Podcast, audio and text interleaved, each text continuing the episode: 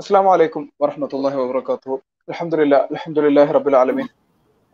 വസ്സലാത്തു വസ്സലാം അല റസൂലില്ല വാല അലഹി വസ്ഹബി അജ്മീൻ അമ്മാബാദ് ഇത്രയും സ്നേഹം നിറഞ്ഞ അൺമാസ്കിംഗ് എത്തീസിന്റെ പ്രേക്ഷകർക്ക് വളരെ പ്രസക്തമായ മറ്റൊരു വിഷയത്തിലുള്ള ഒരു ലൈവിലേക്ക് വീണ്ടും സ്വാഗതം. ഇന്ന് നമ്മൾ ചർച്ച ചെയ്യുന്ന വിഷയം freedom of speech conditions apply എന്ന തലക്കെട്ടിലുള്ളതാണ്. വിശാലർത്ഥത്തിൽ നമ്മൾ നമ്മൾ കോമൺ സെൻസിക്കൽ ആയിക്കൊണ്ട് ഫ്രീഡം ഓഫ് സ്പീച്ച് എന്ന വാക്കാണ് ഉപയോഗിക്കാറുള്ളതെങ്കിൽ കൂടി freedom of thought freedom of expression belief എന്നീ പരിധികൾക്ക് എന്നീ കോൺസെപ്റ്റുകൾ എല്ലാം പരിധിയിൽ വരുന്ന ഒരു ടെർമിനോളജിയാണ് സത്യത്തിൽ ഫ്രീഡം ഓഫ് സ്പീച്ച് എന്ന് പറയുന്നത്. അതുകൊണ്ട് തന്നെ ഈ ആശയങ്ങളെല്ലാം തന്നെ ഇതിന്റെ പരിധിയിൽ നമുക്ക് ആലോചനക്ക് വിധേയമാക്കാവുന്നതാണ്.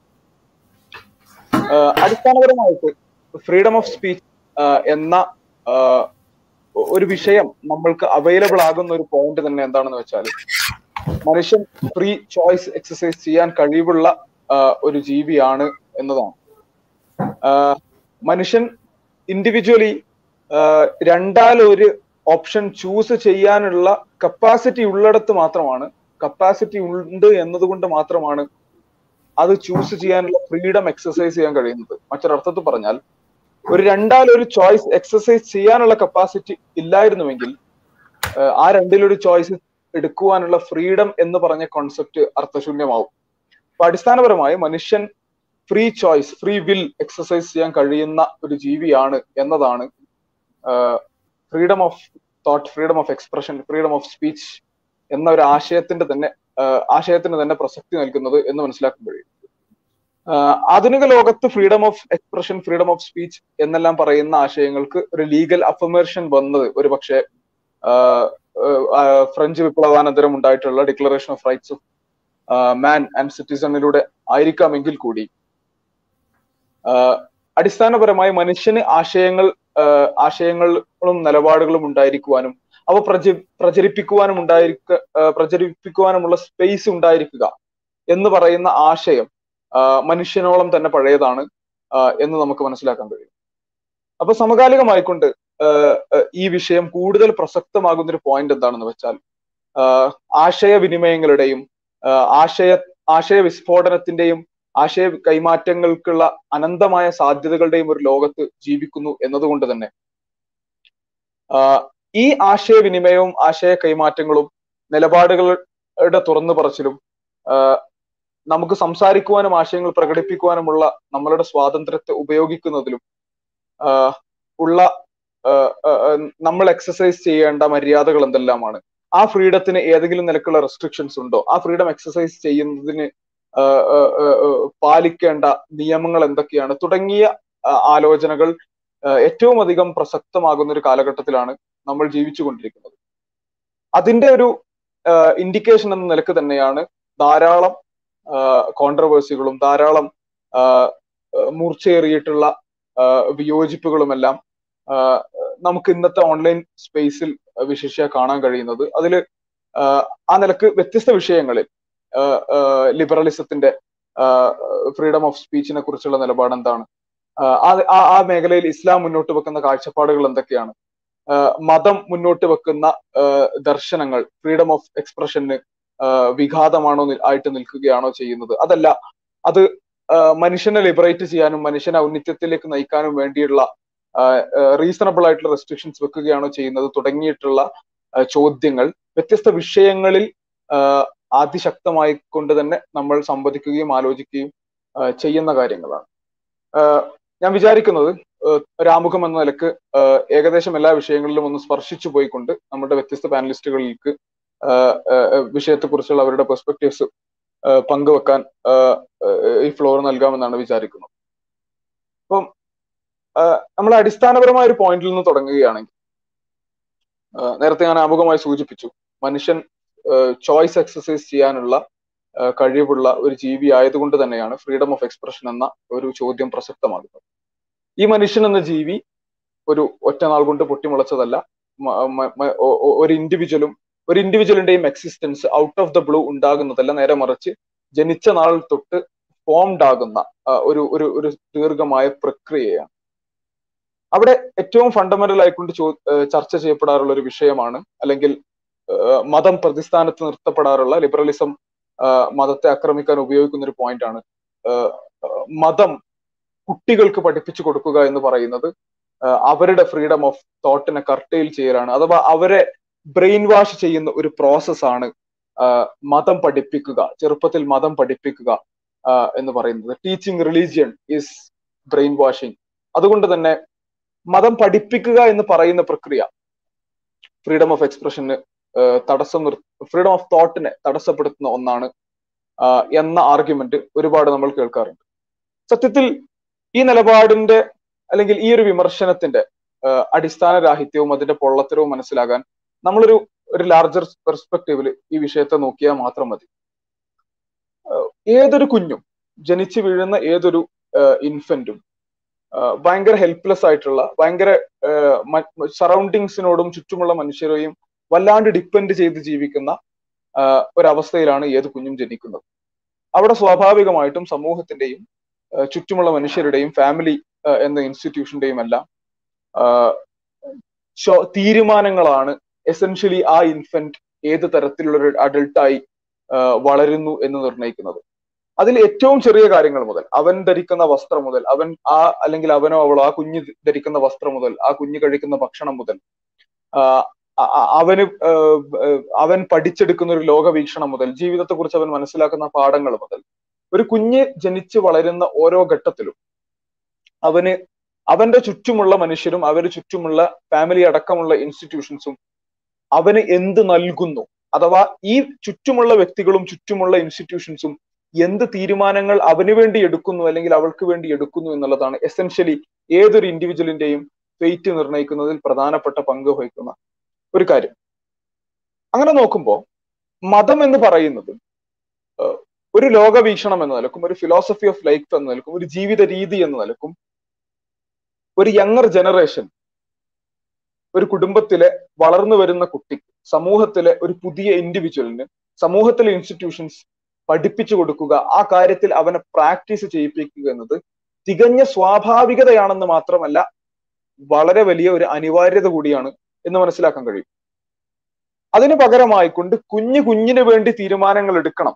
അല്ലെങ്കിൽ കുട്ടിക്ക് സ്വന്തമായി തീരുമാനങ്ങൾ എടുക്കാൻ ശേഷി ഉണ്ടാകുന്ന സമയം വരെ അവന് വേണ്ടി എടുക്കപ്പെടുന്ന തീരുമാനങ്ങളെല്ലാം ആ കുഞ്ഞിന്റെ ഫ്രീഡം ഓഫ് തോട്ടിനും ഫ്രീഡം ഓഫ് എക്സ്പ്രഷനും മേലെയുള്ള കർട്ടെയിലിംഗ് ആണ് എന്ന് പറയുന്ന നിലപാട്.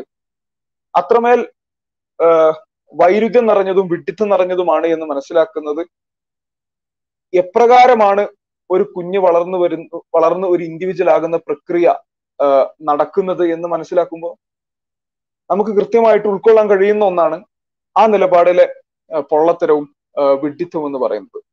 അപ്പൊ ഒരു കുഞ്ഞിന് ഉള്ള അറിവില്ലായ്മ തനിക്ക് ഏറ്റവും നല്ല എന്ത് വായിലൂടെ എന്ത് ഭക്ഷണം കഴിച്ചാലാണ് തനിക്ക് ഏറ്റവും നന്നാവുക എന്ന കാര്യത്തിലുള്ള കുഞ്ഞിന്റെ അറിവില്ലായ്മ.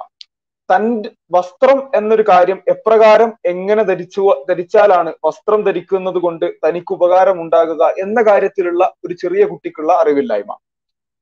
ചുറ്റുമുള്ള കാര്യങ്ങളെ കുറിച്ചുള്ള വ്യത്യസ്ത വിവരങ്ങളും ജ്ഞാനവും എല്ലാം ഏതാണ് ശരി ഏതാണ് തെറ്റ് ഏതാണ് ഉപകാരപ്രദം ഏതാണ് ശരിയായ കാര്യങ്ങൾ എന്താണ് തെറ്റായ കാര്യങ്ങൾ തുടങ്ങിയ മേഖലകളിലെല്ലാമുള്ള ഒരു ജനിച്ച കുട്ടിയുടെ അബ്സല്യൂട്ട് ഇഗ്നറൻസ് എന്ന് പറയുന്നത് പരിഹരിക്കപ്പെടാനുള്ള ഒരേ ഒരു മാർഗം ചുറ്റുമുള്ള മുതിർന്നവർ അവന് വേണ്ടി അവൾക്ക് വേണ്ടി തീരുമാനങ്ങൾ എടുക്കുക എന്നുള്ളതാണ്. അത് ഭക്ഷണത്തിന്റെ കാര്യത്തിൽ വസ്ത്രത്തിന്റെ കാര്യത്തിൽ എല്ലാം ആ തീരുമാനങ്ങൾ എടുക്കേണ്ട അനിവാര്യമാണ്. അല്ലാത്ത പക്ഷം ഇപ്പൊ ഉദാഹരണത്തിന് നല്ലൊരു ശതമാനം ലിബറൽ സൈദ്ധാന്തികർ ഉന്നയിക്കുന്ന ഒരു വാദമാണ് സൂയിസൈഡ് ചെയ്യാനുള്ള ഫ്രീഡം ഉണ്ടായിരിക്കണം എന്ന് പറയുന്നത്. അഡൾട്ട് മുതിർന്ന അഡൾട്ടുകളായ ആളുകൾക്ക് തങ്ങൾക്ക് ജീവിക്കാൻ താല്പര്യമില്ലെങ്കിൽ as a matter of choice അവർക്ക് സൂയിസൈഡ് ചെയ്യാൻ അവരുടെ ജീവിതം അവസാനിപ്പിക്കാനുള്ള ചോയ്സ് ഉണ്ടായിരിക്കണം എന്നുള്ളത് ലിബറലുകളെല്ലാം ലിബറൽ സൈദ്ധാന്തികരിൽ പലരും മുന്നോട്ട് വെച്ചിട്ടുള്ള ഒരു ആശയമാണ്. ആ നിലക്കുള്ള നിയമങ്ങളുള്ള രാജ്യങ്ങളുമുണ്ട്. സ്കാൻഡിനേവിയൻ രാജ്യങ്ങളിലൊക്കെ നമുക്ക് സൂയിസൈഡ് പോഡുകളിൽ കയറി ഇരുന്നു കൊണ്ട് ഒരു സ്വിച്ച് അമർത്തി നമ്മളുടെ ജീവൻ സ്വയം അവസാനിപ്പിക്കാനുള്ള ഫെസിലിറ്റീസ് പോലും അവൈലബിൾ ആണ് താൻ. ഇതേ ചോയ്സ് ഇതേ ഫ്രീഡം ഒരു കുഞ്ഞിന് വേണമോ കുഞ്ഞിന് നൽകണോ എന്ന് ഈ സൂയിസൈഡ് ഒരു ഫ്രീ ഒരു as a matter of choice അനുവദിക്കപ്പെടണം എന്ന് വാദിക്കുന്നവരോട് ചോദിച്ചു കഴിഞ്ഞാൽ ഒരുപക്ഷെ അവർ പറയുന്ന ഉത്തരം മിക്കവാറും കുഞ്ഞുങ്ങൾക്ക് ആ ഫ്രീഡം കൊടുക്കരുത് എന്നായിരിക്കും. കാരണം അവർക്ക് ആ തീരുമാനം എക്സസൈസ് ചെയ്യാൻ ശരിയായ ചോയ്സ് എടുക്കാനുള്ള പ്രായമായിട്ടില്ല. അതുകൊണ്ട് അത് അവർക്ക് കൊടുക്കാൻ പാടില്ല എന്നായിരിക്കും. ഇനി അതല്ല വാദത്തിന് വേണ്ടി ആരെങ്കിലും സൂയിസൈഡ് ചെയ്യാനുള്ള സ്വാതന്ത്ര്യം പോലും കുഞ്ഞുങ്ങൾക്ക് കൊടുക്കണം എന്ന് ആരെങ്കിലും പറയുന്നുണ്ടെങ്കിൽ അത് എത്രമാത്രം മാനവര ആ നിലക്കുള്ള കുഞ്ഞുങ്ങൾക്ക് അറിവില്ലാത്ത മേഖലയിൽ അല്ലെങ്കിൽ അബ്സല്യൂട്ട് ചോയ്സ് കാര്യങ്ങളെ കുറിച്ച് ധാരണയില്ലാത്ത കുഞ്ഞുങ്ങൾക്ക് നൽകി കഴിഞ്ഞാൽ എത്രമാത്രം അപകടകരവും ആത്മഹത്യാപരവും ആയിരിക്കും മാനവരാശിക്ക് അത്തരം ഒരു നിലപാട് എന്നുള്ളത് നമുക്ക് കോമൺ സെൻസ് ഉപയോഗിച്ചുകൊണ്ട് മനസ്സിലാക്കാൻ കഴിയുന്നതേ ഉള്ളൂ. അപ്പൊ ആ നിലയ്ക്ക് ജീവിതത്തെ എപ്രകാരമാണ് മനസ്സിലാക്കേണ്ടതെന്നും വ്യക്തി എന്ന നിലക്കും സമൂഹം എന്ന നിലക്കും എങ്ങനെയാണ് ബിഹേവ് ചെയ്യേണ്ടതെന്നും ആ ബിഹേവിയറിൽ ഏതാണ് ധാർമ്മികമായി ശരിയെന്നും തെറ്റിയെന്നും പഠിപ്പിക്കേണ്ടത് ഒരു അനിവാര്യതയാണ്. അവിടെ മതം പഠിപ്പിക്കുക എന്ന് പറയുന്നത്. അതുകൊണ്ട് തന്നെ ഫ്രീഡം ഓഫ് തോട്ടിനോ ഫ്രീഡം ഓഫ് എക്സ്പ്രഷനുള്ള കർട്ടെയിലിംഗ് അല്ല നേരെ മറിച്ച് അടിസ്ഥാനപരമായ എക്സിസ്റ്റൻസിന് തന്നെ അനിവാര്യമായ ഒരു സംഗതിയാണ് എന്ന് വരികയാണ്. ഇതിന്റെ രസം ഇതിന്റെ ഫ്രീഡം ഓഫ് ഫ്രീഡം ഓഫ് എക്സ്പ്രഷന് വേണ്ടി വാദിക്കുകയും ആ വാദത്തിൽ ഊന്നി നിന്നുകൊണ്ട് കുഞ്ഞുങ്ങൾക്ക് മതം പഠിപ്പിക്കുന്നത് വലിയ പ്രശ്നമാണ് എന്ന് വാദിക്കുകയും ചെയ്യുന്ന ആളുകൾ. പലപ്പോഴും അവർ കാണിക്കാറുള്ളൊരു വൈരുദ്ധ്യമാണ് ഏറ്റവും രസകരം. കുഞ്ഞുങ്ങൾക്ക് ഇൻസ്റ്റിറ്റ്യൂഷണലൈസ് ചെയ്തുകൊണ്ട് ജെൻഡർ സെൻസിറ്റൈസേഷൻ പ്രോഗ്രാമുകൾ എന്ന എന്ന ബാനറിൽ നടക്കുന്ന പല നിലക്കുള്ള പ്രൊപ്പഗാൻഡകളും ജെൻഡറിനെ കുറിച്ചും ലോകത്ത് മറ്റ് വ്യത്യസ്ത വിഷയങ്ങളെ കുറിച്ചുമുള്ള കാഴ്ചപ്പാടുകൾ രൂപീകരിക്കുന്നതിന് സ്കൂളുകൾ വഴിയും ജെൻഡർ ക്ലബ്ബുകൾ വഴിയും മറ്റ് പല നിലക്കുമുള്ള ഇൻസ്റ്റിറ്റ്യൂഷനുകളിലൂടെ സ്റ്റേറ്റ് മിഷനറികളിലൂടെ കുഞ്ഞുങ്ങൾക്ക് ഇത് നൽകുക എന്ന് പറയുന്നത് അല്ലെങ്കിൽ ലിറ്റററി മീഡിയങ്ങളിലൂടെ സിനിമകളിലൂടെ പോപ്പ് കൾച്ചറുകളിലൂടെ കാർട്ടൂണുകളിലൂടെ തുടങ്ങി വ്യത്യസ്ത മാധ്യമങ്ങളിലൂടെ ലിബറലിസം വിഭാവനം ചെയ്യുന്ന ലോകവീക്ഷണത്തിന്റെ വ്യത്യസ്ത എലമെന്റുകൾ അത് പല നാനാജാതി വിഷയങ്ങളിലുള്ള നിലപാടുകൾ കുഞ്ഞുങ്ങളിലേക്ക് കുത്തിവെക്കാൻ ഈ മാധ്യമങ്ങളൊന്നും ഉപയോഗിക്കുന്നതിന് ഇവർ എതിരാകുന്നില്ല എന്നുള്ളതുമാണ് ഇവരുടെ തന്നെ നിലപാടിലെ വൈരുദ്ധ്യം എന്ന് പറയുന്നത്. അടിസ്ഥാനപരമായി കൊണ്ട് ഏതൊരു മനുഷ്യനും ഏതൊരു സമൂഹവും ഏതൊരു കുടുംബവും തങ്ങൾക്ക് ബോധ്യമുള്ള ലോകവീക്ഷണം തങ്ങൾക്ക് ബോധ്യമുള്ള ജീവിത രീതി തങ്ങൾക്ക് ശരിയെന്ന് ഉറച്ച ബോധ്യമുള്ള കാഴ്ചപ്പാടുകൾ അപ്കമിങ് ജനറേഷന് പഠിപ്പിക്കുക എന്നുള്ളത്. അത് വ്യത്യസ്ത ഏറ്റവും മിനിസ്ക്യൂൾ ആയിട്ടുള്ള കാര്യങ്ങൾ മുതൽ വലിയ ആശയങ്ങൾ അടക്കമുള്ള കാര്യങ്ങളിൽ എല്ലാ എല്ലാ സമസ്ത മേഖലകളിലും ആ നിലക്കുള്ള ഒരു എഡ്യൂക്കേഷൻ ആൻഡ് ട്രെയിനിങ് നൽകുക എന്ന് പറയുന്നത് തികഞ്ഞ സ്വാഭാവികതയാണ്. ആ സമയത്ത് നമ്മൾ ലിബറലുകളിൽ കാണുന്ന ഒരു പ്രവണത അവർ അവർക്ക് താല്പര്യമുള്ള കാര്യങ്ങൾ എന്തോ അവിടെ ഈ സകല മെഷീനറികളും ഉപയോഗിച്ചുകൊണ്ട് ടീച്ചിങ്ങും ട്രെയിനിങ്ങും പ്രൊപ്പഗാൻഡയും എഡ്യൂക്കേഷനും എല്ലാം നൽകുകയും അതേസമയം ഒരു ദർശനം എന്ന നിലയ്ക്ക് ഇസ്ലാം അത് നൽകുമ്പോൾ അല്ലെങ്കിൽ മതങ്ങൾ അത് പൊതുവിൽ നൽകുമ്പോൾ അത് ഭയങ്കര പ്രശ്നമാണ് എന്ന് പറയുകയും ചെയ്യുന്ന ആഴമേറിയ കാപട്യം ഈ ഒരു ബേസിക് സാധനത്തിൽ അഥവാ കുഞ്ഞുങ്ങൾക്ക് എഡ്യൂക്കേഷൻ നൽകുക എന്ന കാര്യത്തിൽ അവർ പ്രകടിപ്പിക്കുന്നതായിട്ട് നമുക്ക് കാണാൻ കഴിയും. സ്വാഭാവികമായിട്ടും നമ്മളുടെ ചുറ്റും നടക്കുന്ന ഫ്രീഡം ഓഫ് എക്സ്പ്രഷനെ സംബന്ധിച്ചും അല്ലെങ്കിൽ ആശയ ചിന്ത സ്വാതന്ത്ര്യത്തെ കുറിച്ചുമെല്ലാമുള്ള ആലോചനകളിലും ചർച്ചകളിലും കടന്നു വരുന്ന ഏറ്റവും പ്രധാനപ്പെട്ട വിഷയം മതം തന്നെയാണ്. നമ്മളും ഇവിടെ സംസാരിക്കുന്നതും ഇന്നിവിടെ ഈ ഈ ഈ ഒരു ചർച്ച നടത്തുന്നതും ഈ വിഷയത്തിലുള്ള ഇസ്ലാമിന്റെ പരിപ്രേക്ഷ്യം എന്താണ് എന്നതുകൂടി വ്യക്തമാക്കുവാനാണ്. അടിസ്ഥാനപരമായിട്ട് മതം എന്ന വാക്കിന്റെ ഉത്ഭവം തന്നെ റിലീജിയൻ എന്ന വാക്കിന്റെ ഉത്ഭവം തന്നെ റേ ലിഗേർ എന്ന് പറയുന്ന ലാറ്റിൻ പദസമുച്ചയത്തിൽ നിന്നാണ്. അടിസ്ഥാനപരമായിട്ട് ആ വാക്കിന്റെ അർത്ഥം ബോണ്ട്സ് ആൻഡ് ഒബ്ലിഗേഷൻസ് എന്നുള്ളതാണ്. അഥവാ ബന്ധങ്ങളെയും ഉത്തരവാദിത്തങ്ങളെയും സൂചിപ്പിക്കുന്നതാണ് റിലിജിയൻ എന്ന് പറയുന്ന പദം. മത മലയാളത്തിലാണെങ്കിൽ മതം എന്ന് പറഞ്ഞ പക്ഷം അല്ലെങ്കിൽ നിലപാട് എന്നെല്ലാം പറയാം. അതിന്റെ അറബി പദമാണെങ്കിൽ ദീൻ എന്നതിന് ജീവിത രീതി ജീവിത വ്യവസ്ഥ തുടങ്ങിയ തർജമകളും നമുക്ക് നൽകാവുന്നതാണ്. ഇങ്ങനെ ഏത് ഭാഷാപരമായ ഫ്രെയിമിലൂടെ നോക്കുകയാണെങ്കിലും ഒരു ഫിലോസഫി ഓഫ് ലൈഫ് ഒരു കോഡ് ഓഫ് ലൈഫ് അല്ലെങ്കിൽ ഒരു വേ ഓഫ് ലൈഫ് ആ ജീ നമ്മുടെ ജീവിതത്തെ നയിക്കുവാനുള്ള പ്രിൻസിപ്പിൾസ് ജീവിതത്തെ റെഗുലേറ്റ് ചെയ്യുവാനുള്ള നിയമങ്ങൾ. ഇതിന്റെ എല്ലാം ഒരു ഒരു സംക്ഷിപ്ത രൂപമാണ് ഏതൊരു റിലീജിയനും ഏതൊരു മതവും എന്ന് വേണമെങ്കിൽ നമുക്ക് പറയാൻ കഴിയും. ഗോയിങ് ബൈ ദാറ്റ് ഡെഫിനിഷൻ യഥാർത്ഥത്തിൽ ഏതൊരു ഇസവും മാർക്സിസം ആകട്ടെ ഫെമിനിസം ആകട്ടെ ഏതൊരു ഇസവും ഏത് ഏതേത് മേഖലകളിലുള്ള തത്വശാസ്ത്രങ്ങളും റിലിജിയൻ എന്ന ഡെഫിനിഷന്റെ പരിധിയിൽ വരുന്നു എന്ന് മനസ്സിലാക്കാൻ കഴിയും അങ്ങനെ വരുമ്പോൾ അഥവാ കൃത്യമായ നിയമങ്ങളുള്ള കൃത്യമായ ഗൈഡ് ലൈനുകളും ഇൻസ്ട്രക്ഷനുകളുമുള്ള ഒരു കാര്യമാണ് മതം എന്ന് വരുമ്പോൾ ഒരേ സമയം മതം പ്രാക്ടീസ് ചെയ്തുകൊണ്ട് ജീവിക്കുവാൻ freedom of ex freedom of thought ഒരാൾക്ക് ആവശ്യമാകുമ്പോൾ തന്നെ മതം എന്ന് പറയുന്നത് തന്നെ വ്യക്തിയുടെ അബ്സല്യൂട്ട് ഫ്രീഡത്തെ വ്യക്തിക്ക് വേണ്ടിയിട്ടും സമൂഹത്തിന് വേണ്ടിയിട്ടും റെസ്ട്രിക്ട് ചെയ്യുകയും അതിനെ ഡിസിപ്ലിൻ ചെയ്യുകയും ചെയ്യുന്ന ഒന്നാണ്. അഥവാ ചില കാര്യങ്ങൾ ചെയ്യാൻ പാടുള്ളതാണെന്നും ചില കാര്യങ്ങൾ ചെയ്യാൻ പാടില്ലാത്തതാണെന്നുമുള്ള റെസ്ട്രിക്ഷൻസ് വെക്കുകയും ചെയ്യുന്ന ഒരു കാര്യമാണ് റിലിജിയൻ അല്ലെങ്കിൽ മതം എന്ന് നമുക്ക് മനസ്സിലാക്കാൻ കഴിയും. അവിടെ ഒരു ദർശനം എന്ന നിലയ്ക്ക് ഒരു മതം എന്ന നിലയ്ക്ക് ഒരു ഐഡിയോളജി അല്ലെങ്കിൽ ഒരു ഫിലോസഫി ഒരു വേ ഓഫ് ലൈഫ് എന്ന നിലയ്ക്ക് ഇസ്ലാമും മറ്റു മതങ്ങളുമെല്ലാം മുന്നോട്ട് വെക്കുന്ന വിധിവിലക്കുകളും ചിന്തക്കും അതുപോലെ സംസാരത്തിനും പ്രവർത്തനങ്ങൾക്കും മേലെല്ലാം വെക്കുന്ന റെസ്ട്രിക്ഷൻസ് വലിയ പ്രശ്നവും വലിയ ജനാധിപത്യ വിരുദ്ധതയാണെന്ന് പറയുകയും അതേസമയം മറ്റേത് ദർശനങ്ങളിലുമുള്ള റെസ്ട്രിക്ഷൻസ് അത് നമ്മൾ മാർക്സിസത്തിലേക്ക് പോവുകയാണെങ്കിലും ക്യാപിറ്റലിസത്തിലേക്ക് പോവുകയാണെങ്കിലും ഫെമിനിസത്തിലേക്ക് പോവുകയാണെങ്കിലും ഇന്ന കാര്യങ്ങളാണ് വിർച്വസ് ഇന്ന കാര്യങ്ങൾ ഡിസൈറബിൾ അല്ല. ഇന്ന കാര്യങ്ങൾ നിർബന്ധമായും ചെയ്യേണ്ടതാണ്. ഇന്ന കാര്യങ്ങൾ ചെയ്യാൻ പാടില്ലാത്തതാണ്. ഇന്ന കാര്യങ്ങൾ മോശമാണ്. തുടങ്ങിയിട്ടുള്ള ഗൈഡ് ലൈൻസും തുടങ്ങിയിട്ടുള്ള കൃത്യമായ ഡിക്ലയർഡ് ആയിട്ടുള്ള പ്രിൻസിപ്പിൾസും റൂൾസും ഇല്ലാത്ത ഒരു ഇസവും ഇല്ല എന്നിരിക്കെ ഇസ്ലാം അടക്കമുള്ള പ്രത്യേകിച്ച് പ്രധാനമായും ഇസ്ലാമും ഇസ്ലാമിന്റെ കൂടെ തന്നെ മറ്റു ദർശനങ്ങളും മുന്നോട്ട് വെക്കുന്ന മറ്റ് മതദർശനങ്ങൾ മുന്നോട്ട് വെക്കുന്ന റെസ്ട്രിക്ഷൻസ് മാത്രം വലിയ ജനാധിപത്യ വിരുദ്ധതയാണെന്ന് പറയുകയും അതേസമയം മറ്റ് ആശയങ്ങൾക്കെല്ലാം ഉള്ള സമാന സ്വഭാവം ഏറ്റവും കൂടുതൽ ആ നിലക്കുള്ള റെസ്ട്രിക്ഷൻസ് ഇമ്പോസ് ചെയ്യുന്ന ദർശനം ലിബറലിസം ആണ് എന്നുള്ളത് വ്യത്യസ്ത വിഷയങ്ങൾ കൈകാര്യം ചെയ്തുകൊണ്ട് സംസാരിക്കുമ്പോൾ നമ്മൾ മനസ്സിലാക്കിയിട്ടുള്ളതാണ്. ഇൻഷാല്ല ഈ ലൈവിലും വ്യത്യസ്ത പാനലിസ്റ്റുകൾ അതിന്റെ ആസ്പെക്ടുകളെ കുറിച്ച് സംസാരിക്കുമ്പോൾ അതിലേക്ക് കടക്കും എന്ന് ഞാൻ വിചാരിക്കുന്നു. ഈ freedom of expression freedom of thought freedom of speech എന്ന് പറയുന്ന ഒരു കാര്യം നമ്മൾ ലീഗലി അഫേം ചെയ്യുന്നത് നമ്മളെ സംബന്ധിച്ചിടത്തോളം ഭരണഘടനയിലൂടെയാണെന്ന് പറയാൻ കഴിയും. ഒരു ബ്രോഡർ പെർസ്പെക്റ്റീവിൽ ചിന്തിക്കുകയാണെങ്കിൽ സ്റ്റേറ്റിന് അഥവാ ഭരണകൂടത്തിന് ഈ ഫ്രീഡം ഓഫ് എക്സ്പ്രഷൻ റെഗുലേറ്റ് ചെയ്യുന്നതിനും ഫ്രീഡം ഓഫ് എക്സ്പ്രഷനെ കൺട്രോൾ ചെയ്യുന്നതിലും വലിയ നിലക്കുള്ള പവറും ഇൻഫ്ലുവൻസും ഉണ്ട് എന്നുള്ളത് നിഷേധിക്കാൻ കഴിയാത്ത ഒരു യാഥാർത്ഥ്യമാണ്. ഏത് തരത്തിലാണ് ഒരു സ്റ്റേറ്റ് ഒരു ഭരണകൂടം ഈ ഫ്രീഡം ഓഫ് എക്സ്പ്രഷനിൽ കൈകടത്തുക?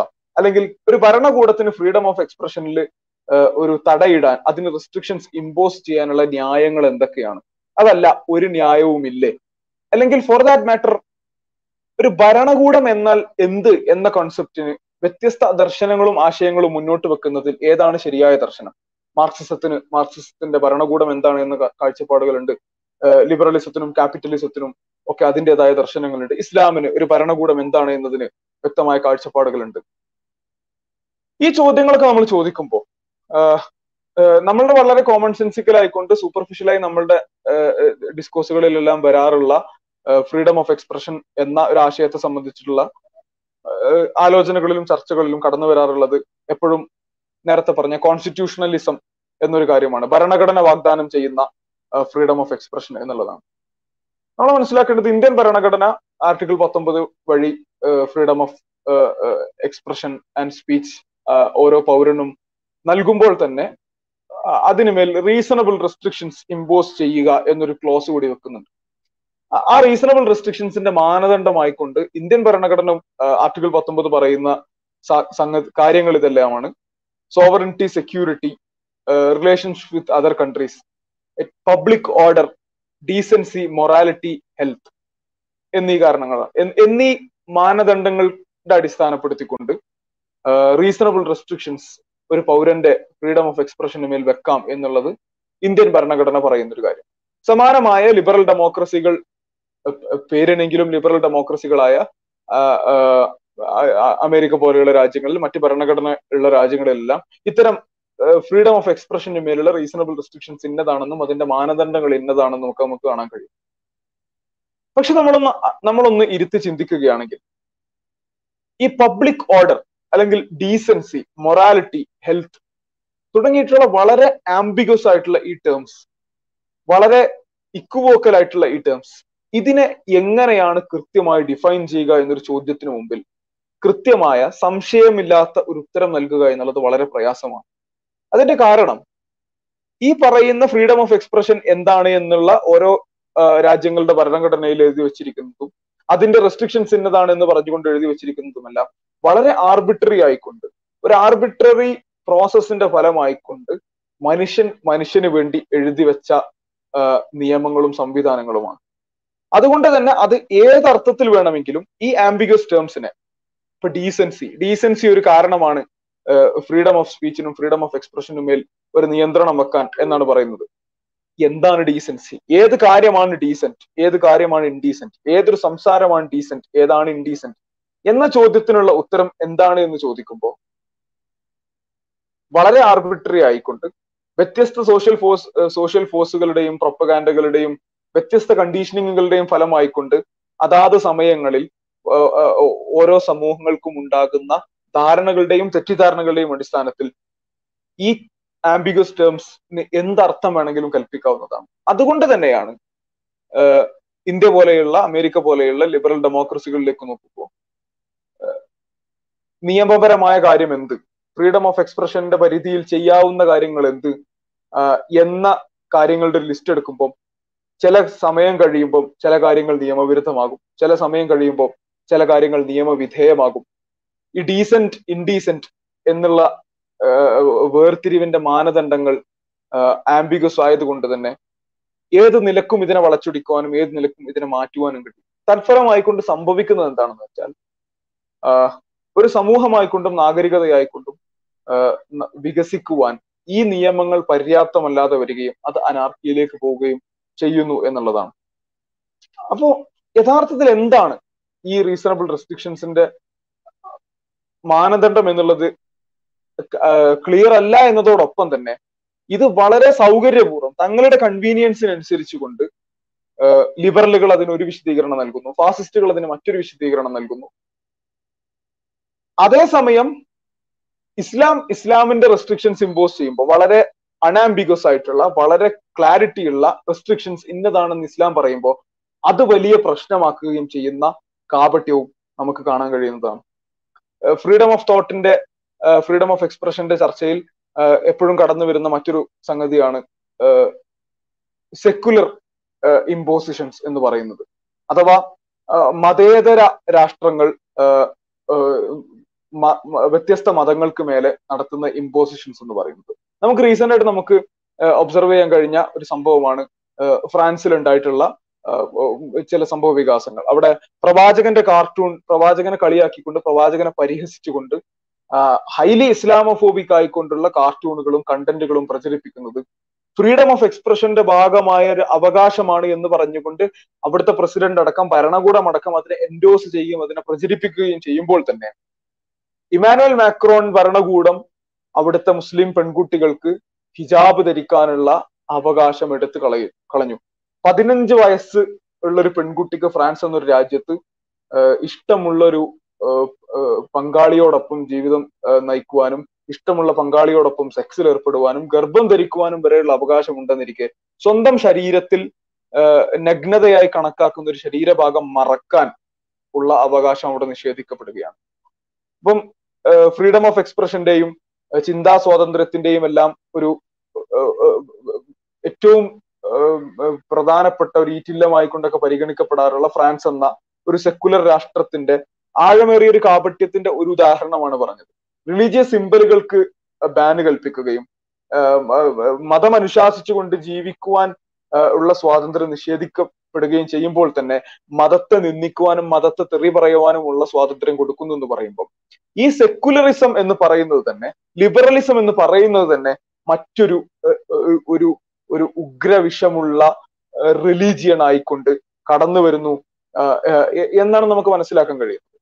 അഥവാ റിലീജിയൻ എന്ന് പറഞ്ഞാൽ മോശമാണെന്നും റിലീജിയസ് റെസ്ട്രിക്ഷൻസ് എല്ലാം ഭയങ്കര പ്രശ്നമാണെന്നും പറയുമ്പോൾ തന്നെ സെക്കുലറിസം എന്ന മറ്റൊരു റിലീജിയൻ ഇസ്ലാം എന്ന റിലീജിയന് മേൽ നടത്തുന്ന ഹെജിമണിക്കായിട്ടുള്ള ഒപ്രഷന്റെ കാഴ്ചയാണ് ഫ്രാൻസ് അടക്കമുള്ള ലിബറൽ സെക്കുലർ ജനാധിപത്യ രാജ്യങ്ങളിൽ നമുക്ക് കാണാൻ കഴിയുന്നത്. ഈ നിലക്കെല്ലാം കാപട്യത്തിന്റെ ഒരു കലവറ തന്നെയാണ് freedom of thought and expression എന്ന് പറയുന്ന ഒരു ഹോൾ ടോപ്പിക്കിനെ കുറിച്ചുള്ള നമ്മളുടെ ഡിസ്കോഴ്സുകളിൽ നമുക്ക് കാണാൻ കഴിയുന്നത്. അതിന്റെ നിരവധി ഉദാഹരണങ്ങൾ നമ്മളുടെ കേരളത്തിന്റെ ലാൻഡ്സ്കേപ്പിലാകട്ടെ ഗ്ലോബൽ ലാൻഡ്സ്കേപ്പിലാകട്ടെ നടക്കുന്ന വ്യത്യസ്ത വിഷയങ്ങളിലുള്ള സോഷ്യൽ മീഡിയ ഡിസ്കഷനുകളെല്ലാം നമുക്ക് കാണാനും കഴിയും. അപ്പൊ ഈ ഒരു whole ടോപ്പിക്കിന്റെ what is freedom of expression അതിന് മേലുള്ള റീസണബിൾ റെസ്ട്രിക്ഷൻസ് എന്താണ്?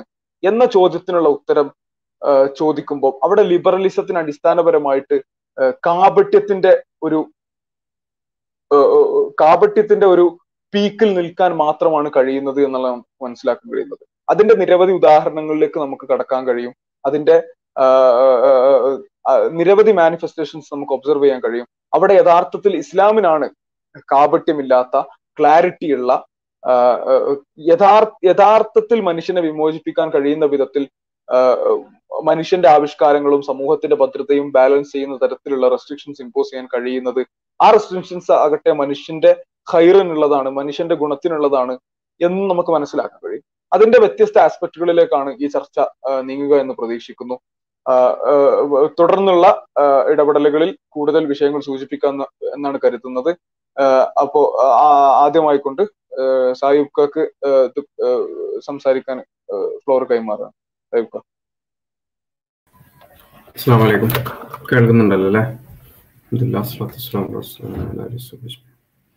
നമ്മൾ പിന്നെ ഫ്രീഡം ഓഫ് സ്പീച്ചിന്റെ പല ആസ്പെക്റ്റുകളാണ് നമ്മൾ ചർച്ച ചെയ്തുകൊണ്ടിരുന്നത്.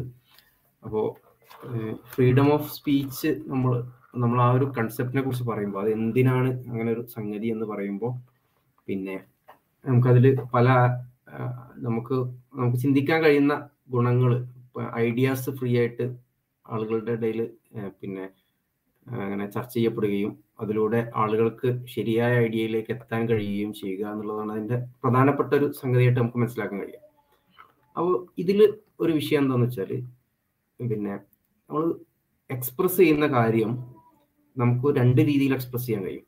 ഒരേ സമയം ഒരു കാര്യം നമുക്ക് ഒരാളെ ഇൻസൾട്ട് ചെയ്യുന്ന രീതിയിൽ എക്സ്പ്രസ് ചെയ്യാൻ കഴിയും. പക്ഷെ അതേ സംഗതി തന്നെ അതേ കൺസെപ്റ്റ് അതേ അതിന്റെ ആക്ച്വൽ പിന്നെ അതിന്റെ ഒരു അസിൽ എന്ന് പറയുന്ന സംഗതി. പിന്നെ നമുക്ക് അതേ സംഗതി തന്നെ മറ്റൊരു രീതിയിലും കൺവേ ചെയ്യാൻ കഴിയും. ഇപ്പോൾ അച്ഛൻ എന്ന് പറഞ്ഞാൽ തന്ത എന്ന് പറഞ്ഞാലും അർത്ഥം ഒന്ന് തന്നെയാണ്. പക്ഷെ അത് ആളുകൾ റിസീവ് ചെയ്യുന്ന രീതി വ്യത്യസ്തമായിരിക്കും. അപ്പോൾ നമ്മളൊരു ആശയം നമ്മൾ കൈമാറാനാണ് ഉദ്ദേശിക്കുന്നതെങ്കിൽ അപ്പോൾ ഈ ഫ്രീഡം ഓഫ് സ്പീച്ച് നമ്മൾ പിന്നെ നൽകുന്നത് കൊണ്ട് നമ്മൾ ഉദ്ദേശിക്കുന്ന ആശയ കൈമാറ്റം സ്വതന്ത്രമായി നടക്കണം എന്നാണെങ്കിൽ അപ്പോൾ അത്തരം ആശയങ്ങൾ കൈമാറ്റം ചെയ്യുക എന്നുള്ളതാണ് ആളുകളുടെ ഉദ്ദേശമെങ്കിൽ അപ്പൊ ഇതിൽ ആശയം യഥാർത്ഥത്തിൽ കൺവേ ചെയ്യപ്പെടുന്നുണ്ടോ എന്നുള്ള കാര്യമാണ് നമ്മൾ പരിശോധിക്കേണ്ടത്. അപ്പൊ നമുക്ക് ഒരേ കാര്യം നമ്മൾ നേരത്തെ പറഞ്ഞ രൂപത്തിൽ പിന്നെ തന്ത എന്ന് പറഞ്ഞിട്ട് പറയുമ്പോഴും പിന്നെ അച്ഛൻ എന്ന് പറഞ്ഞിട്ട് പറയുമ്പോഴും അതിൽ ആശയ കൈമാറ്റം ഒരേ രൂപത്തിലല്ല നടക്കുന്നത്. ഒന്നിൽ ആശയത്തെക്കാൾ ഉപരി ഒരു വികാര വൈകാരികമായിട്ടുള്ള ഒരു കൈമാറ്റമാണ് അവിടെ നടക്കുന്നത്. അതായത് അല്ലെങ്കിൽ മറ്റൊരാളെ വേദനിപ്പിക്കുക എന്നുള്ള ഒരു സംഗതിയാണ് അവിടെ നടക്കുന്നത്. അതേസമയം അത് മറ്റൊരു ഭാഷയിൽ പറഞ്ഞാൽ ഇയാളുടെ ആശയം അയാൾക്ക് എത്താനും കഴിയും. അപ്പോൾ ശരിയായ ആശയ കൈമാറ്റത്തിന് വേണ്ടത് ശരിയായ രൂപത്തിലുള്ള അതായത് പിന്നെ മറ്റൊരാളെ വൈകാരികമായിട്ട് വേദനിപ്പിക്കാത്ത രൂപത്തിൽ അതേസമയം നമ്മുടെ ആശയം അയാൾക്ക് കൺവേ ചെയ്യാൻ കഴിയുന്ന രൂപത്തിലുള്ള ആശയ കൈമാറ്റങ്ങളാണ് നടക്കേണ്ടത് എന്നുള്ളതാണ്. അപ്പോൾ അങ്ങനെ പിന്നെ യഥാർത്ഥത്തിൽ ഈ പിന്നെ നമ്മൾ ഉദ്ദേശിക്കുന്ന ആ ഒരു സംഗതി തന്നെ ആണെങ്കിൽ പോലും ഈ നമ്മളൊരു വൈകാരികമായിട്ടുള്ള വേർഡ്സ് ഉപയോഗിച്ചുകൊണ്ടോ അല്ലെങ്കിൽ ഒരാളെ വേദനിപ്പിക്കുന്ന രൂപത്തിൽ നമ്മൾ പറഞ്ഞ യഥാർത്ഥത്തിൽ അവിടെ ആശയക്കൈമാറ്റം നടക്കില്ല എന്നുള്ളതാണ്. അയാൾക്ക് ഒരു പക്ഷെ അതിനെക്കുറിച്ച് ചിന്തിക്കാൻ കഴിയില്ല. അയാൾക്ക് നിങ്ങൾ എന്താണോ പറയുന്നത് അതല്ല അയാൾ അയാൾക്ക് അതല്ല അവിടെ മനസ്സിലാക്കുക. അയാൾക്ക് അയാൾ ആ പെയിനാണ് അയാൾ അനുഭവിക്കുക. അപ്പൊ ഇത്തരം വിഷയങ്ങൾ ഫ്രീഡം ഓഫ് സ്പീച്ചിന്റെ ചർച്ചയിൽ വരേണ്ടതുണ്ട്. അപ്പോൾ ഏതൊരു വ്യവസ്ഥയായാലും ലോകത്ത് ഒരു വ്യവസ്ഥയിലും അബ്സല്യൂട്ട് ഫ്രീഡം ഓഫ് സ്പീച്ച് എന്ന് പറയുന്ന സംഗതി ഇല്ല. അത് ഇമ്പോസിബിൾ ആണ്. അങ്ങനെ ഒന്ന് ഒരു പോസിബിളേ അല്ല. അപ്പോ പക്ഷെ നമ്മൾ ചില സമയത്ത് നമ്മൾ ചർച്ചകൾ കാണുമ്പോൾ ചില വിമർശനങ്ങൾ കാണുമ്പോൾ നമ്മൾ വിചാരിക്കും പിന്നെ ഇവരൊക്കെ അബ്സല്യൂട്ട് ഫ്രീഡം ഓഫ് സ്പീച്ചിന്റെ ആളുകളാണ് നമ്മൾ തെറ്റിദ്ധരിക്കും. അതേസമയം അതേ വ്യക്തി തന്നെ ഒരുപക്ഷെ ആ വ്യക്തിയെക്കുറിച്ച് നമ്മൾ വല്ലതും പറയുകയോ പ്രവർത്തിക്കുകയോ ചെയ്താൽ അയാൾ ഒരുപക്ഷെ കോടതി നടപടികളിലേക്കും അല്ലെങ്കിൽ വളരെ മോശമായ രീതിയിൽ അതിനെ പ്രതികരിക്കുന്നതും കാണാം. കാരണം എന്താ വെച്ചാൽ ആ അങ്ങനെ ഫ്രീഡം ഓഫ് സ്പീച്ചിനെ കുറിച്ച് പറയുന്ന ആളുകൾ പോലും സ്വന്തം കാര്യത്തിൽ അല്ലെങ്കിൽ ചില കാര്യങ്ങളിൽ അവർ റെസ്ട്രിക്ഷൻസ് ഉദ്ദേശിക്കുന്നുണ്ട് എന്നുള്ളതാണ്. ഇപ്പോൾ നമുക്ക് ഫ്രീഡം ഓഫ് സ്പീച്ചിന്റെ ചാമ്പ്യനായിട്ട് സ്വയം അവതരിപ്പിക്കുന്ന ആളുകൾ തന്നെയും പിന്നെ ഇപ്പോൾ ഇസ്ലാമിനെതിരെയുള്ള കാർട്ടൂണിനെ കാർട്ടൂണ് അല്ലെങ്കിൽ പ്രവാചകനെ വളരെ മാച്ചമായ രീതിയിൽ അവതരിപ്പിക്കുന്ന ഒരു കാർട്ടൂണ്. അത് ഫ്രീഡം ഓഫ് സ്പീച്ച് ആണ് എന്ന് പറഞ്ഞിട്ട് അത് ഷോ അത് അത് പ്രൊപ്പഗണ്ടായിട്ട് കാണിക്കുക. അതായത് പിന്നെ അങ്ങനെ ചെയ്യുന്ന ആളുകൾ പോലും മറ്റൊരു അവസരത്തിൽ ഇപ്പം നമ്മളെ ഈ അടുത്ത് ഉക്രൈൻ വാറുമായിട്ട് ബന്ധപ്പെട്ട് മറ്റൊരു കാർട്ടൂൺ കണ്ടപ്പം പെട്ടെന്ന് അവർ പിന്നെ നിയമ നടപടികളിലേക്ക് കടന്നു. അതായത് പിന്നെ അവരുടെ പിന്നെ ഡിപ്ലോമാറ്റിക് റിലേഷൻസിനൊക്കെ ബാധിക്കുന്ന രൂപത്തിൽ ഉള്ള നടപടികളിലേക്ക് കടന്നു. അപ്പോൾ അവർ പോലും എപ്പോഴും ഈ ഫ്രീഡം ഓഫ് സ്പീച്ച് അബ്സല്യൂട്ട് ആണ് എന്ന് തോന്നിപ്പിക്കുന്ന രീതിയിൽ ഇടപെടുന്നവർ പോലും ഇങ്ങനെ ഒരു സംഗതി അറിഞ്ഞ അതായത് അവർ തുറന്നു സമ്മതിച്ചാലും ഇല്ലെങ്കിലും അത് അങ്ങനെ ഒന്നും ഉണ്ട് എന്നുള്ളതാണ്. അപ്പോൾ ഈ കാര്യത്തിൽ ഇസ്ലാമിന്റെ കാഴ്ചപ്പാട് എന്താണെന്ന് വെച്ചാൽ വളരെ സത്യസന്ധമായിട്ട് അതായത് ഒരു ഒരു ഹോണസ്റ്റ് ആയിട്ടുള്ള അപ്രോച്ചാണ് ഇസ്ലാം ഈ കാര്യത്തിൽ കാഴ്ചവെക്കുന്നത് എന്നുള്ളതാണ്. ഒരു ഒരു രൂപത്തിൽ ഒരു സ്ഥലത്ത് നമ്മൾ ഫ്രീഡം ഓഫ് സ്പീച്ച് അബ്സല്യൂട്ട് ആണ് എന്ന് പറഞ്ഞുകൊണ്ട് പിന്നെ ആ രൂപത്തിൽ അവതരിപ്പിക്കുകയും മറ്റൊരു സ്ഥലത്ത് അതിനെ പിന്നെ ശക്തമായ രീതിയിൽ ഇടപെടുകയും ചെയ്യുന്ന ഒരു അവസ്ഥയല്ല ഇസ്ലാമിന് ഒരു ഒരു വീക്ഷണം എന്നുള്ളതിൽ ഇസ്ലാമിന്റെ വീക്ഷണം മുന്നോട്ട് വെക്കുന്നത് എന്നുള്ളതാണ്. അപ്പോ പിന്നെ പ്രധാനമായിട്ടും നമ്മൾ ഞാൻ കൺവേ ചെയ്യാൻ ഉദ്ദേശിക്കുന്ന സംഗതി നമുക്ക് ഒരേ സംഗതി തന്നെ ഒരേ വിമർശനം തന്നെ രണ്ട് രൂപത്തിൽ നമുക്ക് കൺവേ ചെയ്യാൻ കഴിയും എന്നുള്ളതാണ് ഒരാളെ പിന്നെ ആ യഥാർത്ഥത്തിൽ അതിൽ പിന്നെ വൈകാരികത ഒഴിവാക്കി കഴിഞ്ഞാലായിരിക്കും ഒരുപക്ഷെ ഈ പറയുന്ന ആളുകൾ എന്താണോ സംവദിക്കാൻ ഉദ്ദേശിക്കുന്നത്. അത് അത് തന്നെ കറക്റ്റ് മറ്റൊരാളിലേക്ക് എത്തണമെങ്കിൽ ആ ഒരു വൈകാരികമായിട്ടുള്ള അല്ലെങ്കിൽ പിന്നെ നിൻ ഒരു നിന്ദയുടെ രൂപം ഒഴിവാക്കി കഴിഞ്ഞാൽ അതായിരിക്കും കൂടുതൽ കൺവേ ചെയ്യപ്പെടുക എന്നുള്ളതാണ്. ഇത് ഇപ്പൊ എല്ലാ രാജ്യങ്ങളിലും എല്ലാ രാജ്യങ്ങളിലും എല്ലാ വ്യവസ്ഥകളിലും വളരെ അധികം റെസ്ട്രിക്ഷൻസ് ഉണ്ട് ഫ്രീഡം ഓഫ് സ്പീച്ചിന് ഇപ്പൊ ഇന്ത്യയിൽ പോലും നമുക്കറിയാം മതനിന്ദാ നിയമം എന്ന് പറഞ്ഞിട്ട് നിയമമുണ്ട്. അത് ഫ്രീഡം ഓഫ് സ്പീച്ചിനെ റെസ്ട്രിക്ട് ചെയ്യുന്ന സാധനം തന്നെയാണ്. പക്ഷെ അത് ആവശ്യമാണ് എന്നുള്ളതാണ് ചില റെസ്ട്രിക്ഷൻസ് ആവശ്യമാണ്. അബ്സല്യൂട്ട് ആയിട്ടുള്ള ഒരു പിന്നെ ഫ്രീഡം ഓഫ് സ്പീച്ച് എന്നുള്ള സംഗതി ഇല്ല. അങ്ങനെ ഒരു സാധ്യമല്ല. അപ്പോൾ അത്തരം പിന്നെ ആ ഒരു സംഗതി മാത്രമാണ് ഞാൻ സൂചിപ്പിക്കാൻ ഉദ്ദേശിച്ചിട്ടുള്ളത്. നമുക്കിനി ചർച്ചയിൽ വല്ലതും നന്നായിട്ട് അസ്സാം വലൈക്കും സാഹിബ് സാഹിബ് സൂചിപ്പിച്ച ഒരു പോയിന്റ് ഫ്രീഡം ഓഫ് എക്സ്പ്രഷന്റെ മേലുള്ള റീസണബിൾ റെസ്ട്രിക്ഷൻസ് അത് അനിവാര്യമാണ് എന്നൊരു ബേസിക് പോയിന്റ് ആണ്. അഥവാ മനുഷ്യന്റെ സംവാദങ്ങളും മനുഷ്യന്റെ ആശയ കൈമാറ്റങ്ങളും മനുഷ്യന് തന്നെ സ്വയം നാശമായി ഭവിക്കാതിരിക്കുവാൻ മനുഷ്യന്റെ സ്പീച്ച് എന്ന് പറയുന്നത് ന്യായമായ റെസ്ട്രിക്ഷൻസ് വെക്കേണ്ടത് അനിവാര്യമാണ്. അഥവാ അബ്സല്യൂട്ട് ആയിട്ടുള്ള ഫ്രീഡം ഓഫ് എക്സ്പ്രഷൻ എന്ന് പറയുന്നത് ഒരു വ്യവസ്ഥയിലും സാധ്യമല്ലാത്ത ഒരു കാര്യമാണ് എന്ന് മാത്രമല്ല അബ്സല്യൂട്ട് ഫ്രീഡം ഓഫ് എക്സ്പ്രഷൻ ഉണ്ടായി കഴിഞ്ഞാൽ അത് യഥാർത്ഥത്തിൽ നയിക്കുക. ഒരു വ്യവസ്ഥയുമില്ലാത്ത അരാജകത്വത്തിലേക്കായിരിക്കും എന്നുള്ളതും അത് അതിനോടൊപ്പം നമ്മൾ മനസ്സിലാക്കേണ്ട ഒരു കാര്യമാണ്. അതിന്റെ കൂടെ ഞാൻ ഇടയാൻ ഉദ്ദേശിക്കുന്ന ഒരു കാര്യം എന്താണെന്ന് വെച്ചാൽ absolute freedom liberty of the individual യാതൊരു മതങ്ങൾ ഇമ്പോസ് ചെയ്യുന്ന തരത്തിൽ റെസ്ട്രിക്ഷൻസ് ഇല്ല എന്നൊക്കെ പറഞ്ഞുകൊണ്ട് മുന്നോട്ട് വരുന്ന പല ആളുകളും പലപ്പോഴും മുന്നോട്ട് വെക്കാറുള്ള ഒരു ആർഗ്യുമെന്റ് ആണ് ഈ കോൺസ്റ്റിറ്റ്യൂഷണാലിറ്റി ആർഗ്യുമെന്റ് എന്ന് പറയുന്നത്. അഥവാ ഞങ്ങളുടെ ഞങ്ങൾ ഞങ്ങളുടെ കാഴ്ചപ്പാടിലുള്ള റെസ്ട്രിക്ഷൻസ് എന്ന് പറയുന്നത് മതങ്ങളുടെ പോലെയുള്ള മനുഷ്യനെ അടിച്ചമർത്തുന്ന റെസ്ട്രിക്ഷൻസ് ഒന്നുമല്ല. നേരെ മറിച്ച് വളരെ റീസണബിൾ ആയിട്ടുള്ള എന്താണ് വളരെ റീസണബിൾ ആയിട്ടുള്ള റെഗുലേഷൻസ് മാത്രമാണ് എന്ന് പറയുന്നവർ പോലും പലപ്പോഴും അവർ മനസ്സിലാക്കാതെ പോവുകയോ അല്ലെങ്കിൽ അവർ അവർ കാണാൻ കണ്ടില്ലെന്ന് അടിക്കുകയോ ചെയ്യുന്ന ഒരു യാഥാർത്ഥ്യം എന്താണെന്ന് വെച്ചാൽ ഏതൊരു ഭരണഘടനയും ഏതൊരു ലിബറൽ ജന ഏതൊരു ഏത് ജനാധിപത്യ രാഷ്ട്രത്തിന്റെ ആയാലും ശരി ഏതൊരു ഭരണഘടനയും സം സോർട്ട് ഓഫ് ഇസങ്ങളിൽ റൂട്ടഡ് ആണ് എന്നുള്ളതാണ്. ആ ഭരണഘടന മരണഘടന എന്ന് പറയുന്ന ഒരു സംഗതികൾ മനുഷ്യൻ ആർബിട്രറിലി നിർമ്മിക്കുന്ന ഒരു കാര്യമായതുകൊണ്ട് തന്നെ ഏതൊരു ഭരണഘടനയും നിർമ്മിക്കുന്ന ആളുകളുടെ ഇസങ്ങൾ എന്തൊക്കെയാണോ ഭരണഘടന വിഭ നിർമ്മിച്ചെടുക്കുന്ന വാർത്തെടുക്കുന്ന ആളുകളിൽ പ്രവർത്തിച്ചിട്ടുള്ള ആശയങ്ങൾ ഏതൊക്കെയോ തീർച്ചയായിട്ടും അതിന്റെ റിഫ്ലക്ഷൻ അതിലുണ്ടാകും. അപ്പം നമ്മൾ അമേരിക്കയും ഇന്ത്യ അമേരിക്കൻ ഭരണഘടനയും ഇന്ത്യൻ ഭരണഘടനയൊക്കെ എടുത്തു നോക്കുമ്പോൾ നമുക്ക് അതിൽ കാണാൻ കഴിയുന്ന ഒരു അതിപ്രസരം എന്ന് പറയുന്നത് ലിബറലിസം എന്ന ആശയത്തിന്റെ ഒരു അതിപ്രസരമാണ്. ഇന്ത്യൻ കോണ്ടക്സിൽ അതിൽ മറ്റു പല കൾച്ചറൽ ഫോഴ്സും എന്താണ് അതിൽ പ്ലേ ചെയ്തിട്ടുണ്ട് എന്നുള്ളത് നമുക്ക് കാണാൻ കഴിയും. അടിസ്ഥാനപരമായി കൊണ്ട് ഉള്ള ഒരു പോയിന്റ് ഇതാണ്. കോൺസ്റ്റിറ്റ്യൂഷണാലിറ്റി ആണ് ഏറ്റവും റീസണബിൾ ആയിട്ടുള്ള റെസ്ട്രിക്ഷൻ എന്ന ആർഗ്യുമെന്റിന്റെ ഒരു പൊള്ളത്തരത്തിലേക്കാണ് ഞാൻ വിരൽ ചൂണ്ടുന്നത്. അഥവാ ഏതൊരു ഭരണഘടനയും for that matter some sort of religion observe ചെയ്യുന്നുണ്ട് എന്ന് കാണാൻ കഴിയും. അതിന്റെ എന്ന സ്റ്റേറ്റ്മെന്റിന്റെ കാരണം റിലീജിയൻ എന്താണ് എന്ന് ഞാൻ നേരത്തെ സൂചിപ്പിച്ചു കഴിഞ്ഞു. It is any set of rules and regulations and principles that guides human behaviour and regulates human behaviour എന്നുള്ളതാണ്. ആ നിലയ്ക്ക് എല്ലാ ഇസങ്ങളും മതമാണെന്ന് വരികയും അതുകൊണ്ട് തന്നെ ഏതൊരു ഭരണഘടനയും ഏതൊരു നിയമവ്യവസ്ഥയും some sort of regulations impose ചെയ്യുമ്പോൾ അതെല്ലാം ഏതെങ്കിലും ഒരു ഇസത്തിൽ റൂട്ടഡ് ആണ്.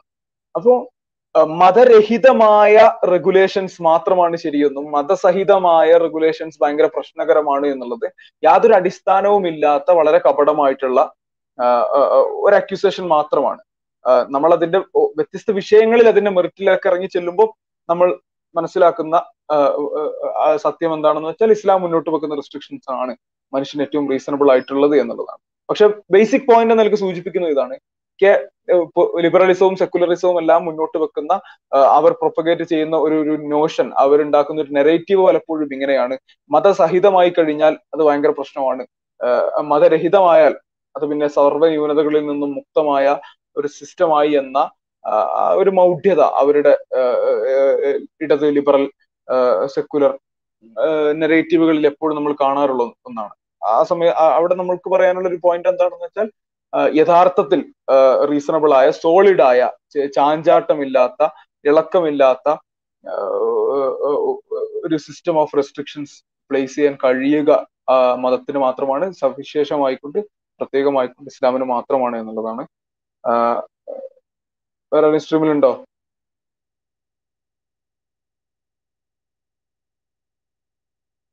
ഓക്കെ നമുക്ക് ചരിത്രത്തിൽ ഉടനെ ഉടനീളം നമുക്ക് ഒബ്സർവ് ചെയ്യാൻ കഴിയുന്ന ഒരു കാര്യം റീസെന്റ് ഹിസ്റ്ററിയിലാണെങ്കിലും അതല്ല കുറെ മുൻകാലങ്ങളിലുള്ള സന്ദർഭങ്ങളിലാണെങ്കിലും ഒക്കെ നമുക്ക് കാണാൻ കഴിയുന്ന ഒരു കാര്യം. ഈ ഫ്രീഡം ഓഫ് എക്സ്പ്രഷൻ അല്ലെങ്കിൽ ചിന്താ സ്വാതന്ത്ര്യം ആവിഷ്കാര സ്വാതന്ത്ര്യം എന്നുള്ളത് പലപ്പോഴും ഒരു ഒരു പല അജണ്ടകളും പല പല പല ഉദ്ദേശങ്ങളും നടപ്പിലാക്കാനുള്ള പല ദുഷ്ടലാക്കുകളും നടപ്പിലാക്കാനുള്ള ഒരു ഒരു തുറുപ്പുചീട്ടായിക്കൊണ്ട് അല്ലെങ്കിൽ അതൊരു മറയായിക്കൊണ്ട് ഉപയോഗിക്കപ്പെടുന്നു എന്നുള്ളതാണ് അതിന് ഏറ്റവും നല്ല ഉദാഹരണമായിക്കൊണ്ട് നമുക്ക് കാണാൻ കഴിയുന്ന ഒരു കേസാണ് വെസ്റ്റേൺ ഇമ്പീരിയലിസം എപ്രകാരമാണ് ഫ്രീഡം ഓഫ് എക്സ്പ്രഷൻ എന്ന ആശയത്തെ അവരുടെ അധിനിവേശങ്ങൾക്കും അവരുടെ ക്രൂരതകൾക്കും വേണ്ടിയിട്ട് ഉപയോഗിച്ചിട്ടുള്ളത്. അവിടെ ഒരു കൺസെന്റ് മാനുഫാക്ചറിങ് പ്രോസസ്സിലൂടെ ഒരു സെല്ലിംഗ് ഓഫ് വാർ എന്ന പ്രോസസ്സിലൂടെ ഞങ്ങളിതാ ഭീകരതക്കെതിരെയുള്ള യുദ്ധം വാർ ഓൺ ടെറർ നടപ്പിലാക്കുന്നു. ബാർബറിക് ആയിട്ടുള്ള സ്ത്രീ വിരുദ്ധന്മാരായിട്ടുള്ള എല്ലാ നിലക്കുമുള്ള ക്രൂരന്മാരും എന്താണ് കാപാലികന്മാരുമായിട്ടുള്ള മനുഷ്യരെ നന്നാക്കാനും അവരെ അവരെ ഫ്രീഡം ഓഫ് എക്സ്പ്രഷൻ ഒക്കെ പഠിപ്പിക്കാനും വേണ്ടിയിട്ട് ഞങ്ങളിതാ അവരെ നന്നാക്കാൻ വേണ്ടി ഞങ്ങളിതാ ഞങ്ങൾ ഈ രാജ്യങ്ങളൊക്കെ ഇൻവേഡ് ചെയ്യുന്നു. ഞങ്ങൾ ഇറാഖും അഫ്ഗാനിസ്ഥാനും ആഫ്രിക്കൻ രാജ്യങ്ങളും ഒക്കെ ഞങ്ങൾ ഞങ്ങൾ ഇൻവേഡ് ചെയ്ത് അങ്ങോട്ട് നന്നാക്കി കളയാൻ പോകുന്നു. So that they learn freedom of expression എന്നൊക്കെ പറഞ്ഞുകൊണ്ടുള്ള നെറേറ്റീവുകൾ നമുക്ക് ഒരുപാട് കാണാൻ നമ്മൾ അതിന് സാക്ഷിയായിട്ടുള്ളതാണ്. അതിന്റെ ഏറ്റവും ഏറ്റവും ടോക്സിക് ആയിട്ടുള്ള ഏറ്റവും പീക്ക് ആയിട്ടുള്ള ചില ഉദാഹരണങ്ങളിൽ ഒന്നാണ് ഫെമോ നാഷണാലിസം ഹോമോ നാഷണാലിസം എന്നൊക്കെ പറയുന്ന എന്നൊക്കെ വിളിക്കപ്പെടുന്ന ഫിനോമിനൻ അഥവാ അമേരിക്കൻ അമേരിക്കൻ പബ്ലിക് ഡിസ്കോഴ്സിലൊക്കെ വളരെ വ്യാപകമായിട്ടുള്ള ഒരു കാര്യമാണ്. ഉദാഹരണത്തിന് ഫലസ്തീൻ അല്ലെങ്കിൽ ഇറാഖ് അഫ്ഗാനിസ്ഥാൻ ഇങ്ങനെയുള്ള മുസ്ലിം രാജ്യങ്ങൾ അവിടെയുള്ള ആളുകൾ ഹോമോഫോബിക് ആണെന്നും അവിടെയുള്ള ആളുകൾ സ്ത്രീ വിരുദ്ധരാണെന്നുമുള്ള നെറേറ്റീവ് ബിൽഡ് ചെയ്യുകയും അവർ അധിനിവേശം ഡിസർവ് ചെയ്യുന്നു. ഹോമോഫോബിക് ആയിട്ടുള്ള അല്ലെങ്കിൽ സ്ത്രീ വിരുദ്ധരായിട്ടുള്ള അവിടുത്തെ ബാർബറിക് ആയിട്ടുള്ള ആളുകൾ അധിനിവേശം ഡിസർവ് ചെയ്യുന്നു എന്ന നെറേറ്റീവ് സൃഷ്ടിച്ചെടുക്കുകയും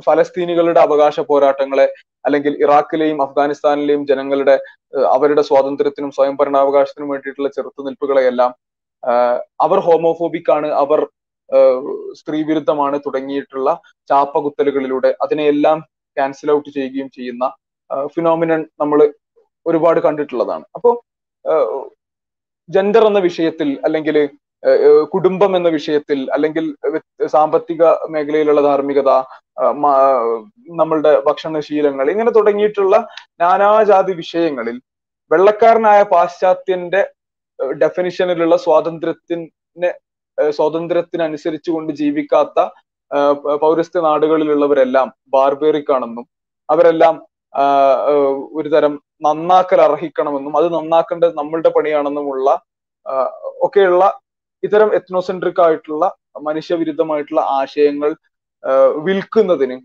മറയായി ഉപയോഗിക്കുന്ന അതിന്റെ ഒരു സെല്ലിംഗ് കാർഡായി കൊണ്ട് ഉപയോഗിക്കുന്ന ഒരു ടേം ആയിട്ട് പലപ്പോഴും ഈ ഫ്രീഡം ഓഫ് എക്സ്പ്രഷൻ എന്നുള്ളത് മാറാറുണ്ട്. ഇറാഖ് അധിനിവേശത്തിന്റെ സമയത്ത് ജോർജ് ബുഷിന്റെ ഭാര്യയായ Laura Bush American first lady ആയിരുന്ന ലോറ ബുഷ് എന്ന് പറഞ്ഞിരുന്ന ഒരു കാര്യം ഇതാണ്. The war on terrorism is also the war to liberate the woman of Afghanistan and Iraq എന്നുള്ളതായിരുന്നു. അപ്പൊ ഈ ഒരു പ്രിടെക്സ്റ്റിൽ ഞങ്ങൾ ഇതാ ഇവരെയൊക്കെ അങ്ങോട്ട് ലിബറേറ്റ് ചെയ്ത് നന്നാക്കി കളയുന്നു എന്ന പ്രിടെക്സ്റ്റിൽ എന്താണ് അധിനിവേശങ്ങളുടെയും കൊള്ളകളെയും അവരുടെ ക്രൂരതകളെയും ഒക്കെ ന്യായീകരിക്കുന്നു എന്ന് നമുക്ക് കാണാൻ കഴിയും. അതോടൊപ്പം തന്നെ ഇസ്ലാമിനെ ഡെമണൈസ് ചെയ്തുകൊണ്ടും ഇസ്ലാം മുന്നോട്ട് വെക്കുന്ന ധാർമ്മികതയും ഇസ്ലാം ഇമ്പോസ് ചെയ്യുന്ന റെസ്ട്രിക്ഷൻസും എല്ലാം ഭയങ്കരമായിട്ട് മനുഷ്യവിരുദ്ധമാണ് തുടങ്ങിയിട്ടുള്ള നിലപാടുകൾ പ്രൊപ്പഗേറ്റ് ചെയ്യുന്നതിനുമുള്ള ഒരു ടൂൾ ആയിക്കൊണ്ട് പലപ്പോഴും ഈ ഫ്രീഡം ഓഫ് എക്സ്പ്രഷൻ ഉപയോഗിക്കുന്നത് നമുക്ക് കാണാൻ കഴിയും. അതിനുള്ള ഏറ്റവും നല്ലൊരു ഉദാഹരണമാണ് ആ നിലയ്ക്ക് ഇസ്ലാമിനെ ഡെമണൈസ് ചെയ്യാനും അല്ലെങ്കിൽ freedom of expression freedom of speech എന്ന് പറയുന്ന ഒരു ആശയത്തിന്റെ മറവിൽ ഇസ്ലാമിനെ പൈശാചികവൽക്കരിച്ച് ചിത്രീകരിക്കുവാനും മുസ്ലിങ്ങളെ ഡി ഇസ്ലാമൈസ് ചെയ്യുവാനും ഒക്കെയുള്ള നെറേറ്റീവുകൾ ബിൽഡ് ചെയ്യുന്നതിനുള്ള ഏറ്റവും നല്ലൊരു ഉദാഹരണമാണ് മലാല യൂസുഫ് സായും അതേപോലെ നുജൂദ് അലി എന്നീ രണ്ട് യമനിൽ യമനിലുള്ള ഒരു പെൺകുട്ടിയായിരുന്ന നുജൂദ് അലിയും പാകിസ്ഥാനിൽ ജീവിച്ചിരുന്ന മലാല യൂസുഫ് സായും എപ്രകാരമാണ് ഗ്ലോബൽ സ്റ്റേജിൽ അമേരിക്ക അടക്കമുള്ള വെസ്റ്റേൺ ഇമ്പീരിയലിസ്റ്റ് പവറുകൾ അവരെ പ്രൊജക്ട് ചെയ്തത് നമുക്ക് മനസ്സിലാക്കാൻ കഴിയും.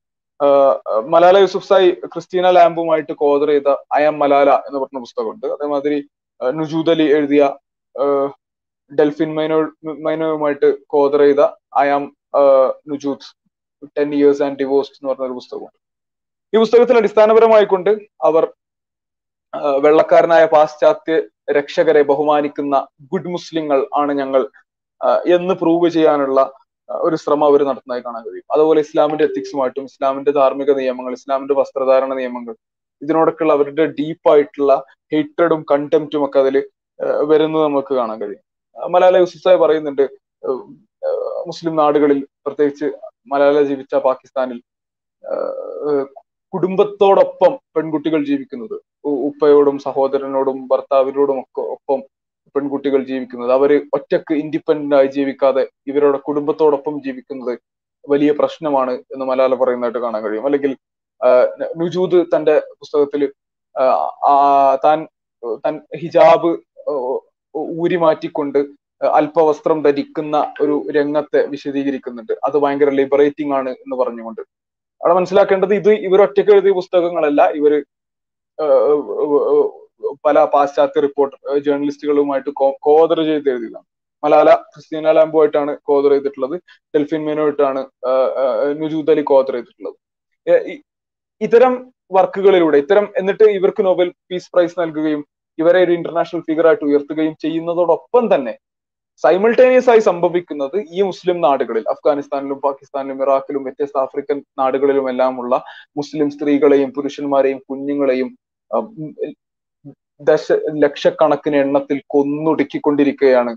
ഞങ്ങളിതാ ഇവരെ രക്ഷിക്കാൻ പോകുന്നു. ഞങ്ങളിതാ ഈ നാടുകളിലേക്കുള്ള മുസ്ലിം സ്ത്രീകളെ ഞങ്ങൾ നന്നാക്കാൻ പോകുന്നു. അവരെ രക്ഷിക്ക രക്ഷപ്പെടുത്താൻ പോകുന്നു. അവർക്ക് സ്വാതന്ത്ര്യം നൽകാൻ പോകുന്നു. എന്ന് പറഞ്ഞുകൊണ്ട്. അപ്പൊ ഒരേ സമയം ഈ നാടുകളിലുള്ള മുസ്ലിങ്ങളെ മുഴുവൻ കൊല്ലുകയും അവരെ അവരെ മാസ് മസാക്കറുകൾ നടത്തുകയും അവരെ കില്ല് ചെയ്യുകയും റേപ്പ് ചെയ്യുകയും ചെയ്തുകൊണ്ടിരിക്കെ തന്നെ ക്രൂരമായ അധിനിവേശം ഒരു വശത്ത് നടന്നുകൊണ്ടിരിക്കെ തന്നെ മറ്റൊരു ഭാഗത്ത് ദ ഐഡിയൽ ഗുഡ് മുസ്ലിംസ് ഇവരാണ്. വെള്ളക്കാരന്റെ മുന്നിൽ വെള്ളക്കാരന്റെ രക്ഷക സ്ഥാനത്തെ അക്നോളജ് ചെയ്യുന്ന ഗുഡ് മുസ്ലിങ്ങൾ ഇതാ ഇവർ എന്ന് പറഞ്ഞുകൊണ്ടുള്ള ഒരു നെറേറ്റീവ് ഒരു ഭാഗത്ത് ബിൽഡ് ചെയ്യുകയും അതേസമയം തന്നെ അവരെ കൊണ്ട് മലാല യൂസായി അല്ലെങ്കിൽ നുജൂദ് അലി തുടങ്ങിയ ഫിഗേഴ്സിനെ കൊണ്ട് ഇസ്ലാമിനെ ഡിമണൈസ് ചെയ്യിക്കുന്ന തരത്തിലുള്ള വർക്കുകൾ ക്രിയേറ്റ് ചെയ്യിക്കുകയും ചെയ്യുന്ന ഒരവസ്ഥ. അതിൽ സാമുവൽ പി ഹണ്ടിങ്ടൺ പറയുന്നൊരു ഒരു ഒരു വാക്കുണ്ട്. ഈ അധിനിവേശത്തെ ഈ നിലയ്ക്ക് ന്യായീകരിക്കുന്നതിനെ കുറിച്ച്.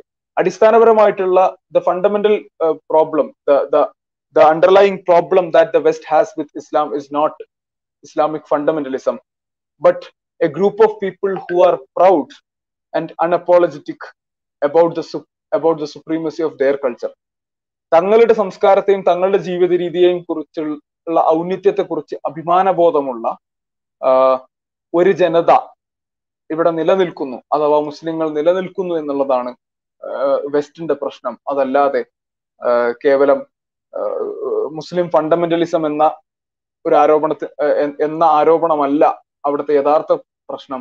നേരെ മറിച്ച് സ്വന്തം ദീനിനെ കുറിച്ച് അഭിമാനമുള്ള അള്ളാഹുവിന്റെ നിയമങ്ങളാണ് ഇതെന്നും അത് അനുസരിക്കുന്നതിലാണ് എനിക്ക് വിമോചനം എന്നുമുള്ള അണപ്പോളജറ്റിക് ആയിട്ടുള്ള അഭിമാനബോധമുള്ള ഒരു ജനത ഇവിടെ നിലകൊള്ളുന്നു എന്നുള്ളതാണ് യഥാർത്ഥത്തിൽ ഈ നിലക്കുള്ള ഫ്രീഡം ഓഫ് എക്സ്പ്രഷന് വേണ്ടിയിട്ട് സ്വാതന്ത്ര്യത്തിന് വേണ്ടി ഞങ്ങൾ ഇത് അധിനിവേശം നടത്തുന്നു. തുടങ്ങിയിട്ടുള്ള കാര്യങ്ങൾക്കൊക്കെ നിദാനമാകുന്നത് എന്ന് നമുക്ക് മനസ്സിലാക്കാൻ കഴിയും. സമാനമായിക്കൊണ്ട് നമ്മൾ കാണുന്ന ഒരു സംഗതിയാണ് ഈ ഫ്രീഡം ഫ്രീഡം ഓഫ് എക്സ്പ്രഷൻ എന്നത് ക്യാപിറ്റലിസം എപ്രകാരമാണ് ഉപയോഗിക്കുന്നത് എന്നുള്ളത്. നമുക്കറിയാം ഇന്നത്തെ സോഷ്യൽ മീഡിയ അൽഗോരിതങ്ങളും എല്ലാം ഒരു പർട്ടിക്കുലർ സ്ട്രീം ഓഫ് തോട്ടിനെ ഒരു ലിബറൽ അനാർക്കിസ്റ്റ് പെർസ്പെക്റ്റീവിനെ വല്ലാതെ പുഷ് ചെയ്യാൻ വേണ്ടിയിട്ടുള്ള അൽഗോരിതങ്ങളും മറ്റുമാണ്. നമ്മൾ പല കണ്ടന്റുകളും നമ്മൾ പോസ്റ്റ് ചെയ്യുന്നത് നമ്മൾ പല ലിബറൽ അസംഷൻസിനെയും ക്വസ്റ്റ്യൻ ചെയ്ത് കഴിഞ്ഞാൽ വ്യത്യസ്ത വിഷയങ്ങളിലുള്ള ലിബറൽ നിലപാടുകളെ വിമർശിച്ചു കഴിഞ്ഞാൽ അൽഗോരിതത്തിൽ നിന്ന് നമ്മൾ ഔട്ട് ആവുകയോ അല്ലെങ്കിൽ നമ്മൾക്ക് നമ്മളുടെ പോസ്റ്റ് ടേക്ക് ഡൗൺ ചെയ്യപ്പെടുകയോ തുടങ്ങിയിട്ടുള്ള വ്യത്യസ്ത വിഷയങ്ങൾ നമുക്ക് കാണാൻ കഴിയും. അപ്പൊ ആ നിലയ്ക്ക് ഒരു ആ നിലയ്ക്ക് ഒരു ക്യാൻസൽ കൾച്ചറും ഒരു ഡിസ്മിസിങ് കൾച്ചറും പ്രിവാലന്റ് ആയിട്ടുള്ള അറ്റ്മോസ്ഫിയർ അവിടെ അടിസ്ഥാനപരമായിട്ട് ക്യാപിറ്റലിസത്തിന്റെ ഉദ്ദേശം ആർക്ക് വേണ്ടിയും ഫ്രീഡം കൊടുക്കുക എന്നുള്ളതല്ല. കാരണം if they were standing for freedom of expression അവിടെ എല്ലാ ആശയങ്ങൾക്കും തുറന്നു പറയാനുള്ള ഒരു സ്പേസ് ഉണ്ടാവുകയാണ് വേണ്ടിയിരുന്നത്. യഥാർത്ഥത്തിൽ സോഷ്യൽ മീഡിയയുടെ ആവിർഭാവത്തോടു കൂടി ഉണ്ടായിരുന്ന ഒരു പ്രതീക്ഷ എന്ന് വെച്ചാൽ മുൻകാലങ്ങളിൽ ഇൻഫർമേഷൻ എന്നുള്ളത് സ്റ്റേറ്റ് സ്റ്റേറ്റിന്റെ അബ്സല്യൂട്ട് കൺട്രോളിലായിരുന്നെങ്കിൽ സാറ്റലൈറ്റ് ചാനലുകൾ പ്രൈവറ്റ് സാറ്റലൈറ്റ് ചാനലുകളോട് വന്നതോടുകൂടി അത് വീണ്ടും കുറച്ചുകൂടി ആശയവിനിമയത്തിനും ആശയ സംവാദങ്ങൾക്കുമുള്ള സ്പേസ് ഓപ്പൺ അപ്പ് ആയെങ്കിൽ സോഷ്യൽ മീഡിയയും ഇന്റർനെറ്റും വന്നതോടുകൂടി യഥാർത്ഥത്തിൽ എന്താണ് ആളുകൾക്ക് ആശയങ്ങളും സംവാദങ്ങളും നടത്താൻ ആശയവിനിമയവും സംവാദവും സംവാദങ്ങളും നടത്താൻ കഴിയും എന്നൊരു പ്രതീക്ഷയായിരുന്നു ഉണ്ടായിരുന്നത്. അതായിരുന്നു അതാണ് അതിന്റെ ഒരു എന്താ പറയാ സോഷ്യൽ മീഡിയയുടെയും ഇന്റർനെറ്റിന്റെയും ഒരു യുണീക് സെല്ലിംഗ് പോയിന്റ് ആയിക്കൊണ്ട് അവതരിപ്പിക്കപ്പെടാറുള്ളതും ഇത് ജനാധിപത്യത്തിന്റെ ഏറ്റവും മികച്ച ഒരു ഒരു ഒരു മാനിഫെസ്റ്റേഷൻ ആണെന്ന് പറഞ്ഞുകൊണ്ടാണ്. കാരണം ഇവിടെ ആർക്കും സംസാരിക്കാം എന്തും സംസാരിക്കാം തുടങ്ങിയിട്ടില്ല. എന്നാൽ യഥാർത്ഥത്തിൽ നമ്മൾ മനസ്സിലാക്കുന്നത് നേരെ തിരിച്ചാണ്. ഏതേത് ആശയങ്ങളാണോ പ്രോഫിറ്റ് ജനറേറ്റിംഗ് ആയിട്ടുള്ളത്? ഏത് ആശയവും ഏത് നിലപാടുകളുമാണോ ലാഭം ഉണ്ടാക്കാൻ സഹായകമാകുന്നത്? ആ ആശയങ്ങൾക്ക് മാത്രം ഒരു സ്പേസ് കൊടുക്കുകയും അതല്ലാത്തതിനെയെല്ലാം വെട്ടിമുറിച്ച് മാറ്റുകയും ചെയ്യുന്ന അവസ്ഥ നമുക്ക് കാണാൻ കഴിയും. സമാനമായ ഒരു ഫിനോമിനാണ് നമ്മൾ റീസെന്റ് കണ്ട P S G P S G ക്ലബിലെ ഒരു ഫുട്ബോൾ താരം ഒരു മുസ്ലിം ഫുട്ബോൾ താരം L G B T Q അനുകൂല ജേഴ്സി അണിയുന്നതിൽ നിന്ന് വിസമ്മതിച്ചത് മൂലം ടീമിൽ നിന്ന് പ്ലേയിങ് ടീമിൽ നിന്ന് ഒഴിവാക്കപ്പെട ഒഴിവാക്കപ്പെട്ട സാഹചര്യം നമ്മൾ കണ്ടതാണ്. അഥവാ അവിടെ ഈ വ്യത്യസ്ത ഫുട്ബോൾ ക്ലബുകളുടെ ഒന്നും ഉദ്ദേശം ഏതെങ്കിലും ഒരു എന്താണ് തോട്ടിന്റെ എക്സ്പ്രഷനുള്ള സ്പേസ് കൊടുക്കുക എന്നതിലപ്പുറത്തേക്ക് മാർക്കറ്റുള്ള തോട്ട് മാർക്കറ്റുള്ള നിലപാട് ഏതോ ആ നിലപാടിനൊപ്പം നിന്നാൽ അതിന്റെ പ്രോഫിറ്റ് ജനറേഷന്റെ ഉപയോക്താക്കളാകാൻ കഴിയും എന്ന പ്രതീക്ഷയിൽ നിലപാടുകൾ എടുക്കുന്നത് കൊണ്ടാണ് ഇത്രയും ഹെവി ആയിട്ടുള്ള ഒരു ക്യാൻസൽ കൾച്ചർ വരുന്നത്. അവിടെ നമ്മൾ മനസ്സിലാക്കേണ്ടത് ആ ഒരു ഫുട്ബോൾ താരം അവിടെ കരാറിൽ ഒപ്പിട്ടത് ഫുട്ബോൾ കളിക്കാനാണ്. ഏതെങ്കിലും ഒരു പ്രൊപ്പഗാൻഡക്കൊപ്പം നിൽക്കാനല്ല എന്നുള്ളതാണ് നമ്മൾ മനസ്സിലാക്കേണ്ടത്. എന്നിരിക്കെ ഒരു നിലപാട് എടുക്കാത്തതിന്റെ പേര് ഒരു ഒരു പർട്ടിക്കുലർ നില തന്റെ റിലീജിയസ് കൺവിക്ഷന്റെ പുറത്തൊരു നിലപാടെടുത്തതിന്റെ പേരിൽ ആ ക്യാൻസൽ കൾച്ചർ നേരിടേണ്ടി വന്നു എന്ന് പറയുന്നത് തന്നെ എത്രമാത്രം ലാഭം ജനറേറ്റ് ചെയ്യുന്ന തോട്ട്സിന് മാത്രം ഇടം നൽകുന്ന ക്യാപിറ്റലിസം ഈ ഫ്രീഡം ഓഫ് എക്സ്പ്രഷൻ എന്നൊരു ഹോൾ ആശയത്തെ തങ്ങളുടെ സൗകര്യത്തിന് വേണ്ടി തങ്ങൾക്ക് ഗോളടിക്കാൻ വേണ്ടി ഗോളി പോസ്റ്റ് മാറ്റി വെക്കുന്ന തരത്തിൽ ഗെയിം സെറ്റ് ചെയ്യുന്നു എന്നുള്ളത് നമുക്ക് മനസ്സിലാക്കാൻ കഴിയും. അപ്പം സമത് കേൾക്കുന്നുണ്ടോ? ഞാൻ പറയുന്നത് ഓഡിബിൾ ആണോ? എന്തോ നെറ്റ് കണക്ഷൻ വീഡിയോ ആ ഓഡിബിൾ ആണ് ആ ഒടിബിൾ ആണ്. വേറൊരു വിഷയത്തെ കുറിച്ചുള്ള സമതിന്റെ പെർസ്പെക്ടീവ് ഓക്കെ ഞാൻ പറയുന്നതിൽ എന്തെങ്കിലും ക്ലാരിറ്റി കുറവുണ്ടെങ്കിൽ ഒന്ന് സൂചിപ്പിക്കണേ ഇപ്പോഴാണ് ഈ ഡിസ്കഷനിൽ ജോയിൻ ചെയ്തത് ഓക്കെ. പറഞ്ഞ ക്ലിയർ ആയിനല്ലേ ലാസ്റ്റ് ആ ഒക്കെ ക്ലിയർ ആണ്. പറഞ്ഞോ.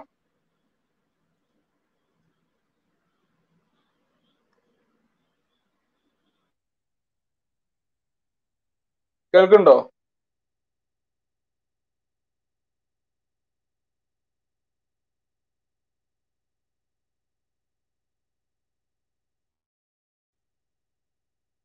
കണക്ഷൻ എന്തോ പ്രശ്നം ഉണ്ടെന്ന് തോന്നുന്നു സമ്മതിന്റെ പറഞ്ഞു വന്നൊരു പോയിന്റ് ഇതാണ്. എപ്രകാരമാണ് ക്യാപിറ്റൽ അല്ലെങ്കിൽ പ്രോഫിറ്റ് ജനറേഷന് വേണ്ടിയിട്ട് ചില ആശയങ്ങൾ തഴയപ്പെടുകയും മറ്റത് ക്യാൻസൽ ചെയ്യപ്പെടുകയും ചെയ്യുന്നു എന്നുള്ളതാണ്. അവിടെ തന്നെയാണ് ഫീമെയിൽ ഒബ്ജക്ടിഫിക്കേഷൻ എന്നൊരു ഫിനോമിനൻ നമുക്ക് കാണാൻ കഴിയുന്നത്.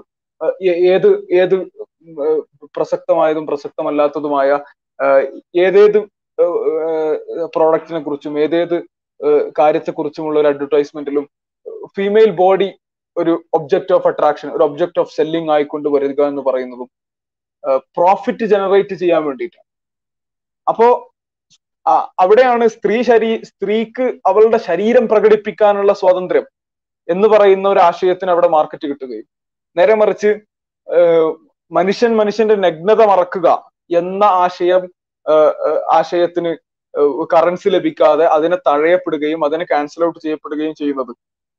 ശരീരം പ്രകടിപ്പിക്കുക എന്ന് പറയുന്നത് ഒരു മാർക്കറ്റബിൾ ആയ പ്രോഫിറ്റബിൾ ആയ ക്യാപിറ്റൽ ജനറേറ്റിംഗ് ആയിട്ടുള്ള ഒരു സംഗതി ആകുമ്പോൾ അതിന് സ്പേസ് കിട്ടുകയും മറ്റത് തഴയപ്പെടുകയും ചെയ്യുന്നു എന്നുള്ളത്. നേരത്തെ സൂചിപ്പിച്ച വാർ ഓൺ ടെറർ അല്ലെങ്കിൽ ബാർബേറിയൻസിനെ ലിബറേറ്റ് ചെയ്യാനുള്ള ഞങ്ങളുടെ യുദ്ധം എന്ന് പറഞ്ഞുകൊണ്ട് ഫ്രീഡം ഓഫ് എക്സ്പ്രഷൻ അതിനൊരു പ്രിറ്റക്സ്റ്റ് ആയിട്ട് ഉപയോഗിക്കുന്ന കാര്യം സൂചിപ്പിച്ചല്ലോ അതിന്റെ ഒരു തുടർച്ചയിലാണ് വലിയ തോതിലുള്ള ആയുധ കച്ചവടങ്ങളും അത് അതിലൂടെയുള്ള പ്രോഫിറ്റ് ജനറേഷനും അത് അതിന് അതിന് അതിന്റെ കൂടെ പിടിച്ചുകൊണ്ട് നടക്കുന്നു അപ്പം ഈ നിലയ്ക്ക് ഗുരുതരമായിട്ടുള്ള ലക്ഷക്കണക്കിന് മനുഷ്യ മനുഷ്യജീവനുകളെ കൊല്ലുന്നു. അവിടെ ആയുധ കച്ചവടം നടത്തിക്കൊണ്ട് കോടിക്കണക്കിന് ട്രില്യൺ കണക്കിന് ഡോളർ ലാഭങ്ങൾ കൊയ്യുന്നു. ഇതിനെല്ലാമുള്ള ന്യായം ഞങ്ങൾ ഇത് അവിടെ ഫ്രീഡം ഓഫ് എക്സ്പ്രഷൻ കൊടുക്കാൻ പോകുന്നു. അപ്പൊ അത്രമാത്രം പൊള്ളയായ ക്രൂരമായ അവകാശവാദങ്ങൾ കൊണ്ട് നിറഞ്ഞൊരു സംഗതിയായിട്ട് ഈ ഫ്രീഡം ഓഫ് എക്സ്പ്രഷൻ എന്നുള്ള ഒരു ഹോൾ ആശയം മാറുകയാണ്. സാഹിബ് കാക്ക് കൂടുതൽ പോയിന്റുകൾ ആഡ് ചെയ്യുന്നുണ്ടെങ്കിൽ ആഡ് ചെയ്യാം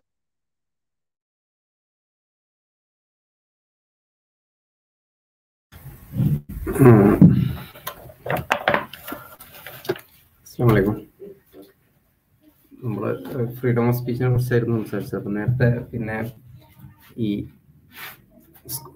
പിന്നെ കുട്ടികളെ ശീലിപ്പിക്കുന്ന കാര്യം നമ്മൾ ചർച്ച ചെയ്തല്ലോ. അപ്പം അതിൽ പിന്നെ നമുക്കറിയാം ഏത് വ്യവസ്ഥയിലായാലും ഒരു ഒരു കുട്ടിയും സ്കൂളിൽ പോയിട്ട് അതായത് പതിനെട്ട് വയസ്സിന് ശേഷം ഞാൻ സ്വന്തമായിട്ട് ഒരു സിലബസ് കണ്ടുപിടിച്ചിട്ട് സ്വന്തമായിട്ട് പഠിക്കുമെന്ന് പറഞ്ഞിട്ട് ഒരു കുട്ടിയും പഠിക്കുന്നില്ല. ചെറുപ്പം മുതലേ നമ്മൾ സ്കൂളിൽ പഠിപ്പിക്കുന്നത് പലവിധ ആശയങ്ങളാണ്. നമ്മൾ ഏത് സബ്ജക്റ്റ് ആണെങ്കിലും അതിലൂടെ നമ്മൾ പലവിധ ആശയങ്ങളാണ് നമ്മൾ ഒരു കുട്ടിയിലേക്ക് സന്നിവേശിപ്പിക്കുന്നത്. അപ്പൊ അതൊക്കെ നമ്മൾ അഡൽസ് തീരുമാനിക്കുന്ന കാര്യങ്ങളാണ്. അഡൽസ് ആണ് അതിന്റെ സിലബസ് തീരുമാനിക്കുന്നത്. പിന്നെ അഡൽസ് ആണ് അതിന്റെ പിന്നെ ഏതൊക്കെ സബ്ജക്ട് കുട്ടി പഠിക്കണം എന്ന് തീരുമാനിക്കുന്നത്. പിന്നെ പാരന്റ്സ് ആണ് കുട്ടി ഏത് സ്കൂളിൽ പോകണം തീരുമാനിക്കുന്നത്. സി ബി എസ് ഇ പോകണോ സ്റ്റേറ്റ് സിലബസ് പോകണോ തീരുമാനിക്കുന്നത്. അതല്ല ഇനി ഹോം സ്കൂൾ ചെയ്യണോ അതൊക്കെ അഡൽസ് ആണ് തീരുമാനിക്കുന്നത്. അപ്പോൾ എല്ലാ കാര്യത്തിലും നമ്മൾ അഡൽസ് തീരുമാനം എടുക്കുകയും എന്നാൽ ഒരു മതവിശ്വാസത്തിന്റെ കാര്യം വരുമ്പോൾ മാത്രം അഡൽസ് തീരുമാനിക്കുന്നത് ഒരു കുറ്റമാണ്. അല്ലെങ്കിൽ കുട്ടികളെ ഇപ്പോൾ കുട്ടികൾ ശീലിക്കുന്നത് കുട്ടികൾ ഇപ്പോൾ അഡൽസ് ധരിക്കുന്ന വസ്ത്രം ധരിച്ചിട്ടാണ് ഏത് കുട്ടി ധരിച്ച് ആ ഒരു രീതിയിലാണ് വളരുക. അപ്പോൾ നമ്മളാരും പിന്നെ കുട്ടികളെ കിമോണോ ധരിപ്പിച്ച് ശീലിപ്പിക്കാറില്ല. നമ്മൾ നമ്മൾ ധരിക്കുന്ന വസ്ത്രങ്ങൾ പാന്റും ഷർട്ടും പിന്നെ തുണിയും മുണ്ടും ഒക്കെയാണ് കുട്ടികളെ ധരിപ്പിച്ച് ശീലിപ്പിക്കുക. അതേപോലെ തന്നെയാണ് പിന്നെ അല്ലെങ്കിൽ നമ്മളാരും ജപ്പാനിലെ ആളുകൾ ധരിക്കുന്ന വസ്ത്രം വെച്ചിട്ട് നമ്മളെ കുട്ടികളെ ശീലിപ്പിക്കില്ല അതുപോലെ തന്നെയാണ് നമ്മൾ എന്ത് കാര്യത്തിലായാലും ഇപ്പോൾ കുട്ടികൾ ഹിജാബ് ധരിക്കും. കുട്ടികൾ ചെറുപ്പത്തിലെ കുട്ടികൾ ഹിജാബ് ധരിക്കുന്നു. ഭയങ്കര പ്രശ്നമാണ് എന്ന് പറഞ്ഞിട്ട് പറയും. അപ്പൊ എന്ന് പിന്നെ എല്ലാ കാര്യത്തിലും എല്ലാ വസ്ത്രവും അങ്ങനെ തന്നെയാണ്. എല്ലാ വസ്ത്രവും കുട്ടികൾ പിന്നെ പേരൻസ് ധരിപ്പിക്കുന്ന വസ്ത്രമാണ് അവർ ധരിക്കുന്നത്. അത് കുട്ടികൾ സ്വതന്ത്രമായിട്ട് കുട്ടികൾക്ക് ലോകത്തുള്ള എല്ലാ വസ്ത്രങ്ങളും അവരുടെ മുന്നിൽ കാണിച്ചു കൊടുത്തിട്ട് അവർ ചൂസ് ചെയ്യുന്നൊന്നല്ല നമ്മൾ ആ നാട്ടിൽ സോഷ്യൽ ഇതനുസരിച്ച് എന്താണോ അവിടെ പ്രിവെയിലിംഗ് ആയിട്ടുള്ള സാധനം. അത് പേരൻസ് ധരിപ്പിക്കുന്നു കുട്ടികൾ ധരിക്കുന്നു അത് ശീലമാവുന്നു. അവർക്ക് ആ ശീലമാ പിന്നെ അവരുടെ ഇഷ്ടമായി മാറുന്നു. പിന്നെ എന്നിട്ട് അവർ പലപ്പോഴും അത് പിന്നെ അവർ സ്വതന്ത്രമായിട്ട് ചൂസ് ചെയ്താന്നൊക്കെ അവർ തെറ്റിദ്ധരിക്കുന്നു. പക്ഷെ അതേസമയം അത് പേരൻസ് ശീലിപ്പിച്ചുകൊണ്ടാണ് അത് പലപ്പോഴും ഏത് വസ്ത്രമായാലും ജീൻസ് ആയാലും പാന്റ് ആയാലും തുണിയായാലും ഒക്കെ പേരൻസ് ശീലിപ്പിച്ചുകൊണ്ടാണ് അവർ ആ കുട്ടിക്ക് അത് ധരിക്കുന്നത്. അല്ലെങ്കിൽ ആ സമൂഹത്തിൽ അതാണ് മെരിക്കുള്ളത് ഉള്ളതുകൊണ്ടാണ് അവർക്കത് കംഫോർട്ടായി മാറുന്നത്. അപ്പോൾ ഇങ്ങനെ ഒരുപാട് വൈരുദ്ധ്യങ്ങൾ നമ്മൾ പിന്നെ ഈ ലിബറൽ വേൾഡ് വ്യൂവിൽ നിന്നുകൊണ്ടുള്ള വിമർശനങ്ങളിൽ നോക്കിയാൽ കാണാൻ കഴിയും. അവർ പലപ്പോഴും പ്രശ്നമായി ഉന്നയിക്കുന്ന കാര്യങ്ങളെ കുറിച്ച് നമ്മൾ അതിന്റെ ബേസിലേക്ക് ഒന്ന് ശ്രദ്ധിച്ചു കഴിഞ്ഞാൽ അതിലൊരുപാട് വൈരുദ്ധ്യങ്ങൾ ഉണ്ടാവും അവർ ഉന്നയിക്കുന്നത് വലിയ വിമർശനമായിട്ട് ഉന്നയിക്കുന്നത്. പലപ്പോഴും നമ്മൾ പിന്നെ നമ്മൾ വേണ്ടത്ര അതിനെക്കുറിച്ച് ചിന്തിച്ചിട്ടില്ലെങ്കിൽ ഒരു പക്ഷെ ഒരു അപ്പോളജിറ്റിക് ആയിട്ടൊക്കെ സംസാരിക്കേണ്ട ഒരു അവസ്ഥ ഉണ്ടാവും. പക്ഷെ നമ്മളൊന്ന് ആഴത്തിൽ ആലോചിച്ച് കഴിഞ്ഞാൽ വളരെ എളുപ്പത്തിൽ നമുക്ക് അതിന്റെ പൊള്ളത്തരങ്ങളും അതിന്റെ വൈരുദ്ധ്യങ്ങളും നമുക്ക് മനസ്സിലാക്കാൻ കഴിയുമെന്നുള്ളതാണ് സമ്മത ആഡ്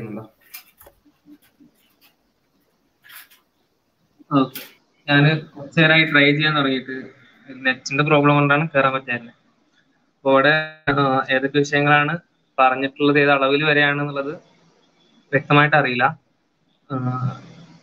ഞാൻ പറയുന്നത്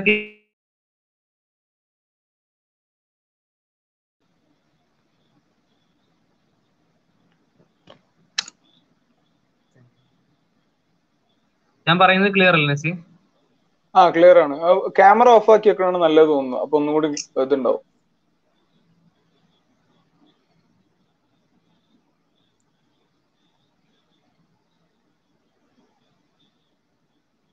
ഞാൻ പറയുന്നത് കേൾക്കുന്നുണ്ടോ?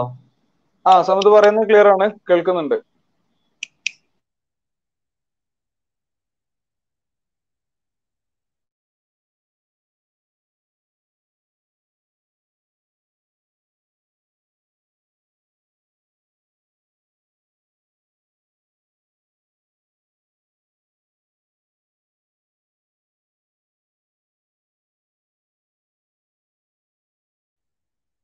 കണക്ഷൻ വീണ്ടും ഇന്ററപ്റ്റ് ആയി തോന്നുന്നുണ്ട്. നമ്മൾ പറഞ്ഞു വന്നത് ഫ്രീഡം ഓഫ് സ്പീച്ച് എന്നൊരു ഹോൾ കോൺസെപ്റ്റിന്റെ ഫ്രീഡം ഓഫ് എക്സ്പ്രഷൻ എന്ന് പറയുന്ന ആശയത്തിൽ ആ ആശയം ഏറ്റവും ശക്തമായിട്ട് ഉന്നയിക്കുന്ന ആളുകളിലുള്ള കാപട്യവും അവരുടെ വൈരുദ്ധ്യങ്ങളും ഒക്കെയാണ്. ആ വൈരുദ്ധ്യങ്ങളുടെ ഒരു നീണ്ട നിര തന്നെ ഉണ്ട് അത് നമുക്ക് അതിനെക്കുറിച്ച് മാത്രം പറഞ്ഞുകൊണ്ടിരുന്നാൽ തന്നെ അത് തീരുകയില്ല.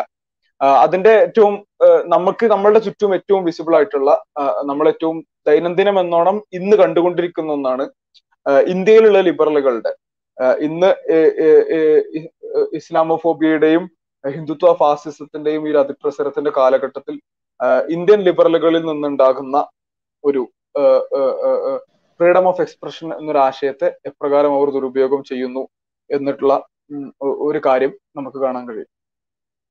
സമത് കണക്റ്റഡ് ആണ് ഇപ്പോ?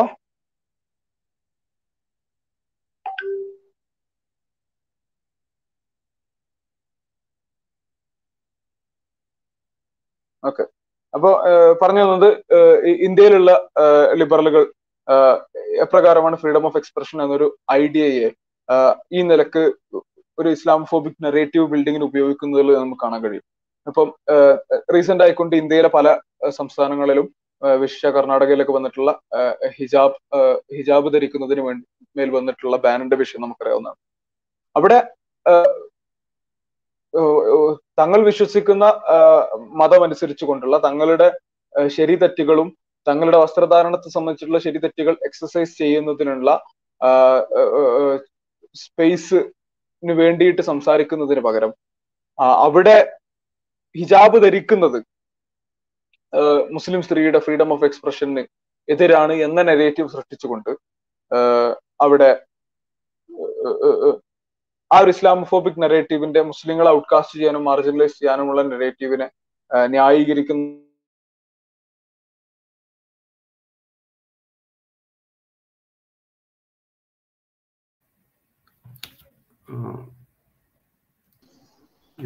കണക്ഷൻ ഞാൻ പറയുന്നത് ആ സേവക്ക് പറയുന്നത് കേൾക്കുന്നുണ്ട്. ഞാൻ പറയുന്ന ഒടുവിലാണോ ആ പിന്നെ ഞാൻ ജസ്റ്റ് ഒരു കാര്യം പറയണം. ഇപ്പൊ നമ്മൾ ഈ ഫ്രീഡം ഓഫ് സ്പീച്ചിന്റെ പറ്റി സംസാരിക്കുമ്പോഴേ നമ്മളിപ്പം ഈ ഈ സമീപകാലത്ത് നമ്മൾ എത്തിച്ചേർന്ന ഒരു അവസ്ഥ കൂടി നമ്മൾ സൂചിപ്പിക്കേണ്ടതുണ്ടെന്ന് തോന്നുന്നു. അതായത് പിന്നെ ഇപ്പോൾ ലിബറലുകളൊക്കെ അതിന്റെ ഒരു ചാമ്പ്യൻസ് ആയിട്ട് അവർ സ്വയം മനസ്സിലാക്കുന്ന ഒരു സംഗതി. എന്നാൽ ഇന്നിപ്പോ ഇന്നത്തെ ഒരു കാലഘട്ടത്തിൽ ഈ ഫ്രീഡം ഓഫ് സ്പീച്ചിനെ ഏറ്റവും അധികം റെസ്ട്രിക്ട് ചെയ്യാൻ ശ്രമിക്കുന്നത് ഇതേ ലിബറൽ കാഴ്ചപ്പാടിൽ നിന്നുള്ള ആളുകളാണ് എന്നുള്ളത് രസകരമായ സംഗതിയാണ്. പൊളിറ്റിക്കൽ കറക്റ്റ്നെസിന്റെ പേരിൽ നമ്മൾ എന്ത് ഉപയോഗിക്കണം എന്ത് വാക്ക് ഉപയോഗിക്കണം എന്ന് പോലും എന്ത് വാക്ക് എന്ത് പ്രൊണൗൺ ഉപയോഗിക്കണം എന്ന് പോലും നമ്മളെ മേലെ കയറി ഇമ്പോസ് ചെയ്യണം. നിങ്ങൾ എന്ത് നിങ്ങൾ ഇപ്പൊ ഞാനൊരു കാര്യത്തെ കുറിച്ച് സംസാരിക്കുമ്പോൾ ഞാൻ എന്ത് എനിക്കെന്ത് അപ്പിയർ ചെയ്യുന്നു? ഞാൻ എങ്ങനെയാണ് അതിനെക്കുറിച്ച് മനസ്സിലാക്കുന്നത്? ഇപ്പോൾ ഒരു സംഗതിയെ കുറിച്ച് ഞാൻ എങ്ങനെ പെർസീവ് ചെയ്യുന്നു എന്നതിനനുസരിച്ചാണ് എനിക്ക് സംസാരിക്കാൻ കഴിയുക. അതേസമയം അതിന് പോലും എന്നെ അനുവദിക്കാതെ പിന്നെ അവർ ചില കാര്യങ്ങൾ പറയുന്നുണ്ട്. അവർ സെൽഫ് ഐഡന്റിഫിക്കേഷൻ എന്നോ മറ്റോ രൂപത്തിൽ പറഞ്ഞിട്ട് അവർ പറയുന്ന രൂപത്തിൽ തന്നെ ഞാൻ സംസാരിക്കണം. അതിനെ ഞാൻ എതിർക്കാൻ പാടില്ല. ഞാൻ അതിനെ ആ ഒരു ഒരു ആർഗ്യുമെന്റ് പോലെ എതിർത്താൽ പോലും അത് നമുക്ക് പലപ്പോഴും പിന്നെ ഒരു ഫോബിക് ചാപ്പ കിട്ടും. അവരുടെ ആർഗ്യുമെന്റിനെ പോലെ എതിർക്കാൻ പാടില്ല. പിന്നെ അതേപോലെ അവരെന്ത് പറയുന്നു അവരെന്ത് സ്വയം ചിന്തിക്കുന്നു എന്ന് എന്നത് അവർ പറഞ്ഞത് കേട്ടിട്ട് അവരെ വിശ്വസിച്ചുകൊണ്ട് നമ്മൾ സംസാരിക്കണം എന്നുള്ളതാണ്. അപ്പൊ നമുക്ക് നമ്മുടെ കണ്ണിനെ നമ്മുടെ സെൻസറി ആയിട്ടുള്ള നമ്മുടെ പിന്നെ സംവേദന ക്ഷമത അതിന് അതിനൊന്നും നമുക്ക് വിശ്വസിക്കാൻ പറ്റില്ല. എന്നിട്ട് അവരെന്ത് പെർസീവ് ചെയ്യുന്നു എന്നുള്ളതനുസരിച്ച് സംസാരിക്കണം എന്ന രൂപത്തിൽ. അതായത് പിന്നെ നമുക്ക് ഏറ്റവും അധികം പിന്നെ ഫ്രീഡം ഓഫ് സ്പീച്ചിനെ റെസ്ട്രിക്ട് ചെയ്യുന്ന തലത്തിലേക്ക് ഇതേ ആളുകൾ തന്നെ എത്തി ചേർന്നിരിക്കുന്നു എന്നുള്ളതാണ്. ഇത് യഥാർത്ഥത്തിൽ ഈ മനുഷ്യനിർമ്മിതമായിട്ടുള്ള ആശയങ്ങളുടെ ഒരു പരിണിതിയാണ്. ഒരു കാലത്ത് എന്താണോ വലിയ കാര്യമായിട്ട് കൊണ്ടുവരുന്നത് അതേ കാര്യത്തിൽ പിന്നെ പിന്നെ ഒരു ഒരു കാലത്ത് വലിയ സംഗതിയായിട്ട് അതിനെ തന്നെ അവർ തന്നെ കുഴിച്ചു മൂടിയിട്ട് പിന്നെ മറ്റൊരു സംഗതിയെ പുറത്തു കൊണ്ടുവരും അപ്പൊ ഇവരിങ്ങനെ മാറിക്കൊണ്ടിരിക്കും പലപ്പോഴും മാറിക്കൊണ്ടിരിക്കും. അപ്പൊ ഇവർ മാറുന്നതിനനുസരിച്ച് നമ്മൾ മാറണം നമ്മൾ മാറിയിട്ടില്ലെങ്കിൽ അത് നമ്മളെന്തോ ചെയ്യുന്നത് തെറ്റാണ് എന്നുള്ളതാണ്. പക്ഷെ നമുക്ക് മനസ്സിലാക്കുന്നത് എന്താ വെച്ചാൽ അവർ അവർക്ക് തോന്നിയ പോലെ അവർ പലപ്പോഴും പലതും പറയുന്നു. നമുക്ക് കൃത്യമായിട്ടുള്ള ഒരു മാനദണ്ഡം ഉണ്ട് നമുക്ക് പിന്നെ അതിന്റെ റൈറ്റ് ഓർ റോങ് എന്ന് നിശ്ചയിക്കാനുള്ള കൃത്യമായിട്ടുള്ള മാനദണ്ഡം ഉണ്ട് എന്നുള്ളതാണ്. അപ്പൊ അതുകൊണ്ട് നമ്മൾ നമ്മൾ ഏത് കാലത്തും നമുക്ക് അതിനൊരു കൃത്യമായിട്ടുള്ള മാനദണ്ഡങ്ങൾ അനുസരിച്ച് മുന്നോട്ട് പോകാൻ കഴിയും. അതേസമയം അവർ ഒരു കാലത്ത് ഭയങ്കര ഫ്രീഡം ഓഫ് സ്പീച്ചിന്റെ ആളുകളായി നടന്നവര് ഇപ്പം അതിനെ റെസ്ട്രിക്ട് ചെയ്യാൻ വേണ്ടിയിട്ട് ഭയങ്കരമായിട്ട് ശ്രമിച്ചുകൊണ്ടിരിക്കുക അപ്പൊ പഠനങ്ങളെ റെസ്ട്രിക്ട് ചെയ്യാണ്. പിന്നെ അതായത് അവർക്ക് അവരുടെ ആശയങ്ങൾക്ക് എതിരെ നിൽക്കുന്നു എന്ന് തോന്നുന്ന ഗവേഷണങ്ങളെ പോലും റെസ്ട്രിക്ട് ചെയ്യാനും പിന്നെ ആ രൂപത്തിൽ ചിന്തിക്കുന്ന പിന്നെ ഗവേഷകരൊക്കെ ക്യാൻസൽ ഔട്ട് ചെയ്ത് കളയാണ്. അവർ പറയാൻ പാടില്ല. അവർക്ക് പിന്നെ ഫണ്ടിങ് കൊടുക്കാൻ പാടില്ല. അങ്ങനെ ആ രൂപത്തിൽ ഒരു ഭയങ്കര ഒരു ഒരു കാലത്ത് അവർ ഒരു എക്സ്ട്രീമിൽ പറഞ്ഞുകൊണ്ടിരുന്ന സംഗതികൾ ഇപ്പോൾ മറ്റൊരു എക്സ്ട്രീമിൽ നിന്നുകൊണ്ടാണ് അവർ ചെയ്യുന്നത് എന്നുള്ളതാണ്. അപ്പൊ ഈ ഒരു സംഗതി നമ്മൾ ഈ ഒരു വിഷയവുമായിട്ട് ബന്ധപ്പെട്ട് മനസ്സിലാ ചർച്ച ചെയ്യേണ്ട ഒരു വിഷയമാണെന്ന് തോന്നുന്നു. അസ്സാം വലൈക്കും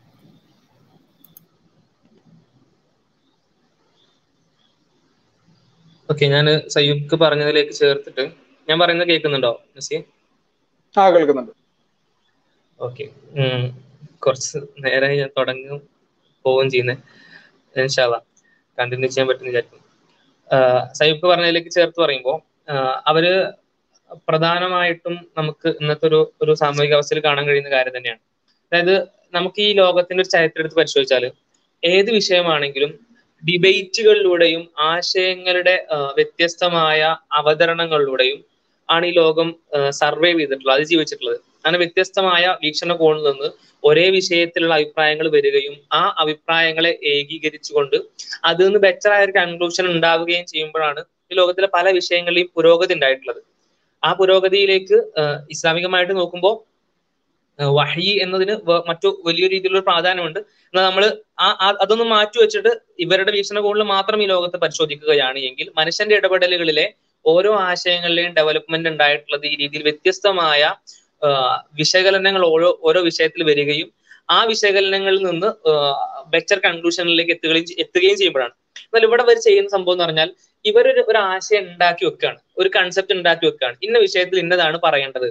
അതിനപ്പുറത്തേക്ക് ഇനി ആരും അന്വേഷിക്കേണ്ടതില്ല ഇനി ആരും പഠിക്കേണ്ടതില്ല. ഞങ്ങൾ അടിസ്ഥാനപരമായി ഇത് പറയാനുള്ള അവകാശത്തെയാണ് ഫ്രീഡം ഓഫ് സ്പീച്ച് എന്ന് പറഞ്ഞുകൊണ്ട് ചോദിച്ചിട്ടുള്ളത്. ആ അവകാശം ഞങ്ങൾ നേടിയെടുത്തിട്ടുണ്ട്. അത് ഞങ്ങൾ പറയുകയും ചെയ്തിട്ടുണ്ട്. ഏതൊരു കാര്യമാണോ ഞങ്ങൾ സ്ഥാപിക്കാൻ ശ്രമിക്കുന്നത് ആ കാര്യം ഞങ്ങൾ പറയുകയും ചെയ്തിട്ടുണ്ട്. ഇനി ഇതിനപ്പുറത്തേക്ക് നിങ്ങൾ ആരും ഒന്നും പറയേണ്ടതില്ല എന്ന രീതിയിൽ ലോകത്തെ മുഴുവൻ ഒരു ഒരു വലിയൊരു ലിമിറ്റ് സൃഷ്ടിച്ച് അതിനുള്ളിൽ ഒതുക്കി കൂട്ടുന്ന ഒരു അവസ്ഥ ഇത് ലോകത്തിന്റെ സാമൂഹികമായ വളർച്ചയെ വലിയ രീതിയിൽ തടയുമെന്ന് തന്നെയാണ് നമുക്ക് കാണാൻ കഴിയുക. പരിണാമപരമായിട്ട് എടുത്തു നോക്കുമ്പോൾ പോലും. ഇത്തരത്തിൽ ഇവരുടെ ചർച്ചകളെയും അതേപോലെ തന്നെ വീക്ഷണങ്ങളെയും വൈവിധ്യമാർന്ന അഭിപ്രായങ്ങളെയും നിരാകരിക്കുന്ന അതിനെ തടയുന്ന ഇടപെടലുകൾ ഏറ്റവും കൂടുതൽ കാണാൻ കഴിയുക. ജെൻഡർ പൊളിറ്റിക്സ് എന്ന് പറഞ്ഞ് അവർ മുന്നോട്ട് വെക്കുന്ന ആ ഒരു സംവിധാനത്തിലൂടെയാണ്. എത്രയാണ് ഈ ഈ സംസാരത്തിൽ ആ വിഷയം കടന്നു വന്നിട്ടുള്ളതെന്ന് അറിയില്ല. അതിന്റെ കുറച്ച് ഉദാഹരണങ്ങളാണ് ഞാൻ ഇവിടെ സൂചിപ്പിക്കാൻ ഉദ്ദേശിക്കുന്നത്. അഥവാ ജെൻഡർ പൊളിറ്റിക്സിന്റെ ഭാഗമായിട്ട് ലോകത്തിന്റെ പല കോണുകളിലും അവർ ചെയ്തിട്ടുള്ള ഈ നെറികേടുകൾ എങ്ങനെയാണ് ഏത് വാക്കിനാലാണ് അതിനെ വിശേഷിപ്പിക്കേണ്ടതെന്ന് അറിയില്ല. കാരണം നമ്മുടെ സംസ്കാരം നമുക്ക് താഴ്ത്താൻ പറ്റുമല്ലോ. അവർ എന്താ എന്തൊന്നാണോ ലോകത്തിന് മുന്നിൽ ഞങ്ങൾ ഈ ജെൻഡർ പൊളിറ്റിക്സിലൂടെ ഉദ്ദേശിക്കുന്നത് എന്ന് പറയുന്നത് അതിന് നേർ വിപരീതമായ പ്രവർത്തനങ്ങൾ. അഥവാ ഞങ്ങൾ ഇവിടെ നിലകൊള്ളുന്നത് ഈ L G B T Q I A plus എന്ന് പറഞ്ഞ് വളരെ വിശാലമായി നീണ്ടുകിടക്കുന്ന ഈ മഴവിൽ വർണങ്ങളുടെ ക്രമീകരണം അതുപോലെയുള്ള വ്യത്യസ്തമായ വൈവിധ്യമാർന്ന ആളുകൾ അവരുടെ ഐഡന്റിറ്റികൾ ഇവരുടെ എല്ലാം ഫ്രീഡത്തിന് വേണ്ടിയിട്ടാണ് freedom of speech and freedom of expression അവർക്ക് അവരുടേതായ കാര്യങ്ങൾ പറയാനും അവരുടേതായ കാര്യങ്ങൾ അവതരിപ്പിക്കാനുമുള്ള സ്വാതന്ത്ര്യത്തിന് വേണ്ടിയാണ് ഞങ്ങൾ നിലകൊള്ളുന്നത് എന്ന അടിസ്ഥാനത്ത് നിന്ന് ഉയർന്നു വന്ന ഈ ജെൻഡർ ഐഡിയോളജി ജെൻഡർ പൊളിറ്റിക്സ് ഈ ജെൻഡർ പൊളിറ്റിക്സിന്റെ ഭാഗമായിട്ട് ലോകത്ത് നടന്നിട്ടുള്ള കാര്യങ്ങൾ. അത് ഇവരെന്താ പറയുന്നത് നേരത്തെ പറഞ്ഞതുപോലെ തന്നെ ഈ ഈ വിഭാഗത്തിന്റെ ഫ്രീഡം ഓഫ് എക്സ്പ്രഷന് വേണ്ടിയിട്ട് അവർ എന്തൊന്നാണോ പുറത്തേക്ക് എക്സ്പ്രസ് ചെയ്യാൻ ആഗ്രഹിക്കുന്നത് ആ കാര്യം എക്സ്പ്രസ് ചെയ്യാൻ വേണ്ടി അതിനു വേണ്ടിയാണ് ഞങ്ങൾ അവരുടെ കൂടെ നിൽക്കുന്നത് എന്ന് പറയുന്ന ആളുകൾ ചെയ്തു കൂട്ടുന്ന കാര്യങ്ങൾ. അതിന്റെ ഇരകളിൽ അല്ലെങ്കിൽ ഇവരുടെ ആ ഒരു ഒരു അടിച്ചമർത്തലിന്റെ ഇരകളിൽ പ്രധാനിയാണ് ഡോക്ടർ മൈക്ക് ഡേവിഡ്സ് എന്ന് പറയുന്ന വ്യക്തി. ഇവർ എന്തൊരാശയമാണോ ഈ ഒരു ഒരു ഒരു തിയറിയുടെ ഉള്ളിൽ അല്ലെങ്കിൽ ഈ ഒരു വിഷയത്തിൽ അടിസ്ഥാനപരമായിട്ട് വെച്ചിട്ടുള്ളത്. അതിനപ്പുറത്തേക്ക് പോകാൻ കഴിയില്ല എന്താണ് എല്ലാ വിഷയത്തെയും പോലെ ഈ വിഷയത്തിനും അവരുടെ സമീപനം. ഈ ജെൻഡർ വിഷയത്തിൽ ഒരു ഒരു തിയറി വെച്ചിട്ടുണ്ടാവും. ആ തിയറിക്ക് അപ്പുറത്തേക്ക് പോകാൻ പറ്റൂല. ഡോക്ടർ മൈക്ക് ഡേവിഡ്സൺ ഇതിനു മുന്നേ എൽ ജി ബി ടി കമ്മ്യൂണിറ്റിയിൽ ഒരു അംഗമായിരുന്നു. ആ വ്യക്തി മനഃശാസ്ത്രപരമായിട്ടുള്ള ഒരു ചികിത്സയിലൂടെയാണ് നോർമൽ എന്ന് നമ്മളൊക്കെ മനസ്സിലാക്കുന്ന അഥവാ L G B T Q എന്ന കണ്ടീഷൻ അല്ലാത്ത കണ്ടീഷനിലേക്ക് വന്നത്. അതിനുശേഷം ആ വ്യക്തി ഇത്തരം ബുദ്ധിമുട്ട് അനുഭവിക്കുന്ന ആളുകൾക്ക് വേണ്ടിയിട്ട് ഒരു കേന്ദ്രം തുടങ്ങി. ഗേ കൺവേർഷൻ തെറാപ്പി എന്ന് പറയുന്ന കേന്ദ്രം സ്റ്റാർട്ട് ചെയ്തു. അതിന് തലവനായിട്ട് അദ്ദേഹം വർക്ക് ചെയ്തു. എന്നാൽ ആ വ്യക്തി തുടങ്ങിയ ഈ കേന്ദ്രത്തെ പൂട്ടിച്ചിരിക്കുകയാണ്. ഫ്രീഡം ഓഫ് എക്സ്പ്രഷന്റെ ആളുകൾ. അഥവാ എന്തൊക്കെയാണ് ആർക്കൊക്കെയാണ് പറയാനും അവതരിപ്പിക്കാനും താല്പര്യമുള്ളത് അതെല്ലാം അവതരിപ്പിക്കപ്പെടണം എന്ന് പറയുന്ന അതേ ആളുകൾ ഇവർ പറയുന്ന ഒരു തിയറി. ആ തിയറിക്ക് അനുസരിച്ച് ശാസ്ത്രീയമായി ഒരു ഒരു ഒരു ഒരു സംവിധാനം കൊണ്ടുവരും ചികിത്സ സംവിധാനം കൊണ്ടുവരാണ്. ആ സംവിധാനം കൊണ്ടുവരുന്ന കേന്ദ്രത്തെ പൂട്ടിക്കാണ്. എന്തുകൊണ്ടാണ് പൂട്ടിക്കുന്നത് ഞങ്ങളുടെ തിയറിക്കെതിരായി എന്നതുകൊണ്ട്.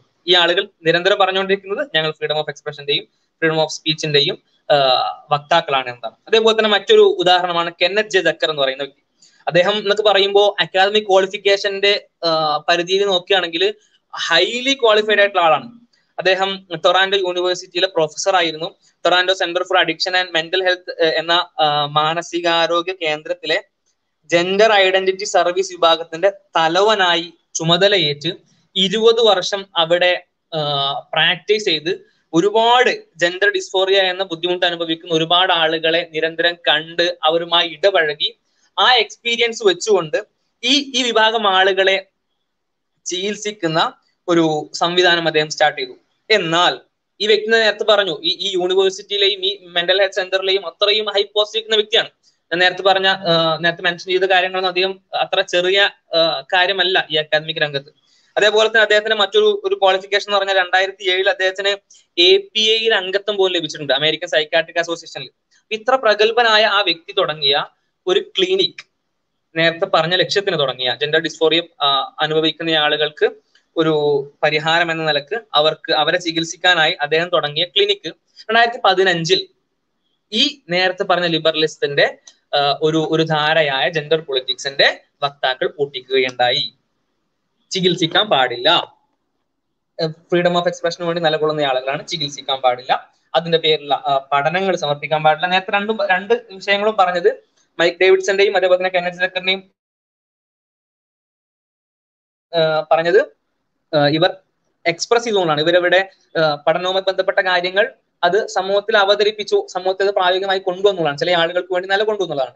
അതിനെ ഇവർ തടഞ്ഞു ഇല്ലാതെയാക്കി. ഒപ്പം തന്നെ കെൻ എച്ച്. ജക്കർ എഴുതിയ പുസ്തകത്തിനും ഇവരുടെ വലിയ വിമർശനങ്ങൾ നിലനിൽക്കുന്നുണ്ട്. നമുക്ക് കാണാൻ കഴിയും. അതേപോലെ തന്നെ ജെയിംസ് കാസ്പിയൻ എന്ന് പറയുന്ന വ്യക്തി അദ്ദേഹം യു കെയിൽ ബാറ്റ്പ യൂണിവേഴ്സിറ്റി രണ്ടായിരത്തി പതിനഞ്ചിൽ ഒരു തീസിസ് സമർപ്പിക്കുകയുണ്ടായി. അദ്ദേഹത്തിന്റെ ഗവേഷണം ആരംഭിക്കുകയുണ്ടായി. ആ ഗവേഷണത്തിൽ അദ്ദേഹം മുന്നോട്ട് വെക്കുന്നത് ഡി ട്രാൻസ്ഫർ ആഗ്രഹിക്കുന്ന ആളുകൾ അഥവാ ഈ ജെൻഡർ ഡിസ്ഫോറിയ അടങ്ങുന്ന ബുദ്ധിമുട്ട് അനുഭവിച്ച് മറ്റൊരു ലിംഗത്തിലേക്ക് ട്രാൻസ്ഫർ ആയിട്ടുള്ള ആളുകൾ അവർ തിരിച്ചു വരാൻ ആഗ്രഹിക്കുകയാണ് ഡി ട്രാൻസ്ഫർ ചെയ്യാൻ ആഗ്രഹിക്കുകയാണ്. അത്തരം ആളുകളുടെ എണ്ണം കൂടുകയുണ്ടായി. ഈ കൂടിയ ഒരവസ്ഥയിൽ എന്തുകൊണ്ടാണ് ഇതിന്റെ എണ്ണം കൂടുന്നത് എന്ന് അദ്ദേഹം പഠിക്കാനായി രണ്ടായിരത്തി പതിനഞ്ചിൽ ആരംഭിച്ചു. James Caspian. ആ പഠനം പോകുന്നത് തങ്ങളുടെ ഐഡിയോളജിക്കും തങ്ങളുടെ ആശയത്തിനും തങ്ങൾ ഇതുവരെ ഇവിടെ സ്ഥാപിച്ച ഒരു ഒരു തിയറിക്കും എതിരാണ് എന്ന് മനസ്സിലാക്കിയതുകൊണ്ട് വെറും രണ്ടു വർഷം ഒരു ഗവേഷണത്തൊക്കെ പൂർത്തിയാക്കാൻ എത്ര സമയം എടുക്കും നമുക്കറിയാം. ഒരു രണ്ടു വർഷം കഴിഞ്ഞപ്പോഴത്തേക്ക് രണ്ടായിരത്തി പതിനേഴിൽ ഇദ്ദേഹത്തിന്റെ ഈ പഠനം അത് ട്രാൻസ്ഫോബിക് ആണ് ഹോമോഫോബിക് ആണ് സോറി ട്രാൻസ്ഫോബിക് ആണ് എന്ന വാദം ഉന്നയിച്ചുകൊണ്ട് അദ്ദേഹത്തിന്റെ ഗവേഷണം അവസാനിപ്പിച്ചിരിക്കുകയാണ് നേരത്തെ പറഞ്ഞ ഫ്രീഡം ഓഫ് എക്സ്പ്രഷന്റെയും ഫ്രീഡം ഓഫ് സ്പീച്ചിന്റെയും വക്താക്കൾ. ഒരുപാട് കാണാൻ കഴിയും ഇങ്ങനെ. എത്ര എത്ര ഉദാഹരണങ്ങളാണ് ഇതിന് എടുക്കേണ്ടതെന്ന് ചോദിച്ചാൽ എണ്ണം ഉണ്ടാവില്ല. നമുക്ക് അറിയാവുന്ന വളരെ സുപരിചിതമായ ഒരു ഉദാഹരണം കൂടെ പറഞ്ഞിട്ട് ഞാൻ ഈ ഒരു വിഷയം അവസാനിപ്പിക്കുകയാണ്. നമുക്കെല്ലാം അറിയുന്ന പ്രഗത്ഭനായ റിച്ചാർഡ് ഡോക്കിൻസ് എന്ന് പറയുന്ന നവനാസ്തികതയുടെ അമരക്കാരിൽ ഒരാളായിട്ടുള്ള വ്യക്തി. അദ്ദേഹത്തിന് ആയിരത്തി തൊള്ളായിരത്തി തൊണ്ണൂറ്റി ആറിൽ അമേരിക്കൻ ഹ്യൂമാനിറ്റി അസോസിയേഷൻ ആണെന്ന് തോന്നുന്നു. അവർ ഒരു പുരസ്കാരം നൽകുകയുണ്ടായി. Humanist humanist association. Humanist of the year എന്ന പുരസ്കാരമാണ് അദ്ദേഹത്തിന് നൽകിയത്. അദ്ദേഹത്തിന് അത് നൽകാനുള്ള കാരണം അദ്ദേഹത്തെ അദ്ദേഹം ഒരുപാട് സാമൂഹ്യ പ്രവർത്തനം എന്ന് വിശേഷിപ്പിക്കാവുന്ന പ്രവർത്തനങ്ങൾ ചെയ്തു എന്നുള്ളതാണ്. അപ്പോ ഈ പുരസ്കാരം നൽകിയതിനു ശേഷം ഇരുപത്തിയഞ്ച് വർഷങ്ങൾ കഴിഞ്ഞപ്പോ കഴിഞ്ഞ വർഷം അദ്ദേഹത്തിൽ നിന്നും ആ പുരസ്കാരം എടുത്തു മാറ്റി. എന്താണ് കാരണം എന്ന് ചോദിച്ചാൽ ഡെബ്രാസോ എന്ന് പറയുന്ന ന്യൂറോളജിസ്റ്റും അതേപോലെ തന്നെ സെക്സോളജിസ്റ്റുമായിട്ടുള്ള ഒരു വ്യക്തി എഴുതിയ പുസ്തകം. ആ പുസ്തകത്തിൽ നേരത്തെ പറഞ്ഞ ഫ്രീഡം ഓഫ് എക്സ്പ്രഷന്റെയും ഫ്രീഡം ഓഫ് സ്പീച്ചിന്റെയും വക്താക്കളുടെ ആശയത്തിനെതിരായ കുറച്ച് ആശയങ്ങളുണ്ട്. ആ ആശയം ഇദ്ദേഹം മനസ്സിലാക്കുകയും അതിനെ സപ്പോർട്ട് ചെയ്തുകൊണ്ട് സോഷ്യൽ മീഡിയയിൽ ഒരു പോസ്റ്റ് ഇടുകയും ചെയ്തു. പെട്ടെന്ന് തന്നെ ഈ ഫ്രീഡം ഓഫ് സ്പീച്ചിന്റെ വക്താക്കളുടെ അതിന്റെ ലോകത്തിന്റെ മൊത്തം കുത്തകയും മൊത്ത വ്യാപാരികളുമായിട്ടുള്ള ആളുകളുടെ വികാരം വ്രണപ്പെട്ടു. ഹ്യൂമനിസ്റ്റ് ഓഫ് ദി ഇയർ പുരസ്കാരം ഇരുപത്തിയഞ്ച് വർഷങ്ങൾക്ക് ശേഷം കാൽ നൂറ്റാണ്ടിന് ശേഷം ആ വ്യക്തിയിൽ നിന്നും എടുത്തു മാറ്റി. ആ വ്യക്തി ഒരിക്കലും ഒരു മതത്തിന്റെയും വക്താവല്ല. നിങ്ങൾ പറയുന്നത് പോലെ ഏതെങ്കിലും പ്രാകൃതക്കാരനായിട്ടുള്ള ആളല്ല.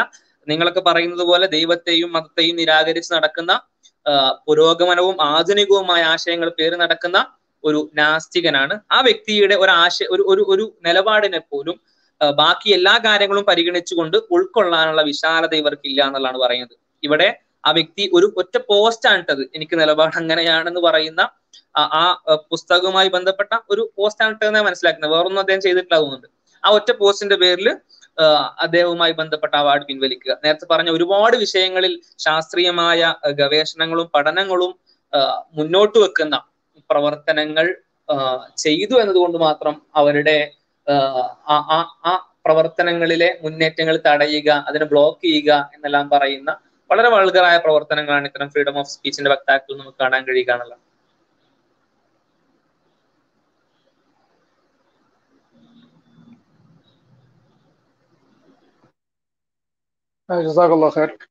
ഒറ്റ പോയിന്റ് കൂടി ഞാൻ സൂചിപ്പിക്കുകയാണ് കഴിഞ്ഞിട്ട് ഇൻഷാല്ല വാസിൽക്കാക്ക് ഹാൻഡ് ഓവർ ചെയ്യാം.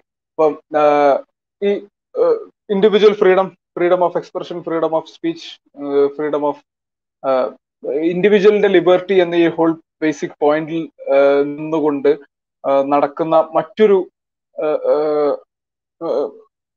മറ്റൊരു വളരെ മോശപ്പെട്ട ഒരു പ്രവണത ലിബറലുകളിൽ നിന്ന് കാണാൻ കഴിയുന്ന ഒരു സംഗതി. ഈ പ്രിമൈസിൽ നിന്നുകൊണ്ട് freedom of thought and expression and speech എന്ന പ്രിമൈസിൽ നിന്നുകൊണ്ട് ഇസ്ലാമിന്റെ ധാർമ്മിക നിയമങ്ങളും ഇസ്ലാമിന്റെ കർമ്മശാസ്ത്രപരമായ നിയമങ്ങളെയും ക്വസ്റ്റ്യൻ ചെയ്യുക എന്നുള്ളതാണ് ഇതിന്റെ ഒരു ലോജിക്കില്ലായ്മ എന്ന് പറഞ്ഞാൽ ഇസ്ലാം എന്ന് പറയുന്ന ഒരു ഹോൾ ആശയത്തെ തന്നെ അവർ അംഗീകരിക്കുന്നില്ലെങ്കിൽ പിന്നെ ഇസ്ലാമിന്റെ കർമ്മശാസ്ത്രം അവരുടെ ഒരു പോയിന്റ് ഓഫ് കൺസേൺ ആവാൻ പാടില്ല. ഇസ്ലാം എന്ന ദർശനത്തിന് അവർക്ക് യോജിപ്പുണ്ടെങ്കിൽ പിന്നെ ഇസ്ലാമിന്റെ കർമ്മശാസ്ത്ര വിധികളും വിലക്കുകളും അതിന്റെ നിയമങ്ങളും അവരുടെ ടോപ്പിക് ഓഫ് ഡിസ്കഷനെ ആവാൻ പാടില്ല.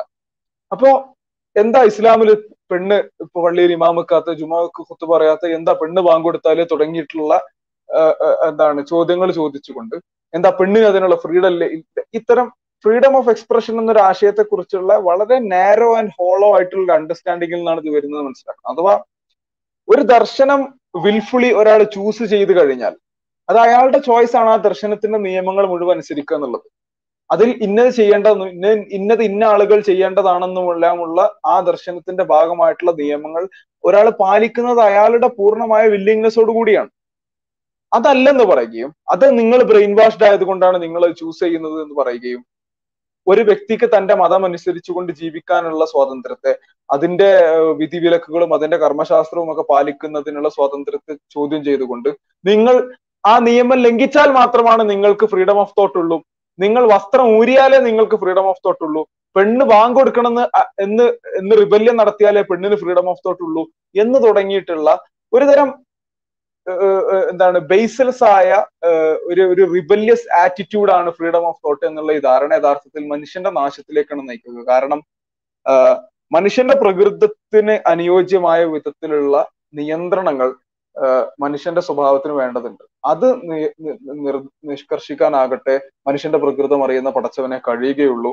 അതുകൊണ്ട് ഇസ്ലാമിന്റെ കർമ്മശാസ്ത്ര നിയമങ്ങൾക്ക് ഇടപെട്ടുകൊണ്ട് അത് അങ്ങോട്ട് മാറ്റണം ഇങ്ങോട്ട് മാറ്റണം എന്ന് പറയാനുള്ള യാതൊരു അവകാശവും ഈ ഫ്രീഡം ഓഫ് തോട്ടിന്റെ ആളുകൾക്ക് പ്രാഥമികമായിട്ടില്ല എന്നുള്ളതാണ് മനസ്സിലാക്കേണ്ടത്.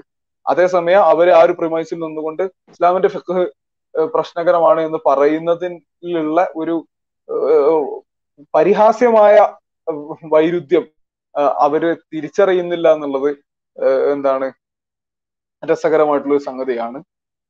ബാസിൽക്ക ഓവർ ടു അസ്സാം വലൈക്കും വറഹമത്തുള്ള ചർച്ചയിൽ കുറെ ഒരുപാട് ഭാഗങ്ങൾ മിസ്സായി പോയി ഏതായാലും നല്ലൊരു ചർച്ച തന്നെ നടന്നിട്ടുണ്ടാവും എന്ന് ഞാൻ മനസ്സിലാക്കുന്നു. അതോടൊപ്പം എനിക്ക് ഏറ്റവും പ്രധാനമായിട്ട് പറയാനുള്ളത് നമ്മുടെ ചർച്ചയിലേക്ക് നാസ്തികരെ പ്രത്യേകം ക്ഷണിച്ചുകൊണ്ടായിരുന്നു നമ്മൾ ഷെഡ്യൂൾ ചെയ്തിരുന്നത്. അപ്പോ ഇതുവരെ നാസ്തികരാരും വന്നിട്ടില്ല. നമ്മൾ മുമ്പ് നടത്തിയിരുന്ന ചർച്ചകളിൽ പ്രത്യേകിച്ച് ക്ലബ് ഹൗസിലും അതിനുശേഷം യൂട്യൂബിൽ നടത്തിയിരുന്ന ചർച്ചകളിൽ നാസ്തികർ ഒഴുകി വന്നിരുന്നു. അപ്പൊ എനിക്ക് ആഹ് തോന്നുന്നത് എന്താന്ന് ചോദിച്ചാൽ ഇപ്പോഴെന്തുകൊണ്ട് അവർ വരുന്നില്ല എന്നുള്ളതിന്റെ ഏറ്റവും പ്രധാനപ്പെട്ട കാരണം എന്ന് പറഞ്ഞാൽ നമ്മൾ അൺമാസ്കിസം ടീം ആ വിഷയങ്ങളെ കൈകാര്യം ചെയ്യുന്ന രീതി തന്നെയാണ് അതിന്റെ കാരണം എന്നുള്ളതാണ്. പലപ്പോഴും നിങ്ങളൊന്ന് ആലോചിച്ച് നോക്കുക ഇന്നത്തെ ഡിസ്കഷൻ തന്നെ എടുത്തു നോക്കുക. അപ്പൊ ഫ്രീഡം ഓഫ് സ്പീച്ച് എന്നുള്ളത് പലപ്പോഴും നമ്മുടെ മുമ്പിലേക്ക് ഒരു ചോദ്യമായി കടന്നു വരണം മതം ഫ്രീഡം ഓഫ് സ്പീച്ചിനെ പിന്നെ അതിനെ തടയുകയാണല്ലോ. അല്ലെങ്കിൽ അവിടെ നിയന്ത്രണങ്ങൾ വെക്കുകയാണല്ലോ എന്നൊക്കെ ചോദിക്കുമ്പോൾ ആ ശരിയാണല്ലോ. ആ പിന്നെ ഇനിയിപ്പോ ഞാൻ എന്ത് ചെയ്യും ഫ്രീഡം ഓഫ് സ്പീച്ചിന് ഇപ്പം മതത്തിൽ എങ്ങനെയെങ്കിലും ഒരു ഒരു ഒരു ഒരു പഴുത് ഉണ്ടാക്കി വെക്കണല്ലോ എന്ന് ചിന്തിക്കുന്ന ഒരു അവസ്ഥയിൽ നിന്നും ശരി വെയിറ്റ് എ സെക്കൻഡ് എന്താണ് ഈ ഫ്രീഡം ഓഫ് സ്പീച്ച് എന്ന് തിരിച്ചു ചോദിക്കാൻ സാധിക്കണം അല്ലെങ്കിൽ അങ്ങനെ സാധിക്കുന്നു എന്നുള്ളതാണ് യഥാർത്ഥത്തിൽ അല്ലെങ്കിൽ അത്തരത്തിലുള്ള ഒരു ചിന്താഗതി ഉണ്ടാക്കാൻ സാധിക്കുന്നു എന്നുള്ളതാണ് യഥാർത്ഥത്തിൽ അൺമാസ്കിയത്തിസത്തിന്റെ ചർച്ചകളുടെ ഏറ്റവും പ്രധാനപ്പെട്ട ഹൈലൈറ്റ് എന്നുള്ളതാണ് ഞാൻ മനസ്സിലാക്കുന്നത്. ഇതിനു മുമ്പും ഒരുപാട് ടേമുകൾ നമ്മുടെ മുമ്പിലേക്ക് വരു വരുമ്പോ പല ആളുകളും ഇപ്പോ ആധുനികതയുടെ പല ജാർഗൻസുമായും ഫെമിലിയർ അല്ലാത്ത പലരും അത് കേൾക്കുമ്പോൾ ഒന്നിട്ട് സ്റ്റെപ്പ് ബാക്ക് ചെയ്യാൻ അതിന് പകരം അപ്പോ സമത്വമാണോ? നിങ്ങൾക്ക് സമത്വമാണോ ചർച്ച ചെയ്യേണ്ടത്? ഞങ്ങളുടെ ഒരു ഒരു ഒരു ചർച്ചയുടെ മുഴുവൻ ചർച്ചയുടെ തന്നെ ഒരു ടോപ്പിക് സമത്വം അല്ലെങ്കിൽ പിന്നെ തുല്യത എന്നുള്ളതായിരുന്നു. തുല്യത എന്ന് പറയുമ്പോഴേക്ക് എന്തോ മതത്തിനെ അങ്ങോട്ട് വിഴുങ്ങിക്കളയാമെന്ന് കരുതി വന്നിരുന്ന നാസ്തികരായ ആളുകൾ. ശരി എന്താണ് ഈ തുല്യത? എന്ത് തരത്തിലുള്ള തുല്യതയാണ് നിങ്ങൾ പറയുന്നത്? ഒരു ഒരു പരിപൂർണ തുല്യത ആണോ? അതല്ല ജനറൽ ആയ ഒരു ഇക്വാളിറ്റിയെ കുറിച്ചാണോ? അതിൽ എവിടെയാണ് പിന്നെ പ്രശ്നം വരുന്നത്? എന്താണ് അതിലുള്ള പിന്നെ പ്രയാസങ്ങൾ എന്നൊക്കെ നമ്മൾ തിരിച്ചു ചോദിക്കുമ്പോഴേക്ക് ഓക്കെ. ആദ്യം സംസാരിക്കുന്നുണ്ടോ? ഞാൻ ഞാൻ ഫ്രീ ഫ്രീഡം ഓഫ് സ്പീച്ചിന്റെ ഭാഗമായിട്ട് ഫ്രീഡം ഓഫ് നമുക്ക് സ്വതന്ത്രമായിട്ട് വസ്ത്രം ധരിക്കാനുള്ള സ്വാതന്ത്ര്യത്തെ പറ്റിയുള്ള ഒരു ഒരു ഒരു വിഷയത്തെ ഇപ്പൊ അടുത്തുനിന്ന് കത്തി നിൽക്കുന്ന ഒരു വിഷയം ഉണ്ടായിട്ടുണ്ടല്ലോ. K S R T C ഇല്ല ഒരു ഡ്രൈവർ ഇട്ട ബസ്സിന്റെ.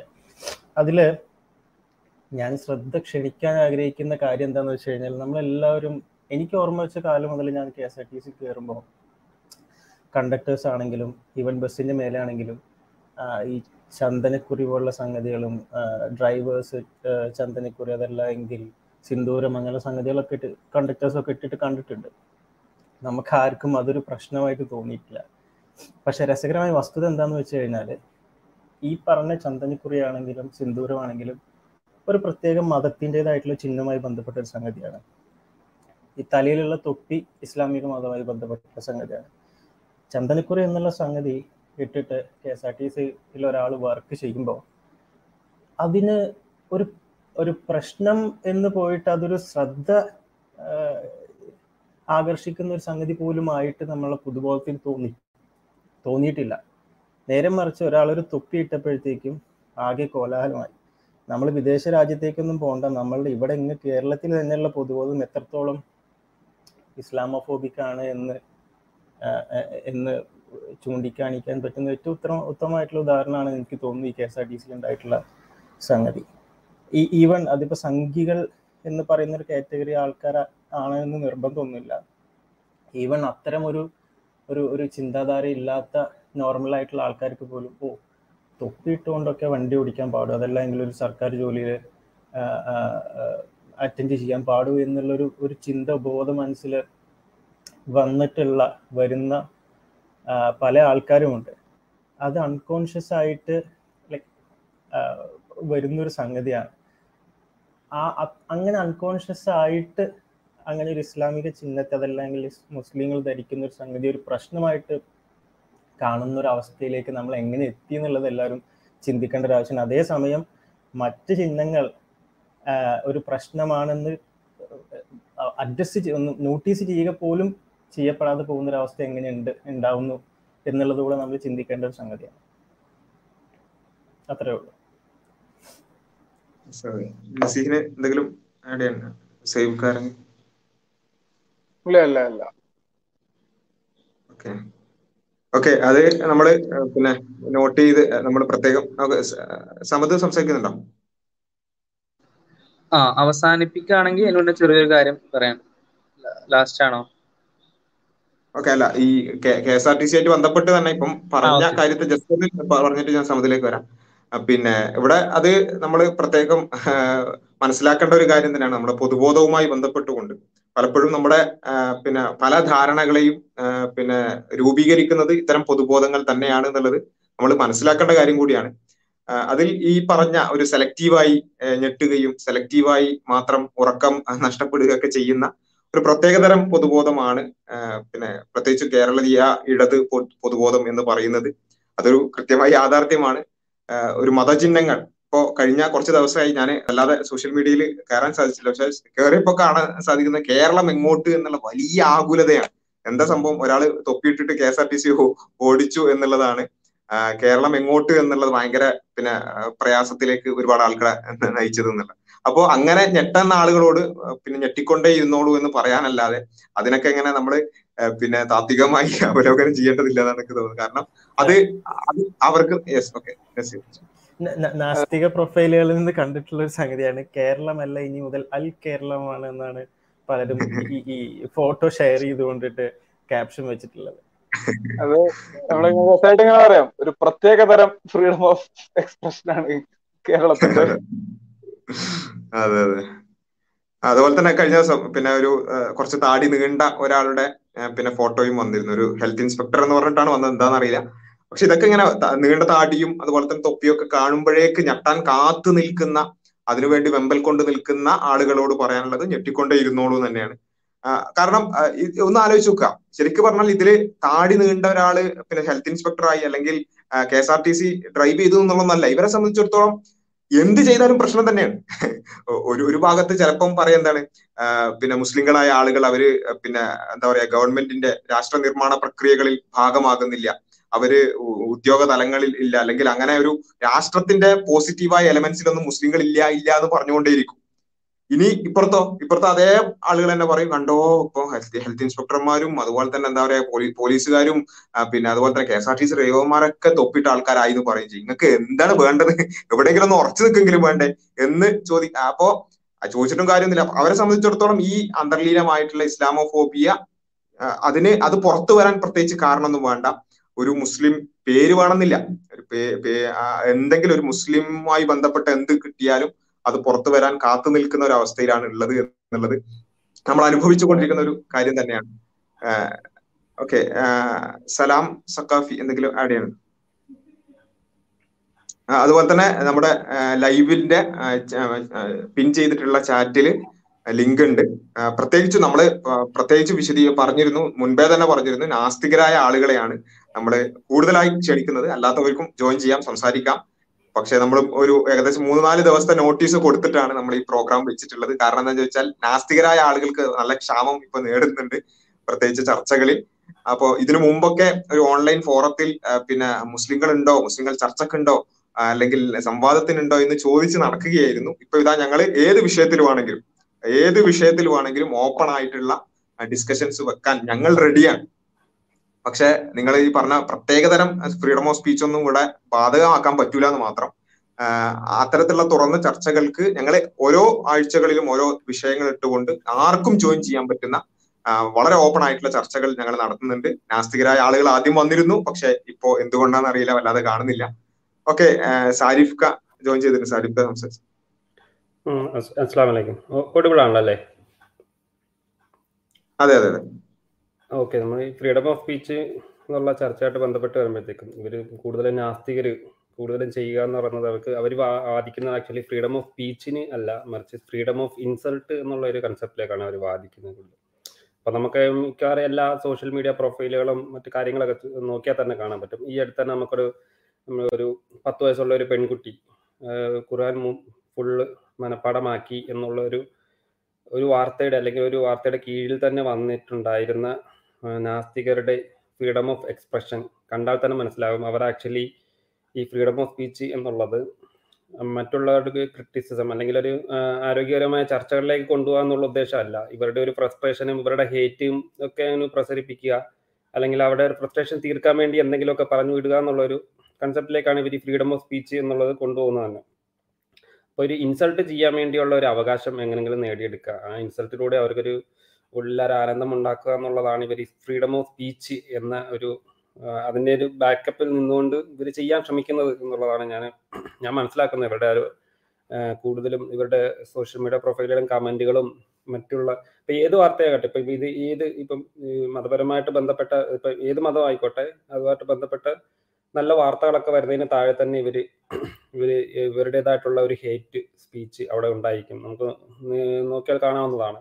ഇവർ ആ ഒരു ചർച്ചകളെ മുഖവിലക്ക് അല്ലെങ്കിൽ ഒരു മുഖവിലക്ക് എടുക്കാൻ പറ്റുന്ന രീതിയിലുള്ള ഒരു ചർച്ചകളിലേക്ക് കൊണ്ടുപോകാതെ ഇവരുടെ ഒരു ഹേറ്റ് പ്രസരിപ്പിക്കാൻ വേണ്ടി മാത്രം ഫ്രീഡം ഓഫ് സ്പീച്ചിന് ഉപയോഗിക്കുന്നുണ്ട് പിന്നെ ഇവർ അവകാശപ്പെടുന്ന കാര്യങ്ങളാണ് മതം ഉപേക്ഷിക്കും മനുഷ്യനാകും എന്നൊക്കെ ഉള്ള ഇവരുടെ മിക്കവാറും എല്ലാ ക്യാപ്ഷനുകളും നമുക്ക് കാണാൻ പറ്റുന്ന ഒരു സാധനമാണ്. പക്ഷെ ഇവർ ഇവർ മനുഷ്യനാകുന്നത് ഈ ഒരു തരത്തിൽ ഫ്രീഡം ഒരു ഹേറ്റ് സ്പീച്ച് നടത്തിക്കൊണ്ടും മറ്റുള്ളവരെ എങ്ങനെ താറട്ടിക്കാം എന്നുള്ള ഒരു കൺസെപ്റ്റിലേക്ക് കൊണ്ടുപോയിക്കൊണ്ടും ആണ് എന്നുള്ളതാണ് നമുക്ക് മനസ്സിലാക്കാൻ സാധിക്കുന്നത്. പിന്നെ ബാസൽ നേരത്തെ പറഞ്ഞ മാതിരി തന്നെ ഇപ്പൊ നമ്മൾ നാസ്തികരുടെ ഒരു ക്ഷാമ നേരിടുന്നുണ്ട് നല്ലപോലെ. അപ്പൊ നിങ്ങൾക്ക് അറിയാവുന്ന ആരെങ്കിലും ഒക്കെ ഉണ്ടെന്നുണ്ടെങ്കിൽ നിങ്ങൾക്ക് ലിങ്കുകൾ അയച്ചു കൊടുക്കുകയും വന്നാൽ നമുക്ക് ആരോഗ്യകരമായിട്ടുള്ള ഒരു ചർച്ചകൾ തന്നെ അതായത് ഫ്രീഡം ഓഫ് ഹെയ്റ്റ് അല്ല അല്ലെ ഇൻസൾട്ട് അല്ലാതെ ഫ്രീഡം ഓഫ് സ്പീച്ചിൽ നിന്നുകൊണ്ട് തന്നെ നമുക്ക് ആരോഗ്യകരമായിട്ടുള്ള ചർച്ചകൾ എങ്ങനെ നടത്താം എന്നുള്ള ഒരു മാതൃക കൂടി നമ്മുടെ ഈ ഒരു ചാനലിലൂടെ കാണിക്കാം എന്നുള്ളതും കൂടാണ് നമ്മൾ ഈ ചർച്ചകളൊക്കെ കൊണ്ട് ഉദ്ദേശിക്കുന്നത്. അപ്പം അതിങ്ങനെ ആർക്കെങ്കിലും താല്പര്യമുണ്ട് എന്നുണ്ടെങ്കിൽ അവർക്ക് ആ ലിങ്കുകൾ കൊടുക്കുകയും അവർ കൂടുതൽ ഇൻവൈറ്റ് ചെയ്ത് നമുക്ക് കൂടുതൽ ആൾക്കാരെ ഉൾക്കൊള്ളിച്ചുകൊണ്ടുള്ള ഒരു ചർച്ചയിലേക്ക് പോകാമെന്നും ആണ് ആഗ്രഹം. അപ്പം അതിനുവേണ്ടി എല്ലാവരും ഒന്ന് പ്രവർത്തിക്കുമെന്ന് വിചാരിക്കുന്നു. ഈ ഒരു പോയിന്റ് ആഡ് ചെയ്യാൻ വേണ്ടിയാണ് ഞാൻ ജസ്റ്റ് വന്നത്. ശരി ബാസിൽ കണ്ടിന്യൂ ചെയ്തോളൂ. നേരത്തെ വസിൽക്ക് പറഞ്ഞ പോയിന്റിലേക്ക് ഒരു സാധനം ഇങ്ങനെ ആഡ് ചെയ്ത് ഇപ്പൊ ഈ നിരവധിയായിട്ടുള്ള ഈ ഹെയ്റ്റ് ക്യാമ്പയിനുകളും നിരവധിയായിട്ടുള്ള ഇസ്ലാമോഫോബിക് ഹെയ്റ്റ് മോങ്കറിങ്ങും നമ്മൾ കേൾക്കാറുണ്ട്. അതിനുള്ള പ്രൊട്ടക്സ്റ്റ് ആയിട്ട് കോടതിയിൽ എന്താണ് ഡിഫമേഷൻ ട്രയലോ അല്ലെങ്കിൽ ഈ ഹെയ്റ്റ് സ്പീച്ചിനെതിരായിട്ടുള്ള നിയം എന്താണ് കോടതി വ്യവഹാരങ്ങളൊക്കെ നടക്കുമ്പോഴും അവിടെ എടുത്തുയർത്തപ്പെടുത്താറ് എടുത്തുയർത്ത് കാണിക്കപ്പെടാറുള്ളത് ഫ്രീഡം ഓഫ് എക്സ്പ്രഷൻ എന്നുള്ളതാണ്. ഉദാഹരണത്തിന് രണ്ടായിരത്തി പത്തൊമ്പത് അല്ല ഇരുപതിലാണെന്ന് തോന്നുന്നു. മഹാരാഷ്ട്രയിൽ ഉണ്ടായിരുന്ന ഒരു സംഭവമുണ്ട് പാൽ മഹാരാഷ്ട്രയിലെ പാൽഗർ എന്ന് പറഞ്ഞ സ്ഥലത്ത് ഒരു മൂന്ന് സന്യാസിമാരെങ്ങാനും കൊല്ലപ്പെട്ടു. മുസ്ലിങ്ങളാണ് കൊന്നത് എന്ന സംശയത്തിന്റെ പുറത്ത് മുസ്ലിം തീവ്രവാദികൾ ഹിന്ദു സാധുക്കളെ കൊന്നു എന്ന് പറഞ്ഞിട്ടുള്ള ഒരു hate campaign Republic T V നടത്തുകയും ആ വിഷയത്തിൽ കോടതിയിൽ ചർച്ച നടക്കുകയും ചെയ്തപ്പം എന്താണ് അവിടെ ഉന്നയിക്കപ്പെട്ട പ്രധാന വാദം ഇത് ഫ്രീഡം ഓഫ് എക്സ്പ്രഷൻ ആയിരുന്നു എന്നുള്ളതാണ്. പിന്നീട് സുദർശൻ ടി വി എന്ന് പറഞ്ഞ ചാനലിൽ യു പി എസ് സി ജിഹാദ് നടത്തുന്നു മുസ്ലിങ്ങൾ എന്ന് പറഞ്ഞുകൊണ്ട് രണ്ടായിരത്തി ഇരുപതിൽ തന്നെ മറ്റൊരു വാർത്ത അത് കോടതിയിൽ എത്തിയപ്പോഴും ഇത് ഫ്രീഡം ഓഫ് എക്സ്പ്രഷൻ ആണ് എന്നുള്ളതായിരുന്നു. അവിടെ വലിയ വാദമായിട്ട് ഉന്നയിക്കപ്പെട്ടു അപ്പൊ അടിസ്ഥാനപരമായിട്ട് ഈ ഫ്രീഡം ഓഫ് എക്സ്പ്രഷൻ എന്ന് പറയുന്നതിനെ ഗവേൺ ചെയ്യുന്ന ഗൈഡ് ലൈൻസ് എന്താണ്? എപ്പോഴാണ് അത് ഹെയ്റ്റ് ആവുക? എപ്പോഴാണ് അത് അപരവിദ്വേഷമാവുക? എപ്പോഴാണ് അത് മനുഷ്യത്വത്തിന് വിരുദ്ധമായിട്ടുള്ള വർത്തമാനങ്ങളാവുക? തുടങ്ങിയിട്ടുള്ള കാര്യങ്ങളിൽ മനുഷ്യനിർമ്മിത നിയമങ്ങൾക്കുള്ള ആംബിഗ്യൂറ്റിയാണ് അത് വ്യക്തമാക്കുന്നത്.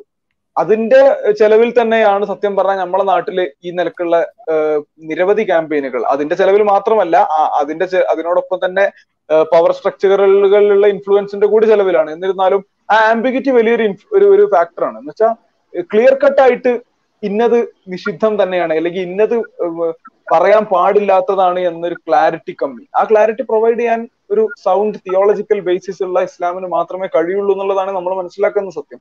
പക്ഷെ അതില്ലാത്തത് കൊണ്ടാണ് ഇതിന്റെ ചെലവ് അതില്ലാത്തതിന്റെ ചെലവിലാണ് ഈ പറഞ്ഞ പല ഹെയ്റ്റ് ക്യാമ്പയിനുകളും നടക്കുന്നത്. ഇവിടെ മെഡിക്കൽ ജിഹാദ് നടക്കുന്നു ഇവിടെ നീറ്റ് ജിഹാദ് നടക്കുന്നു പിന്നെ എന്താ പറയാ ഈ നാർക്കോട്ടിക് ജിഹാദ് നടക്കുന്നു. പിന്നെ അപ്പൊ ബാസിൽക്ക് പറഞ്ഞ പ്രധാനപ്പെട്ട പോയിന്റ് ഉണ്ടല്ലോ. അതായത് ഒരു വശത്ത് മുസ്ലിങ്ങൾ ദേശ രാഷ്ട്ര നിർമ്മാണ പ്രക്രിയയിലും മെയിൻ സ്ട്രീമിലും വരുന്നില്ല എന്നുള്ള പരാതി അതേസമയം വന്നാലുള്ള പ്രശ്നം. യഥാർത്ഥത്തിൽ ആ ആ ഒരു വൈരുദ്ധ്യത്തിന്റെ ഒരു കാതൽ എന്താന്ന് വെച്ചാൽ അവർക്ക് വേണ്ടത് പ്രാക്ടീസിങ് മുസ്ലിങ്ങളായിട്ടല്ല. നിങ്ങൾ യു പി എസ് സിയിൽ നിങ്ങൾ എഴുതണം നിങ്ങൾ വരണം നിങ്ങൾ മെഡിക്കൽ ഡോക്ടർമാരൊക്കെ ആവണം. പക്ഷെ അത് വരുമ്പോൾ നിങ്ങൾ ഇസ്ലാമൊക്കെ ഉണ്ട് അയച്ചു വെച്ചിട്ട് വരണം. അത്ര ഫ്രീഡം ഓഫ് എക്സ്പ്രഷനെ ഞങ്ങൾ നിങ്ങൾക്ക് തരുള്ളൂ. നിങ്ങൾ ഇസ്ലാമൊക്കെ കണ്ട് ഊരി വെച്ചിട്ട് സിവിൽ സർവന്റ് ആവണം. അങ്ങനെ നല്ല മുസ്ലിം ആവണം ഗുഡ് മുസ്ലിം.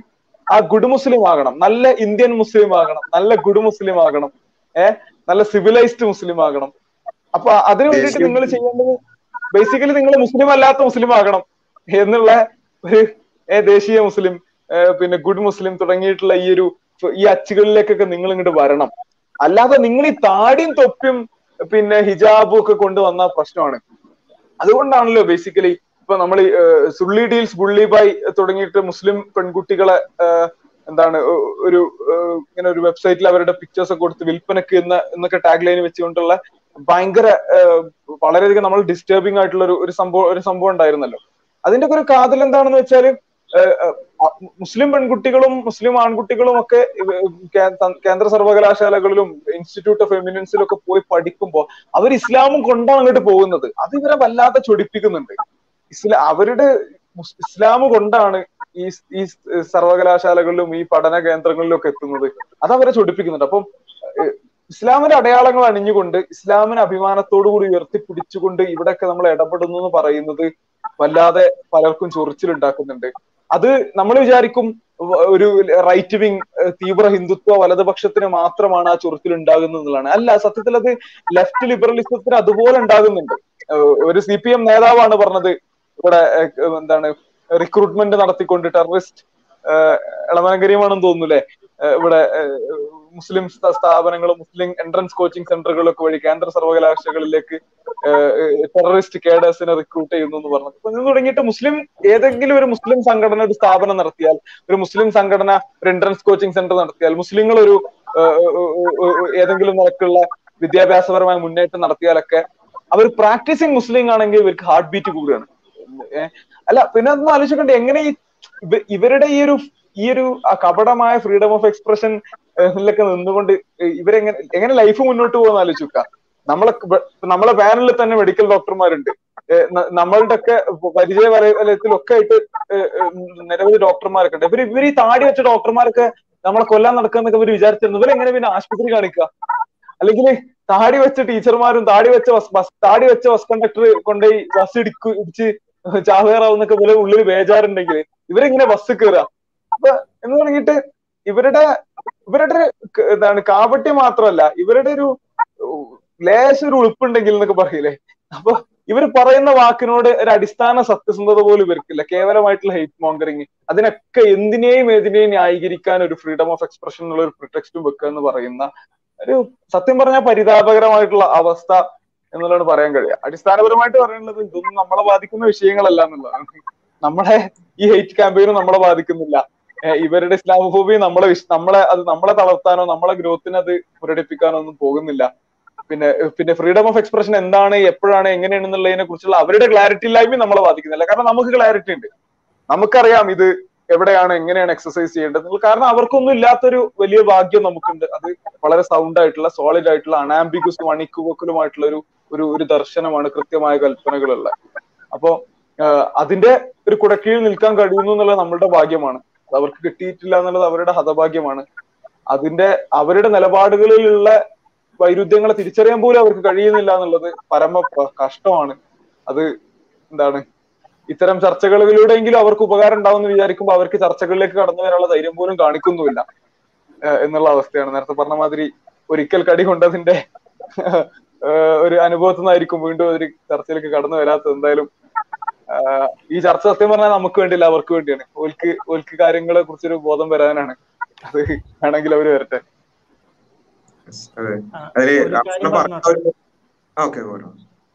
ഓക്കെ ഇതിലിപ്പോ നേരത്തെ പറഞ്ഞ ഒരു മുസ്ലിങ്ങൾ പ്രാക്ടീസിങ് മുസ്ലിം ആവരുത് പക്ഷെ ഒരു അറബ് നാമധാരി ആയാൽ മതി എന്നുള്ളൊരു ഇത് ഒരു ഒരു common phenomenal I think that roots from നമ്മളൊരു ഒരു ജാതി വ്യവസ്ഥയുമായി ബന്ധപ്പെട്ടുള്ള ഒരു ഒരു ഒരു തിങ്കിങ്ങിൽ നിന്നാണ് വരുന്നത് എനിക്ക് തോന്നുന്നത്. കാരണം എല്ലാവരും ജനിച്ചു വീഴുന്നത് ഒരു പ്രത്യേക തരം ജാതിയിൽ അതങ്ങനെ കണ്ടിന്യൂ ചെയ്യുന്നു.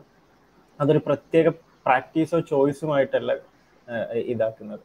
അതായത് ഒരു അറബ് നാമം ഉണ്ടെങ്കിൽ മുസ്ലിമായി എന്നുള്ള ഒരു കോമൺ മിഥ്യാധാരണയാണ് മുസ്ലിങ്ങൾക്കിടയിൽ പലർക്കും ഉള്ളത്.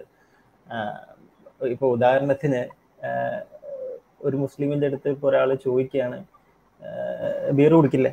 അതെല്ലാം ഒരു രണ്ടെണ്ണം അടിച്ചാലോ എന്നുള്ളത് ചോദിക്കുന്നത് അറിവില്ലായ്മ കൊണ്ടോ അതല്ല എങ്കിൽ അങ്ങനെ അടിച്ചാൽ കുഴപ്പമില്ല. അതൊരു മുസ്ലിമിന്റെ ഒരു ഒരു ഒരു ചെയ്യാൻ പാടില്ലാത്തൊരു സംഗതി അല്ല എന്നുള്ളൊരു അറിവില്ലായ്മ കൊണ്ട് പല സ്ഥലത്തും നടക്കുന്നു പല ലൈക് മേഖലയിലുമുള്ള ആൾക്കാരുടെ ഇടയിൽ നടക്കുന്നുണ്ട്. പക്ഷെ കൂടുതലും ഐ തിങ്ക് ഏറ്റവും വലിയ പ്രശ്നം ഇന്ററാക്ഷൻസ് വളരെ കുറവാണ് എന്നുള്ളതാണ് എനിക്ക് തോന്നുന്നത്. ഒരു ഈ- ഒരു മുസ്ലിങ്ങളുടെ കൾച്ചർ എന്താണ്? ആരാണ് മുസ്ലിം? എന്താണ് മുസ്ലിമിനെ മുസ്ലിം ആക്കുന്നത് എന്നുള്ള രീതിയിലുള്ള അറിവില്ലായ്മ കൊണ്ട് നടക്കുന്നുണ്ട്. ഈവൻ അറിവുള്ളവർ ഇഗ്നോറൻസ് ആ, ഇതാക്കുന്നവരുണ്ട്. സോ ഐ തിങ്ക് ആ പറഞ്ഞത് വളരെ കറക്റ്റാണ് ഈ മുസ്ലിം അറബ് ആയി കഴിഞ്ഞാൽ മുസ്ലിമായി എന്നുള്ളൊരു ചിന്ത ഈവൻ നമ്മളെ മുഖ്യധാര പൊളിറ്റിക്കൽ പാർട്ടീസിലുള്ള പാർട്ടീസിന് പോലും ഉണ്ട് എന്നുള്ളത് ഒരു ഒരു സങ്കടകരമായിട്ടുള്ള അവസ്ഥയാണ്.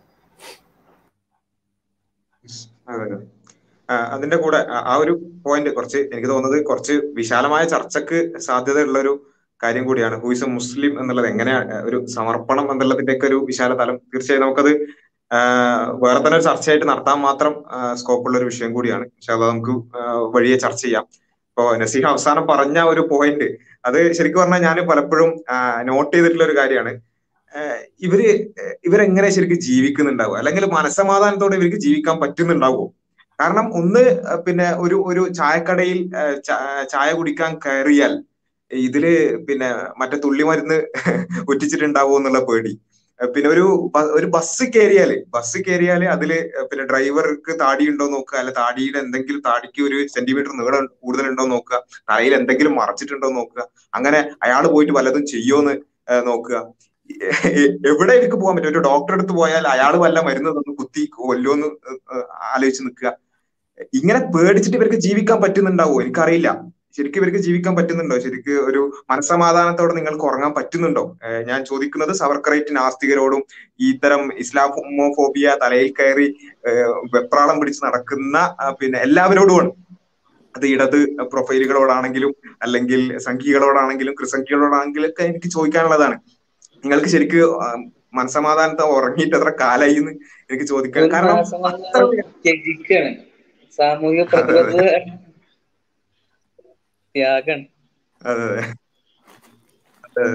ത്യജിച്ച് ത്യജിച്ച് എത്രത്തോളം നിങ്ങൾ മുന്നോട്ട് പോകുമെന്ന് എനിക്കറിയില്ല. ഏതായാലും വല്ലാത്തൊരു അവസ്ഥയാണ്. ശരിക്കും പറഞ്ഞാൽ സഹതാപമുണ്ട്. ഞങ്ങളെ നിങ്ങൾ ഈ പറയുന്ന ഞങ്ങളുണ്ടല്ലോ. ഇങ്ങനെ ഭയങ്കരമായ അജണ്ടയോടുകൂടി ഭയങ്കര ഭീകരന്മാരായിട്ടുള്ള ഞങ്ങൾ ഞങ്ങൾ സുഖമായിട്ട് കിടന്നുറങ്ങുന്നുണ്ട്.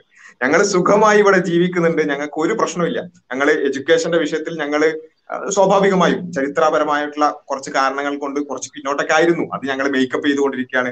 അപ്പൊ അതുപോലെ തന്നെ പല മേഖലകളിലും ഞങ്ങൾ പിന്നോട്ടൊക്കെ ആയിരുന്നു സാമൂഹികമായിട്ടുള്ള ഒരുപാട് പിന്ന പിന്നോക്ക അവസ്ഥകൾ ഉണ്ടായിട്ടുണ്ട് അതൊക്കെ ഞങ്ങൾ ഇങ്ങനെ മേക്കപ്പ് ചെയ്തുകൊണ്ടിരിക്കുകയാണ്. രാഷ്ട്രീയപരമായി ഒരുപാട് രാഷ്ട്രീയ ചിന്തകളൊക്കെ ഉണ്ടായിരുന്നു. അതൊക്കെ പരിഹരിച്ച് ഞങ്ങൾ ഇങ്ങനെ മുന്നോട്ട് പോയിക്കൊണ്ടിരിക്കണം ഞങ്ങൾ വളരെ സുഖത്തിൽ ജീവിച്ചുകൊണ്ടിരിക്കണം അത് നിങ്ങൾ നിങ്ങൾ അറിയിക്കണം എന്ന് തോന്നി. അതുകൊണ്ട് പറഞ്ഞത് മാത്രം. ഞങ്ങൾ വളരെ സുഖത്തിൽ ജീവിച്ചുകൊണ്ടിരിക്കുകയാണ്. ഞങ്ങൾക്ക് വളരെ സുഖമാണ്. ഓക്കെ? അത് കേൾക്കുമ്പോൾ നിങ്ങൾക്ക് ഉണ്ടാകുന്ന ഫ്രസ്ട്രേഷൻ കുറച്ചുകൂടി കൂടിക്കോട്ടെ എന്ന് വിചാരിച്ചിട്ടാണ് പറയുന്നത്. ഞങ്ങൾക്ക് നല്ല സുഖമാണ്. ഓക്കെ? അപ്പോ നിങ്ങൾക്ക് എത്രത്തോളം ഫ്രസ്ട്രേഷൻ? അത് നിങ്ങൾ ഞാൻ ഇത് വെറുതെ പറയുന്നല്ല ഈ അതുപോലെ ഈ എമു പ്രൊഫൈലുകളും അതുപോലെ തന്നെ എമു എന്ന് പറഞ്ഞാൽ ഇപ്പോഴത്തെ പിന്നെ സവർക്രൈറ്റ് ഭാഗത്തുള്ള എമു പ്രൊഫൈലുകളും അതുപോലെ തന്നെ സംഗീ പ്രൊഫൈലുകളൊക്കെ വായിക്കുമ്പോൾ എനിക്ക് സ്ഥിരമായി തോന്നിയിട്ടുള്ള ഒരു കാര്യമാണ് എത്രത്തോളം ഇടങ്ങേറായിട്ടായിരിക്കും ഇവർ ജീവിക്കുന്നുണ്ടാവും എന്നുള്ളത്. അതേപോലെ തന്നെ അത് ആ വിഷയത്തിലുള്ള ഒരു ഹിപ്പോക്രസി മറുഭാഗം മുസ്ലിങ്ങൾ ശാസ്ത്രത്തിന്റെ വിഷയത്തിൽ ഒന്നും ചെയ്തിട്ടില്ല. മുസ്ലിങ്ങൾ ശാസ്ത്രം എന്ന് പറഞ്ഞാൽ മുസ്ലിങ്ങൾക്ക് അറിയേയില്ല എന്നൊരു ഭാഗത്ത് പറയുകയും ചെയ്യാം. മറുഭാഗത്ത് ലോകത്ത് മെഡിക്കൽ രംഗത്ത് ഇന്നേ വരെ കണ്ടെത്തിയിട്ടില്ലാത്ത രൂപത്തിലുള്ള പുരോഗമനമാണ് മുസ്ലിങ്ങൾ ചെയ്തിട്ടുള്ളത്. കാരണം എന്താ?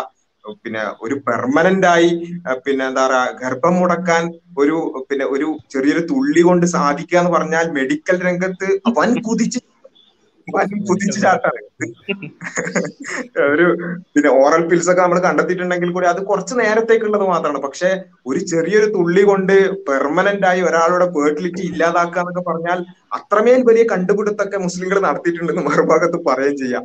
അപ്പോ ഇതിൽ ഏതെങ്കിലും ഒന്ന് ഉറച്ചു നിൽക്കടേ എന്നാണ് നമുക്ക് പറയാനുള്ളത്. അപ്പൊ ഏതായാലും ഇതിൽ ഇത് ഈ ഒരു ഹിപ്പോക്രസി എല്ലായിടത്തും കാണാൻ സാധിക്കും. ഇരട്ടത്താപ്പ് എല്ലാ സ്ഥലത്തും കാണാൻ സാധിക്കും.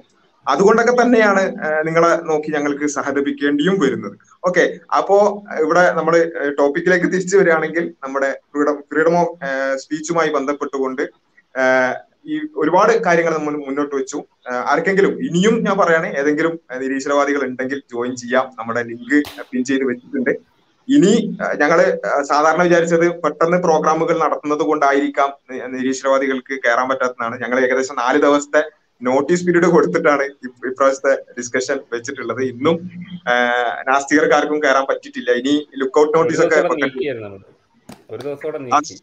അതെ ഇന്നലെ ആയിരുന്നു വെച്ചിരുന്നത്. ഒരു ദിവസം കൂടി നീട്ടി കൊടുത്തിട്ടും നാസ്തികരെ കാണാനില്ല. അപ്പൊ വല്ല ലുക്കൌട്ട് നോട്ടീസും വേണ്ടി വരും. നാസ്തികരെ ആവശ്യമുണ്ട് ചർച്ച ചെയ്യാൻ എന്ന് പറഞ്ഞുകൊണ്ട് വല്ല നോട്ടീസ് ഇറക്കേണ്ടി വരുന്നാണ് തോന്നുന്നത്. എനിവേ അപ്പോ ഇത് ആർ ആർക്കാണെന്നുള്ളത് കൂടി നിങ്ങൾ ആലോചിക്കണം ഏഹ് ചർച്ച ചെയ്യാനുണ്ടോ? അമ്മി കൊത്താനുണ്ടോ എന്ന് ചോദിക്കുന്ന മാതിരി ചർച്ച ചെയ്യാനുണ്ടോ എന്ന് ചോദിച്ച് നടന്നിരുന്ന കുറച്ച് ആളുകൾ ഉണ്ടായിരുന്നു. പക്ഷെ ഇപ്പൊ അവരെ കാണാനില്ല. എനിവേ എല്ലാവർക്കും ചിന്തിക്കാനുള്ള ഒരു കാരണമായി ഇത് മാറട്ടെ എന്ന് മാത്രമാണ് പറയാനുള്ളത്. ഞങ്ങൾ ചെയ്തത് ഇത്ര മാത്രമാണ്. അൺമാസ്മി എത്തീസൺ ടീം ആണെങ്കിലും ഒക്കെ ചെയ്തത് ഇത്ര മാത്രമാണ്. നിങ്ങൾ നിങ്ങൾ ഇങ്ങോട്ട് ചോദിച്ചുള്ള ചോദ്യങ്ങളെ തിരിച്ച് ഞങ്ങൾ ചോദിച്ചു. അത്ര മാത്രമാണ് ഞങ്ങൾ ചെയ്തത്. നിങ്ങൾ ഫ്രീഡം ഓഫ് സ്പീച്ച് എന്ന് പറയുമ്പോൾ ഫ്രീഡം ഓഫ് എക്സ്പ്രഷൻ എന്ന് പറയുമ്പോൾ ശരി വെയിറ്റ് എ സെക്കൻഡ് എന്താണത് എന്ന് തിരിച്ചു ചോദിച്ചു. നിങ്ങൾ തുല്യത എന്ന് പറയുമ്പോൾ നിങ്ങൾ ഇക്വാളിറ്റി എന്ന് പറയുമ്പോൾ വെയിറ്റ് എ സെക്കൻഡ് എന്താണത് എന്ന് പറയി എന്ന് പറയിപ്പിച്ചു. അതേപോലെ തന്നെ എൽ അവകാശങ്ങൾ എന്ന് പറയുമ്പോൾ എന്താണ് ഈ അവകാശം? എല്ലാം അവകാശമാണോ? അല്ല എന്താണ് എൽ ജി ബി ടി എന്നൊക്കെ ചോദിച്ചപ്പോ തിരിച്ചങ്ങോട്ട് ചോദ്യങ്ങൾ വന്നപ്പോഴാണ് ശരിക്കും പറഞ്ഞാൽ ഇവർക്ക് വല്ലാതെ ഈ ചർച്ചകളിലേക്ക് വരാൻ സാധിക്കാതെ പോകുന്നത്.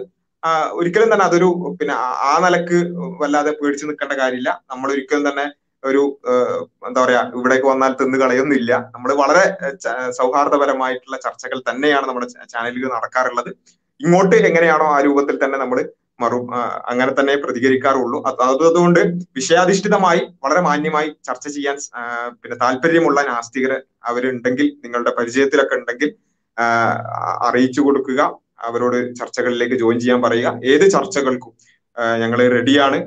തുറന്ന ചർച്ചകൾ തന്നെയാണ് ഇവിടെ നടക്കാറുള്ളത്. എങ്ങനെയാണ് ആ ചർച്ചകളുടെ രൂപം എന്നുള്ളത് ഇവിടെ നമുക്ക് എല്ലാ ചർച്ചകളും റെക്കോർഡ് ആയി നമ്മുടെ ചാനലിൽ ലഭ്യമാണ്. അത് ഒരുപാട് ആളുകൾക്ക് അത് ഉപകാരപ്പെട്ടിട്ടുണ്ട് എന്ന് അറിയിക്കുകയും ചെയ്തു അലഹമില്ല അത് തുടരുക തന്നെ ചെയ്യും. ആർക്കെങ്കിലും എന്തെങ്കിലും ആഡ് ചെയ്യാനുണ്ടോ? നമുക്ക് ഇല്ലെങ്കിൽ നമുക്ക് നാസ്തീരാരും വന്നിട്ടില്ലെങ്കിൽ നമുക്ക് ചർച്ച അവസാനിപ്പിക്കാം.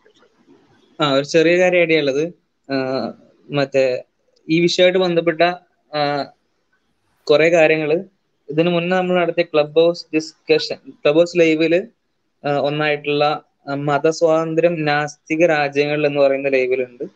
അപ്പോ അക്കാദമിക് പർപ്പസിൽ അത് കേൾക്കാൻ ആഗ്രഹിക്കുന്ന ആളുകൾക്ക് ആ വിഷയങ്ങൾ കേൾക്കാവുന്നതാണ്. ഒരുപാട് കാര്യങ്ങൾ. നാസ്തിക രാജ്യങ്ങളിലും അതേപോലെ തന്നെ ലിബറൽ രാജ്യങ്ങൾ എന്ന് പറഞ്ഞുകൊണ്ട് ഉയർത്തിപ്പിടിക്കുന്ന രാജ്യങ്ങളിലും അവർ എത്രത്തോളമാണ് സ്വാതന്ത്ര്യത്തിനും ഫ്രീഡം ഓഫ് സ്പീച്ചിനും ഫ്രീഡം ഓഫ് എക്സ്പ്രഷനും ഒക്കെ അവസരം നൽകുന്നത് എന്നതുമായി ബന്ധപ്പെട്ട് അവിടെ കാണാൻ കഴിയും. അൽബേനിയ റഷ്യ അടങ്ങുന്ന നാസ്തിക രാജ്യങ്ങൾ അതേപോലെ തന്നെ അത്താതുർക്കിന്റെ നേതൃത്വത്തിൽ വലിയ ലിബറലൈസ് ലിബറൈസ്ഡ് ആയി എന്ന് പറഞ്ഞ് കൊട്ടിഘോഷി ഇന്ന് നടക്കുന്ന ഞാനിപ്പോ അടുത്ത് ഒരു വീഡിയോ കണ്ടിരുന്നു.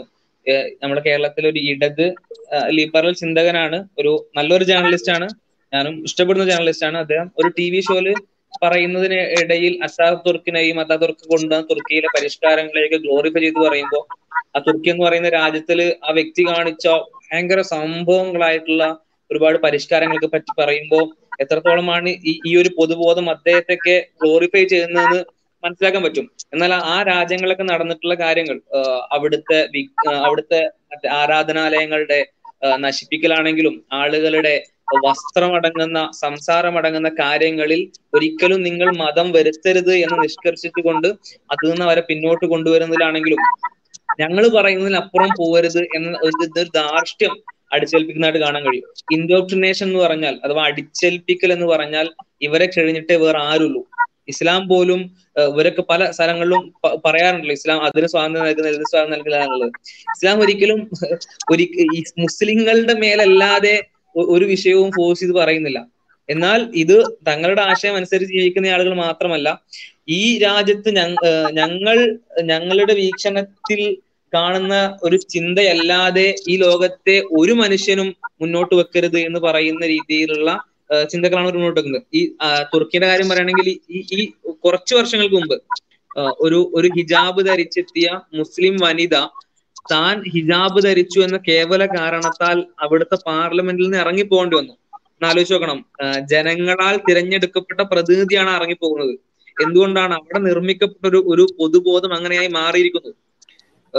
ഈ മതങ്ങളുടെ സ്വാതന്ത്ര്യം എന്ന് പറഞ്ഞു നടക്കുന്ന ഞങ്ങൾ സെക്യുലർ ആയിട്ടുള്ള ആളുകളാണെന്ന് പറഞ്ഞു നടക്കുന്ന ആളുകളാണ് ഇതൊക്കെ. അവരുടെ സെക്യുലറിസം പോലും പറയുമ്പോൾ ഞാൻ ആ വിഷയത്തിലേക്ക് ഒരുപാട് കിടക്കല്ല. ആ ലൈവ് ഒന്ന് ജസ്റ്റ് മെൻഷൻ ചെയ്യാൻ വേണ്ടി വന്നതാണ്. അതിന്റെ ലിങ്ക് ഇൻഷാല്ല കമന്റ് ബോക്സിൽ കൊടുക്കാം.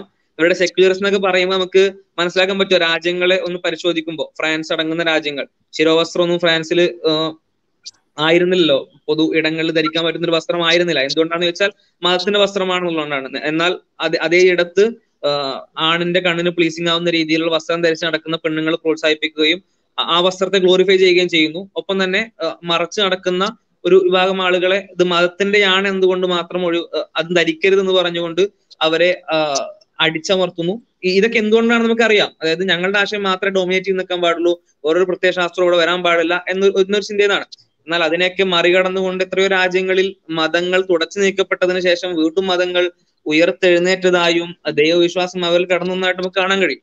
സെക്യുലറിസത്തിന്റെ ഭാഗമായിട്ട് മത ഇതരവാദം മതങ്ങളൊന്നും വേണ്ടതില്ല സമൂഹത്തിൽ മതങ്ങളെല്ലാം മോശമാണെന്ന് പറയുന്ന ഒരു വാദം.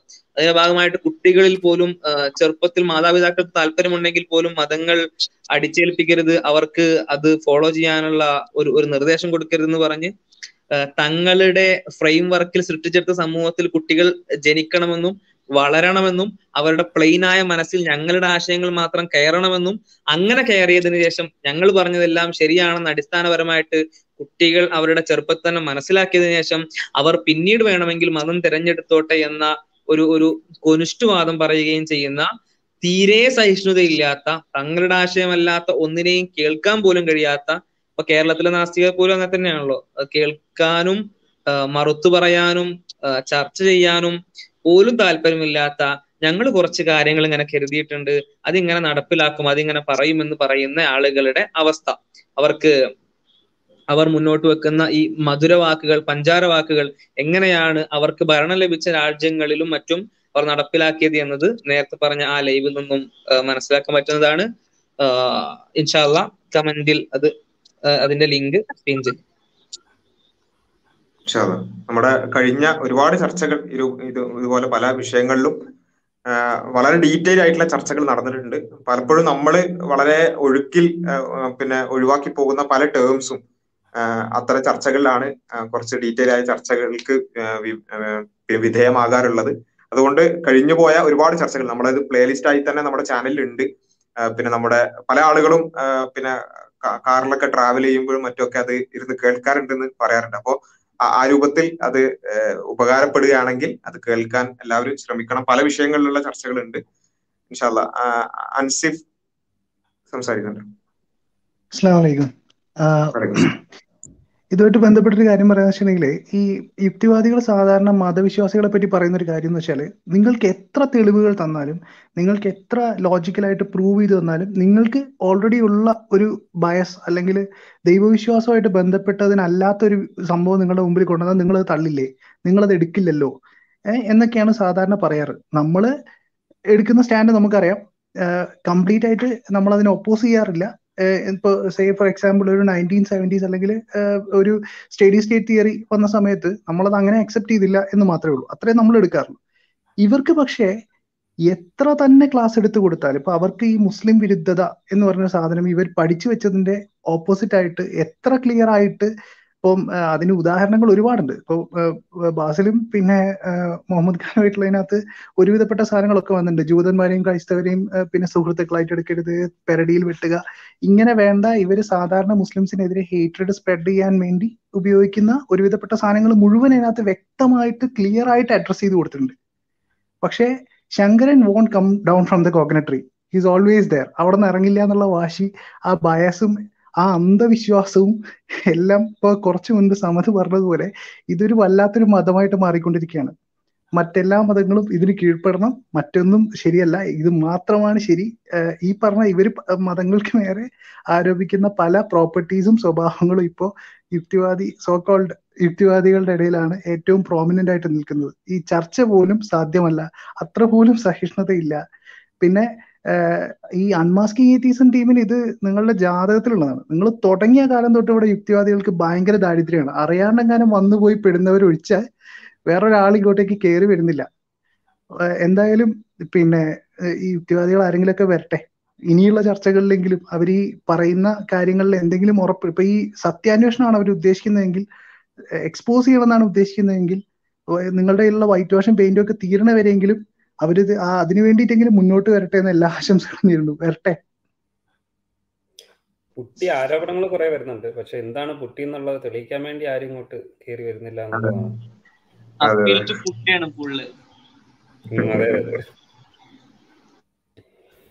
ന്യൂട്രിനോ എന്ന് പറഞ്ഞ ഒരു ഐ ഡി സംസാരിക്കുന്നുണ്ടോ.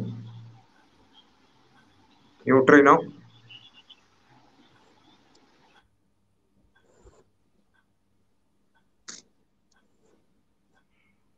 ഹലോ?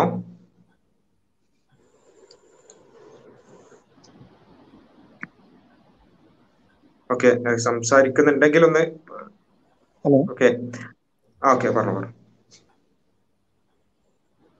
ഹലോ? ആ കേൾക്കാം കേൾക്കാം. ഹലോ? ആ ഇപ്പൊ യൂട്യൂബിനകത്ത് ഇപ്പൊ കേരളത്തിൽ ആ ഇപ്പൊ കേരളത്തിനകത്ത് യൂട്യൂബിൽ മികച്ചു നിൽക്കുന്ന ഒരു ചാനലാണ് അൺമാസ്ക് എത്തിയസും അതുപോലെ തന്നെ ഇതിപ്പോ ഹലോ കേൾക്കാമോ?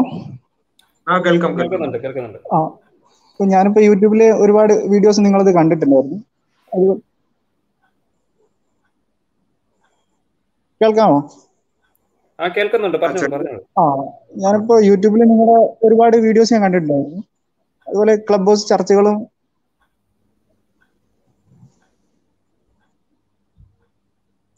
കട്ടാവുന്നുണ്ടല്ലോ.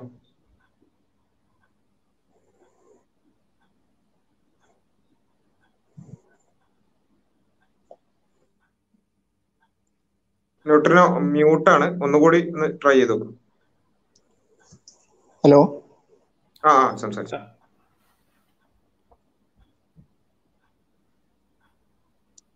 റേഞ്ച് പ്രോബ്ലം ആണെന്ന് തോന്നുന്നു. ആ,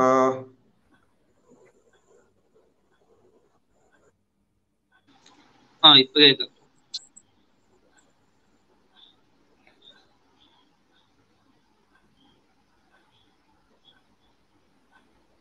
ഹലോ.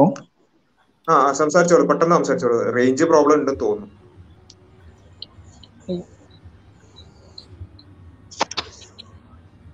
ഇല്ലെങ്കിൽ ഇർഷാദ് അലി സംസാരിച്ചോളൂ.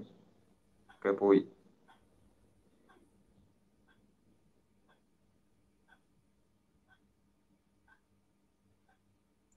ഓക്കെ ന്യൂട്രിയോ പ്രൈവറ്റ് ചാറ്റ് ആയിട്ട് എന്തെങ്കിലും ഇടുകയാണെങ്കിലും മതി. എന്താണ് കാര്യം എന്നുള്ളത്? ഓക്കെ. അപ്പോ അതിനിടയിൽ ഒരു കമന്റ് ജസ്റ്റ് വന്നത് കൂടി ഒന്ന് അഡ്രസ് ചെയ്യാൻ തോന്നുന്നു. അതായത് പിന്നെ ഇടത് പൊതുബോധം എന്ന് ഇടക്കിടക്ക് പറയുന്നുണ്ടായിരുന്നു. അപ്പോ ഇടത് പിന്നെ സഹയാത്രികനാവുക എന്നുള്ളത് ഇത്രമേൽ പ്രോബ്ലമാറ്റിക് ആണോ എന്നുള്ള ഒരു വിഷയം ഒരു ഒരു കമന്റ് വന്നിരുന്നു. ജസ്റ്റ് അത് വിഷയവുമായി നേരിട്ട് ബന്ധമില്ലെങ്കിൽ കൂടി ജസ്റ്റ് ഈ വിഷയവുമായി ബന്ധപ്പെട്ട് എന്തുകൊണ്ട് അവിടെ വന്നു എന്നുള്ളത് മാത്രം ഒന്ന് ക്ലാരിഫൈ ചെയ്യാണ്. ഇടത് എന്നുള്ളത് ഒരു ഒരു പൊളിറ്റിക്കൽ സ്റ്റാൻഡ് ആണ്. അത് തന്നെ കേരളത്തിൽ അത് അത് വേറെ രൂപത്തിലൊക്കെ വരുന്നുണ്ട്. അതിന്റെ എല്ലാ തലങ്ങളെയും വെച്ചുകൊണ്ടല്ല പറഞ്ഞത്. മറിച്ച് ഇപ്പൊ ഈ ഫ്രീഡം ഓഫ് സ്പീച്ച് എന്നുള്ളതോ അല്ലെങ്കിൽ ഒരു ഒരു ഇസ്ലാമോഫോബിയ എന്നുള്ളതോ ഒക്കെ അത്തരം വിഷയവുമായി ബന്ധപ്പെടുത്തി അത് പറയാൻ കാരണം എന്താ ചോദിച്ചാൽ പലപ്പോഴും ഇപ്പോ ഉദാഹരണത്തിന് പറയുകയാണെങ്കിൽ S F I S F I എന്ന് പറയുന്ന പിന്നെ ഇടത് വിദ്യാർത്ഥി സംഘടന. അവരൊരു കോളേജിൽ ഇറക്കിയിട്ടുള്ള ഒരു ഒരു വീഡിയോ. ആ വീഡിയോയിൽ പറയുന്ന കാര്യം എന്താന്ന് ചോദിച്ചാൽ പിന്നെ ഒരു മറ്റൊരു വിദ്യാർത്ഥി സംഘടനക്കെതിരായിട്ടുള്ള പിന്നെ ഒരു ഒരു ആരോപണമാണ് അല്ലെങ്കിൽ ഒരു പ്രചാരണ വീഡിയോ ആണ് ഇലക്ഷൻ വീഡിയോ ആണ് അതിൽ അവർ പറയുന്നത് എന്താ ചോദിച്ചാൽ പിന്നെ സ്വവർഗരതി തെറ്റാണെന്ന് ഇന്നും വിശ്വസിക്കുന്ന സ്വവർഗരതി തെറ്റാണെന്ന് ഇന്നും വിശ്വസിക്കുന്ന ഇവരെ പിന്നെ നമുക്ക് ഇവരെ പിന്നെ എന്താ ആ, കല്ലെറിഞ്ഞോടിക്കേണ്ടതില്ലെന്നോ അല്ലെങ്കിൽ ഇവരെ ഇപ്പോഴും പിന്നെ നമുക്ക് അംഗീകരിക്കാൻ പറ്റുമോ എന്നുള്ള ആ ഒരു എക്സാക്ട് ടേം എനിക്ക് കൃത്യമായി ഓർമ്മയില്ല. രണ്ടിലേതോ ഒന്നാണ്. അപ്പോ ഇതാണ് യഥാർത്ഥത്തിൽ ഇവർ മുന്നോട്ട് വെക്കുന്നത്. ഇത് ഒരു സ്ഥലത്ത് മാത്രമുള്ളതല്ല പൊതുവെ ഇപ്രാവശ്യം എസ് എഫ് ഐ പിന്നെ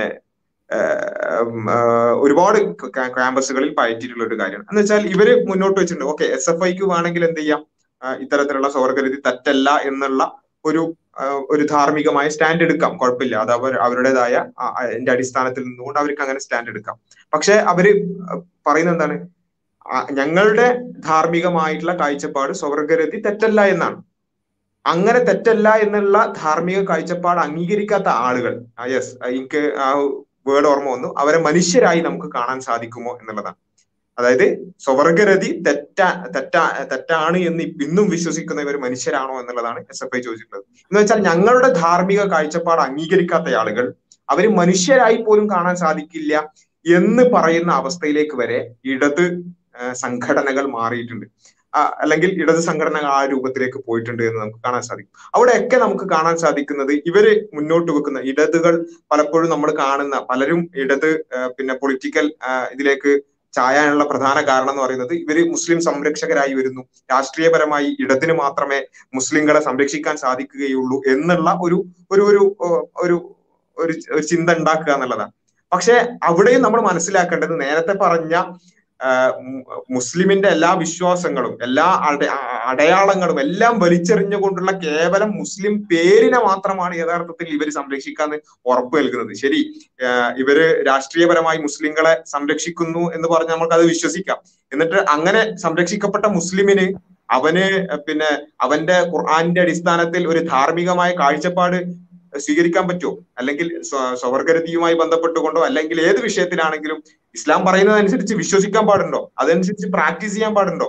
അല്ലെങ്കിൽ ഇവരുടേതായ ഒരുപാട് കാഴ്ചപ്പാടുകളുണ്ട്. മതം പിന്നെ പൊതു പൊതു ഇടങ്ങളിൽ പാടില്ല മതത്തിന്റെ ചിഹ്നങ്ങൾ പൊതു ഇടങ്ങളിൽ പാടില്ല അങ്ങനെ ഒരുപാട് ഇവരുടേതായ കുറെ ഷർത്തും ഫറലുകളും ഉണ്ട്. ആ എല്ലാ ലിബറലിസവും അംഗീകരിച്ചുകൊണ്ട് ഒരു മുസ്ലിം പേരുമായി സംരക്ഷിക്കാം എന്നല്ലാതെ മുസ്ലിം ആയിക്കൊണ്ട് ജീവിക്കാൻ മുസ്ലിം ആയിക്കൊണ്ട് ജീവിക്കാൻ അല്ലെങ്കിൽ ഇസ്ലാം അനുസരിച്ചുകൊണ്ട് ജീവിക്കാൻ പലപ്പോഴും ഇവർ സമ്മതി അല്ലെങ്കിൽ ഇവർക്ക് അത് അത് അത് അംഗീകരിക്കാൻ സാധിക്കുന്നില്ല എന്നുള്ളത് ഒരു പച്ചയായ യാഥാർത്ഥ്യമാണ്. അതൊരു യാഥാർത്ഥ്യമായതുകൊണ്ടാണ് പലപ്പോഴും ഇടത് പിന്നെ ഇടത് എന്നുള്ളത് ഒരു വിഷയമായി പലപ്പോഴും ഇവിടെ വരുന്നത്. കാരണം ഇത് സംഘപരിവാർ എന്ന് പറയുന്നത് പ്രത്യക്ഷ പ്രത്യക്ഷത്തിൽ തന്നെ ഉള്ള ഒരു ഒരു നേരിട്ടുള്ള ഒരു എതിരാളി ആയതുകൊണ്ട് തന്നെ അത് പ്രത്യേകിച്ച് പറയേണ്ട കാര്യമൊന്നുമില്ല. പക്ഷെ ഇടത് പിന്നെ പൊതുബോധം എന്ന് പറയുന്നത് അത് ഉള്ളിലൂടെ നമ്മുടെ സംരക്ഷകരായി വന്നുകൊണ്ട് പലപ്പോഴും ഇത്തരത്തിലുള്ള ഒരു ഡബിൾ സ്റ്റാൻഡേർഡ് സ്വീകരിക്കുന്ന ഒരു രീതികൾ നമുക്ക് കാണാൻ സാധിക്കും. അത് വിഷയാധിഷ്ഠിതമായി അത്തരം കാര്യങ്ങൾ വരുമ്പോൾ പറയേണ്ടി വരുന്നു എന്ന് മാത്രം. ആ, അത്രമേൽ അസഹിഷ്ണുതരായിട്ടുള്ള ആളുകളെ പരാമർശിക്കാതെ പലപ്പോഴും ചർച്ചകൾ മുന്നോട്ട് പോകാൻ സാധിക്കുകയില്ല എന്നുള്ളത് കൊണ്ടാണ് അത് പരാമർശിക്കേണ്ടി വന്നത്. ഓക്കെ നസീർ. ഒരു ഒരു കാര്യം ആഡ് ചെയ്തോട്ടെ അതിൽ ആ, ന- നസീർ അതിൽ അതിൽ പറഞ്ഞോളൂ ഓക്കെ. ഞാൻ ഈ ഇടതിന്റെ കാര്യം പറഞ്ഞതുകൊണ്ട് വളരെ ഇമ്പോർട്ടന്റ് ആയിട്ടുള്ള ഒരു കാര്യമാണ് ഈ വളരെ ഉത്തരവാദിത്തപ്പെട്ട ഉയർന്ന പൊസിഷനിൽ ഇരിക്കുന്ന ഒരു നേതാവി ഈ അടുത്ത് പറഞ്ഞൊരു സംഗതിയാണ്. മതവിശ്വാസികൾ മുസ്ലിങ്ങൾ അതല്ലെങ്കിൽ മതവിശ്വാസികളായിട്ടുള്ള ആളുകൾക്ക് ആക്റ്റീവ് ആയിട്ടുള്ള ഉത്തരവാദിത്തപ്പെട്ട പൊസിഷനുകൾ ഹോൾഡ് ചെയ്യാൻ പറ്റില്ല. വേണമെങ്കിൽ പാർട്ടി അനുഭാവികളോ പാർട്ടി പ്രവർത്തകരോ ആയിക്കൊള്ളട്ടെ എന്ന്. ഈ ഉത്തരവാദിത്തപ്പെട്ട പൊസിഷൻ എന്ന് പറയുമ്പോൾ അത് കേവലം ഒരു ഒരു ഒരു പാർട്ടിയുമായി ബന്ധപ്പെട്ട ഏതെങ്കിലും ജില്ലയിലുള്ള പൊസിഷനോ അല്ലെങ്കിൽ സ്റ്റേറ്റിലുള്ള പൊസിഷനോ മാത്രമല്ല ഭരണ സംഹിതകൾ കൈയാളുന്ന മന്ത്രികളോ അതല്ല എങ്കിൽ മന്ത്രിമാരോ എം എൽ എമാരോ ആയിട്ടുള്ള പൊസിഷൻസ് വരെ ഉൾപ്പെടുന്ന സംഗതിയാണ്. അപ്പോൾ ഇവരുടെ ഒരു ബേസിക് സ്റ്റാൻഡ് എന്താണെന്ന് വെച്ച് കഴിഞ്ഞാൽ ഒരു ഒരു പാട്രണൈസിങ് മെന്റാലിറ്റിയാണ് ഞങ്ങൾ നിങ്ങൾക്ക് വേണ്ട കാര്യങ്ങൾ ചെയ്യും ഞങ്ങളൊരു സുപ്പീരിയർ ഇതാണ്. നിങ്ങൾക്ക് ഇന്ന രീതിയിൽ നിങ്ങൾ ജീവിച്ചാൽ മാത്രമേ നമ്മൾ നിങ്ങൾക്ക് അംഗീകാരം തരുള്ളൂ അല്ല എങ്കിൽ നിങ്ങൾക്ക് ഞങ്ങൾക്ക് സപ്പോർട്ട് തന്ന പക്ഷെ നിങ്ങളുടെ പൊതുധാരയിലേക്ക് ഒരു പവർ ഹോൾഡിംഗ് പൊസിഷനിലേക്ക് എത്താനുള്ളൊരു അവസരം നിങ്ങൾക്ക് ഞങ്ങൾ തരില്ല എന്നുള്ളൊരു അസന്നിഗ്ധമായിട്ടുള്ള ഒരു പ്രഖ്യാപനമാണ് ഉത്തരവാദിത്തപ്പെട്ട നേതാവ് നടത്തി അത് ഇപ്പോഴും തിരുത്തപ്പെട്ടിട്ടില്ല. മതവിശ്വാസികളായിട്ടുള്ള ആൾക്കാർക്ക് വർക്ക് ചെയ്യാം ആക്റ്റീവ് പൊസിഷൻസ് ഹോൾഡ് ചെയ്യാൻ പറ്റില്ല എന്നുള്ളത് തന്നെയാണ് ഇപ്പോഴും പ്രഖ്യാപിത നിലപാട് എന്നുള്ളതാണ് ഞാൻ മനസ്സിലാക്കുന്നത്. അത് ആഡ് ചെയ്യണം എന്ന് തോന്നി ആ ഒരു കാര്യം. ആ ഈ ഇടത് എന്നുള്ള ചോദ്യം വന്നപ്പോ അതുമായി ബന്ധപ്പെട്ട ഒരു സാധനം കൂടി ആഡ് ചെയ്യുന്നു. ഇടത് സഹയാത്രികൻ എന്നാണ് ആ ചോദ്യത്തിൽ ഉണ്ടായിരുന്നു തോന്നുന്നല്ലേ കമന്റിൽ അപ്പൊ ഈ എന്താണ് ഈ സഹയാത്രികൻ എന്നുള്ള ഒരു ആസ്പെക്ട് ആണ് ഞാൻ ഇങ്ങനെ ആലോചിച്ചത്. എന്താണ് ഈ സഹയാത്രികൻ അതിന്റെ ഒരു എങ്ങനെ യാത്ര ചെയ്യുമ്പോഴാണ് അത് സഹയാത്രികനാണ് അത് എപ്പോഴാണ് അത് അതിന്റെ ഉള്ളിലാവുക? എന്നുള്ളൊരു ചെറിയൊരു ഫസ്റ്റ് കൺഫ്യൂഷൻ അതാ വന്നത്. അടിസ്ഥാനപരമായിട്ട് ഇടതുപക്ഷം എന്നുള്ളത് ഒരു ബ്രോഡ് വെയ്ഗ് ടേം ആണെങ്കിൽ കൂടി ആ ഒരു ബ്രോഡ് അംബറിലേക്ക് കീഴെ വരുന്ന ആശയങ്ങൾ എന്ന് പറയുന്നത് ഡെഫിനറ്റ് ആയിട്ടുള്ള ഒരു തത്വശാസ്ത്രവും ഡയലക്ടിക്കൽ മെറ്റീരിയലിസം ഹിസ്റ്റോറിക്കൽ മെറ്റീരിയലിസം എന്നൊക്കെ പറഞ്ഞിട്ടുള്ള കൃത്യമായിട്ടുള്ള ഒരു ഒരു ഒരു ഒരു തത്വ ഒരു തത്വചിന്തയും അതിനെക്കുറിച്ചുള്ള പ്രപഞ്ച വീക്ഷണവും ഒരു ലോകവീക്ഷണവും ഒക്കെയുള്ള ഒരു വലിയ കാഴ്ചപ്പാട് തന്നെയാണ്. ഭയങ്കര രസമാണ് ഭയങ്കര ഇൻട്രസ്റ്റിംഗ് ആയിട്ടുള്ള കാഴ്ചപ്പാടാണ് ഭയങ്കര മാർവലസ്ലി ക്രാഫ്റ്റഡ് ആൻഡ് റിട്ടേൺ ഒക്കെയാണ്. പക്ഷെ അത് ബേസിക്കലി പ്രശ്നം എന്താണ് പ്രശ്നം എന്ന് ചോദിക്കുമ്പോൾ ബീങ് എ മുസ്ലിം എന്താണ് അതിന്റെ പ്രശ്നം എന്നല്ല. അടിസ്ഥാനപരമായിട്ട് Islam it is at odds with Islam.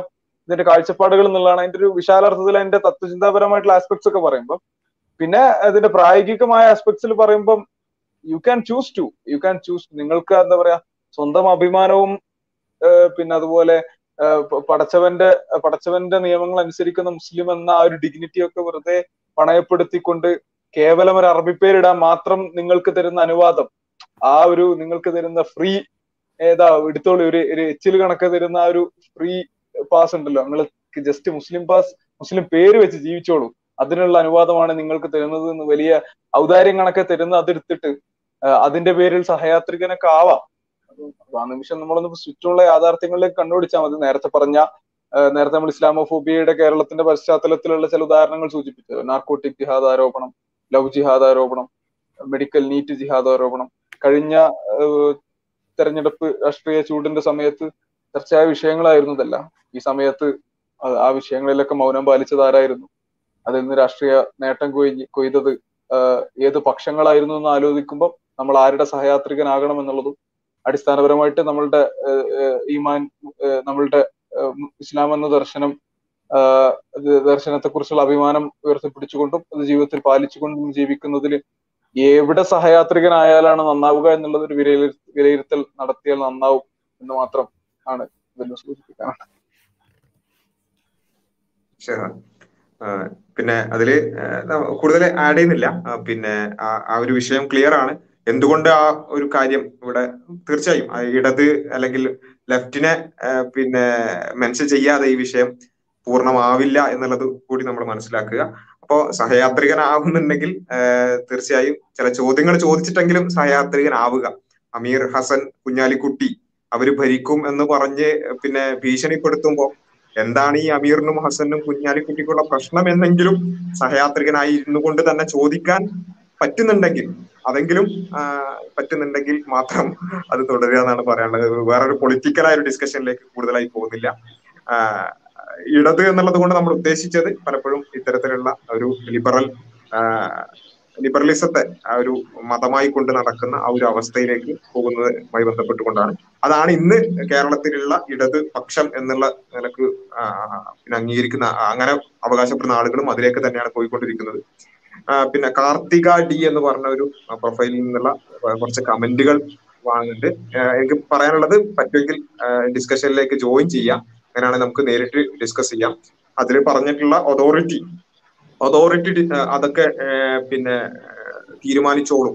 അല്ലാതെ എന്തും ചെയ്യാനുള്ള സ്വാതന്ത്ര്യമല്ല എന്നൊക്കെ പറയുന്നത് തീർച്ചയായും നമുക്കത് ഡിസ്കസ് ചെയ്യാനുള്ളതാണ്. അത് തന്നെയാണ് ഞങ്ങൾക്ക് ഡിസ്കസ് ചെയ്യാൻ ആഗ്രഹമുള്ളതും. അത് നിങ്ങൾ അതിലേക്ക് കടന്നു വരണം എന്നാണ് പറയാനുള്ളത്. ഇന്ന് കഴിയില്ലെങ്കിൽ പിന്നെ മറ്റൊരു ദിവസം ഞങ്ങൾ റെഡിയാണ് ഓപ്പൺ ആണ് സമയത്തിനനുസരിച്ച് നമുക്ക് ഓപ്പൺ ആയിട്ടുള്ള ഡിസ്കഷൻസ് നടത്താവുന്നതാണ്. ആരെയാണ് നിങ്ങൾ അതോറിറ്റിയായി കണക്കാക്കുന്നത്? അല്ലെങ്കിൽ ഞാൻ വളരെ പിന്നെ ചിന്തിച്ചിട്ടുള്ള ഒരു കാര്യം എന്താ വെച്ചാൽ കഴിഞ്ഞ ദിവസം നടന്നിട്ടുള്ള ഒരു ഒരു കുട്ടിയുമായി ബന്ധപ്പെട്ടുകൊണ്ടുള്ള ഒരു വിവാദം. അതിലും പിന്നെ നാസ്തിക പ്രൊഫൈലുകളിൽ നിന്ന് ലിബറൽ പ്രൊഫൈലുകളിൽ നിന്ന് വന്നിട്ടുള്ള ഒരു ഒരു പ്രധാനപ്പെട്ട ഒരു ഒരു ഒരു ചിന്ത എന്താണെന്ന് ചോദിച്ചാൽ കുട്ടികൾ ഒരിക്കലും മാതാപിതാക്കളുടേതല്ല. മറിച്ച് അത് പിന്നെ അവർ സ്റ്റേറ്റിന്റേതാണ് എന്ന് പറയുന്ന ഒരു ഒരു കാര്യം. ശരിക്കും പറഞ്ഞാൽ ഇവർ ലിബറലുകൾ പിന്നെ ഒരു യൂറോപ്പിൽ നിന്നുകൊണ്ട് പറയുമ്പോൾ ഒരു ലിബറൽ അതോറിറ്റിയുടെ കീഴിൽ നിന്നുകൊണ്ട് പറയുമ്പോൾ അതിനൊരു ഒരു ഒരു അറ്റ്ലീസ്റ്റ് ഒരു ചെറിയൊരു വിലയെങ്കിലും ഉണ്ടായിരുന്നു പക്ഷെ ഒരു ഹിന്ദുത്വ ഫാസിസ്റ്റ് സർക്കാരിന്റെ കീഴിൽ നിന്നുകൊണ്ട് അവിടെ നിന്നുകൊണ്ട് കുട്ടികൾ സ്റ്റേറ്റിന്റേതാണെന്ന് പറയുമ്പോൾ അതിലുള്ള ഒരു പ്രശ്നം പോലും ചിന്തിക്കാൻ ഇവർക്ക് സാധിക്കുന്നില്ലല്ലോ എന്നുള്ളതാണ് ഞാൻ വളരെ ചിന്തിച്ചു പോയത്. ഓക്കെ അപ്പൊ ഏതായാലും അത്തരം കാര്യങ്ങളൊക്കെ നിങ്ങൾ പറയുന്ന ഒരുപാട് ന്യായങ്ങളുണ്ട്. അതൊക്കെ പലതും ഇവിടെ ചർച്ച ചെയ്യപ്പെട്ടതാണ്. അതല്ല പുതുതായി വല്ല വിഷയങ്ങളും ഉണ്ടെങ്കിൽ നിങ്ങൾക്ക് ഡയറക്റ്റായി നമ്മുടെ ചർച്ചകളിലേക്ക് ജോയിൻ ചെയ്യാവുന്നതാണ്. ഇനി വരുന്ന ചർച്ചകളിലാണെങ്കിലും ജോയിൻ ചെയ്യാവുന്നതാണ്. ഓക്കെ ന്യൂട്രിനോ നേരത്തെ സംസാരിക്കാൻ ശ്രമിച്ചിരുന്നു. ഇപ്പൊ സംസാരിക്കാൻ പറ്റുന്നുണ്ടോ? അല്ലെങ്കിൽ സമത് സംസാരിക്കുന്നുണ്ടോ? ആ ഞാൻ സംസ്കാരമായിട്ട് സംസാരിക്കുന്നില്ല. കാർത്തികനോട് ഡേറ്റ് പറഞ്ഞാലേ നമുക്ക് വേണമെങ്കിൽ ഫിക്സ് ചെയ്യാന്ന് പറയാം. പ്രിപ്പറേഷനുള്ള സമയമൊക്കെ വേണമെങ്കിൽ കൊടുക്കാം. അതോറിറ്റിന്റെ വിഷയത്തിൽ നമ്മൾ പോകേണ്ടതാണ് നേരത്തെ ഇവിടെ സൂചിപ്പിച്ചിരുന്നു. അതേപോലെ അതോറിറ്റി തന്നെയാണ്. എങ്ങനെയാണ് മനുഷ്യൻ ജീവിക്കേണ്ടതെന്ന് പറയേണ്ടത്. അതിലെ പരിധികൾ നിശ്ചയിക്കേണ്ടത്.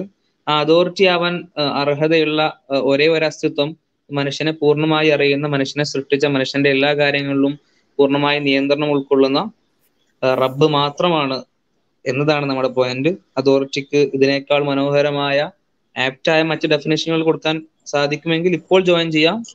അല്ലെങ്കിൽ അതിനൊരു കൗണ്ടർ ടൈം എടുത്ത് ബിൽഡ് ചെയ്ത് സമയം അറിയിച്ചാൽ കാർത്തികക്ക് വേണ്ടി ഒരു ഡിസ്കഷൻ നമുക്ക് വേണമെങ്കിൽ സംഘടിപ്പിക്കാം.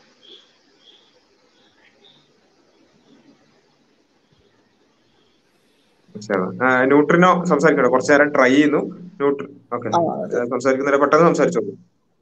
ആ എനിക്ക് ചോദിക്കാനായിരുന്നു അതായത് ഞാൻ നേരത്തെ പറഞ്ഞു ഇപ്പൊ യൂട്യൂബിൽ ഇപ്പൊ അൺമാസ്ക് എത്തീസ് നല്ലൊരു മികച്ചൊരു ചാനൽ തന്നെയാണ്. അതുപോലെ തന്നെ എത്തീസത്തിന്റെ ഒരു മികച്ചൊരു ചാനൽ എനിക്ക് തോന്നിയ റിഡക്റ്റോ എന്ന് പറഞ്ഞൊരു ചാനലുണ്ട് നിങ്ങളുടെ വീഡിയോസിന് നിരന്തരം അവർ റിയാക്ട് ചെയ്യുന്നത് കാണുന്നുണ്ട്. അപ്പോൾ അതിൽ ഫിലോസഫിക്കൽ ആയിട്ടുള്ള ആർഗ്യുമെന്റ്സ് നിങ്ങളെ റിഫ്യൂട്ട് ചെയ്യുന്ന ഒരുപാട് വീഡിയോസ് അവർ ചെയ്തിട്ടുണ്ടായിരുന്നു. അപ്പൊ ഇതിനു മുമ്പ് അവർ നിങ്ങളായിട്ട് ഡിബേറ്റ് ചെയ്യാൻ ചോദിച്ചിട്ടുണ്ടായിരുന്നു. അപ്പോ അങ്ങനെ ഒരു ഡിബേറ്റ് സംഘടിപ്പിക്കാൻ സാധ്യമാണോ എന്ന് ചോദിക്കുകയാണ് കാരണം രണ്ട് ചാനലും മികച്ചു നിൽക്കുന്ന ചാനലാണ് അപ്പോ ആ ഒരു ഡിബേറ്റ് കുറെ കുറെ ആൾക്ക് ആളുകൾക്ക് ഉപകാരപ്പെടുന്നതായിരിക്കും. അപ്പോ അതിനെ കുറിച്ച് ഉള്ള ഒരു പ്രതികരണം കിട്ടാനായിരുന്നു. അതെ അതെ. ഇവിടെ നമ്മുടെ ചാനലിൽ തന്നെ നിങ്ങൾ നോക്കിയാൽ മതി.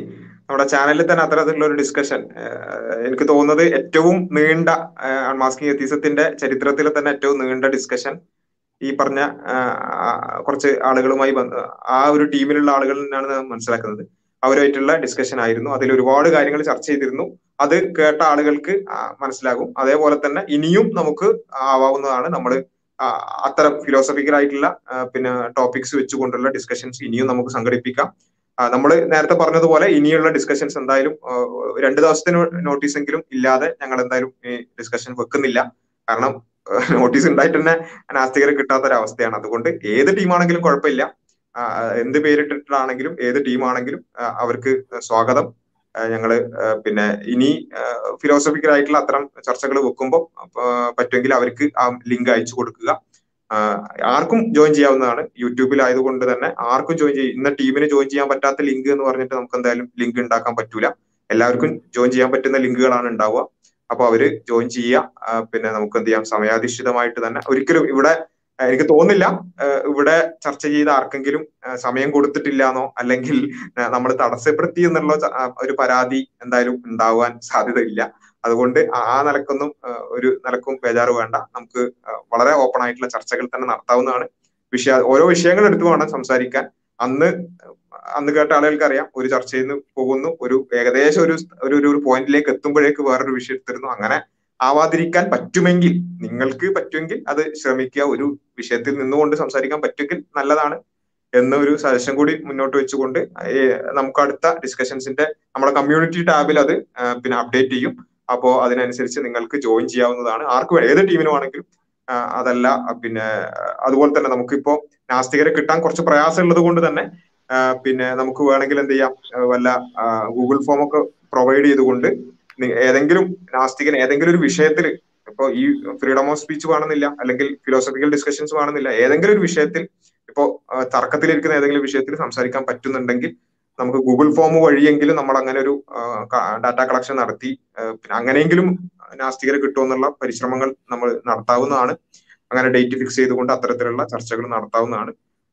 ഇൻഷാല്ല പക്ഷെ നമ്മളെ സംബന്ധിച്ചിടത്തോളം അൺമാസ്ക് എത്തിസത്തിൽ എല്ലാവരും അത്യാവശ്യം ബിസി ആയതുകൊണ്ട് വളരെ ഫ്രീക്വന്റ് ആയി നടത്താൻ പറ്റൂല. ആഴ്ചയിലൊന്നോ അല്ലെങ്കിൽ രണ്ടാഴ്ചയിലൊന്നോ ഒക്കെ ആയിട്ട് അത്തരം ചർച്ചകൾ ഉണ്ടാവുന്നതാണ് ഇൻഷാല്ല അതിൽ ആർക്കും ജോയിൻ ചെയ്യാവുന്നതാണ്. വേറെ അന്ന് തന്നെ നമ്മൾ ആ ലൈവിൽ പറയും ചെയ്തിരുന്നു. അവർ ഇങ്ങോട്ട് ആവശ്യപ്പെട്ടപ്പോ ഏതൊക്കെ വിഷയങ്ങളിൽ നമ്മൾ ഡിസ്കഷൻ നടത്തിയാലും അവർക്ക് കയറി വരാമെന്നുള്ളത്. ആ പരിഗണന അന്ന് അവർക്ക് നൽകുകയും ചെയ്തിരുന്നു. ഇനിയും ആ പരിഗണന നൽകുമെന്ന് അന്ന് വാഗ്ദാനം നൽകിയതുപോലെ വീണ്ടും പറയുകയും ചെയ്യുന്നു ഏത് വിഷയത്തിൽ വേണമെങ്കിലും നമ്മൾ ഡിസ്കഷൻ നടത്തും. അവർക്ക് മറ്റാരെയും പോലെ കയറി വരാം. ആവശ്യമുള്ള സമയം നൽകുകയും ചെയ്യും. നമ്മൾ പൊതുവെ നമ്മുടെ ചർച്ചകളിൽ പിന്നെ നാസ്തികരുണ്ടെങ്കിൽ വിശ്വാസികളാണെന്ന് തോന്നുന്ന ഐഡിയകളെ നമ്മളൊന്ന് പിന്നോട്ട് വെച്ചിട്ട് അവർക്ക് അവസരം കൊടുക്കാറാണ് പൊതുവെ ചെയ്യാറുള്ളത്. ക്ലബ് ഹൗസ് തൊട്ടേ നമ്മൾ അങ്ങനെയാണ് ചെയ്യാറുള്ളത്. ഇനിയും അങ്ങനെ തന്നെ ആയിരിക്കും. അതിൽ യാതൊരു സംശയമില്ല പക്ഷെ അതപ്പോ അത് അത്തരത്തിലുള്ള ഡിസ്കഷൻസ് വരുമ്പോൾ അവർക്ക് ജോയിൻ ചെയ്യാവുന്നതാണ്. ഓക്കെ കിട്ടാത്തോണ്ടാണ് ആളുകളെ. വിശ്വാസികളെ വെച്ച് ഓടിക്കുന്നത്. ഒരു പൊതു പ്ലാറ്റ്ഫോമിൽ ഒരു സ്ട്രക്ചേർഡ് ആയിട്ടുള്ള ഡിബേറ്റ് ആണ് ഞാൻ ഉദ്ദേശിച്ചത്. അങ്ങനത്തെ രീതിയിലാണ് അവർ സംസാരിച്ചതെന്നാണ് ഞാൻ മനസ്സിലാക്കുന്നത് അന്ന്. അല്ല അതിൽ ഒരു വിഷയം എന്താ ചോദിച്ചാൽ ഇത് അൺമാസ്കിംഗ് എത്തീസം എന്നുള്ളത് പല ആളുകളിലും പല എഫക്റ്റുകൾ ഉണ്ടാക്കുന്നുള്ളതുകൊണ്ട് പല ടീംസും നമ്മളായിട്ട് കോണ്ടാക്ട് ചെയ്തിട്ടുണ്ട്. ഇത് ഒരു ടീം മാത്രമൊന്നല്ല പല ടീമുകളും നമ്മളായിട്ട് കോണ്ടാക്ട് ചെയ്തിട്ടുണ്ട്. എല്ലാവരുമായിട്ടും ഇങ്ങനെ ഒരു പുറത്തുനിന്നൊരു ഡിസ്കഷൻ അല്ലെങ്കിൽ വേറെ ഏതോ ഒരു പിന്നെ പ്ലാറ്റ്ഫോമിൽ ഡിസ്കഷൻ എന്നുള്ള ഒരു രീതി വേണമെന്നില്ല. നമുക്ക് എന്ത് ചെയ്യാം?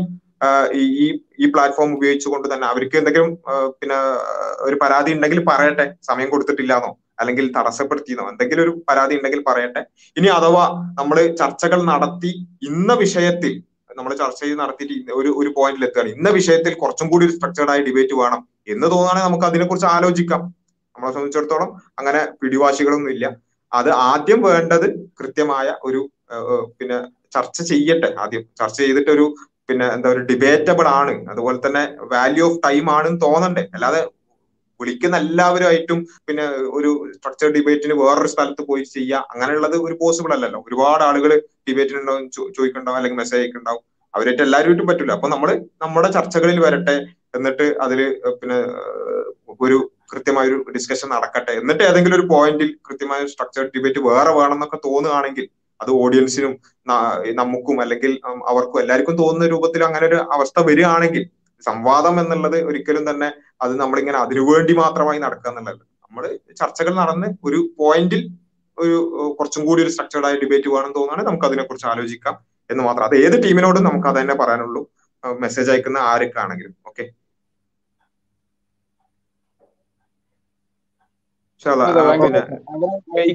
ഭയങ്കര വൈഗ് ആൻഡ് ജനറിക് ആയിട്ടുള്ള ഒരു അപ്രോച്ച് ഉള്ള ഘട്ടത്തിൽ നമ്മൾ റിയൽ സ്റ്റേജ് സ്ട്രക്ചർ ഡിബേറ്റ് എന്ന് പറയുന്നത് ഒരു വേസ്റ്റ് ഓഫ് റിസോഴ്സസ് ആണ്.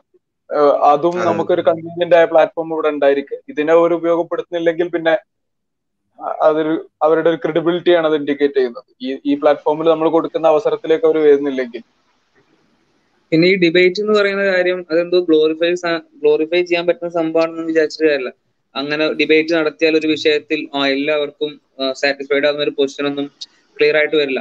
നമ്മൾ ഉദ്ദേശിക്കുന്നത് വിഷയങ്ങളിലെ വിവിധ ആസ്പെക്റ്റുകൾ ആളുകൾക്ക് മനസ്സിലാവുന്ന രീതിയിൽ തുറന്നു കാണിക്കാൻ പറ്റുന്ന പൊതു ചർച്ചകളാണ്. ഡിബേറ്റിലും പോസിറ്റീവ് ആയിട്ടേ നടക്കുള്ളൂ ഡിബേറ്റിൽ വേറെ നെഗറ്റീവായിട്ട് ഒരുപാട് കാര്യങ്ങൾ നടക്കും. ആ പോസിറ്റീവ് കാര്യം നടക്കാൻ പറ്റുന്ന രീതിയിലൊരു പ്ലാറ്റ്ഫോം നമുക്ക് ഇപ്പൊ ഇവിടെ അവൈലബിൾ ആണ്. ഒരു വിഷയത്തിലെ വിവിധ ആസ്പെക്റ്റുകൾ യഥേഷ്ടം സമയം ഉപയോഗിച്ചുകൊണ്ട് ചർച്ച ചെയ്യാൻ പറ്റുന്ന രീതിയിലുള്ള ഒരു പ്ലാറ്റ്ഫോം അവിടെ അവൈലബിൾ ആണ്. അത് ഉണ്ടാവുമ്പോൾ അതേ എഫക്റ്റ് കിട്ടുന്ന അല്ലെങ്കിൽ അതിനേക്കാൾ കുറച്ച് നെഗറ്റീവ് എഫക്റ്റ് കൂടെ കിട്ടുന്ന വേറൊരു മാർഗം അവിടെ അന്വേഷിക്കേണ്ടതില്ല. അതിന് മാത്രം ഡിബേറ്റ് എന്ന് പറയുന്ന സംഭവം ആ ഒരു വ്യവസ്ഥ ഒരു സംഭവം അല്ലെങ്കിൽ വലിയ കാര്യമായിട്ട് എടുത്തു കാണിക്കേണ്ടതോ ഒന്നുമല്ലാണ് ഡിബേറ്റ് നടത്തുക എന്ന് പറഞ്ഞാൽ എന്തോ ഒരു ഒരു സംഭവമായിട്ടൊന്നും ഇരു വിഭാഗത്തിനാണെങ്കിലും ഏത് വിഷയത്തിലാണെങ്കിലും പറയേണ്ടതില്ല.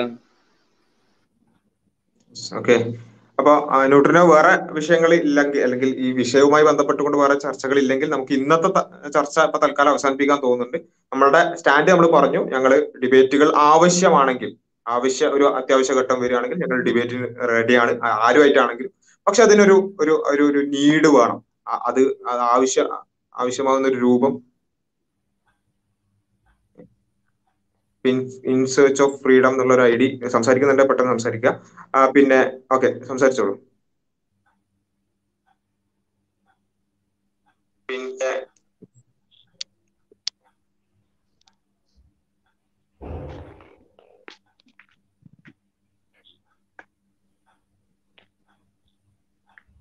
search of freedom search of freedom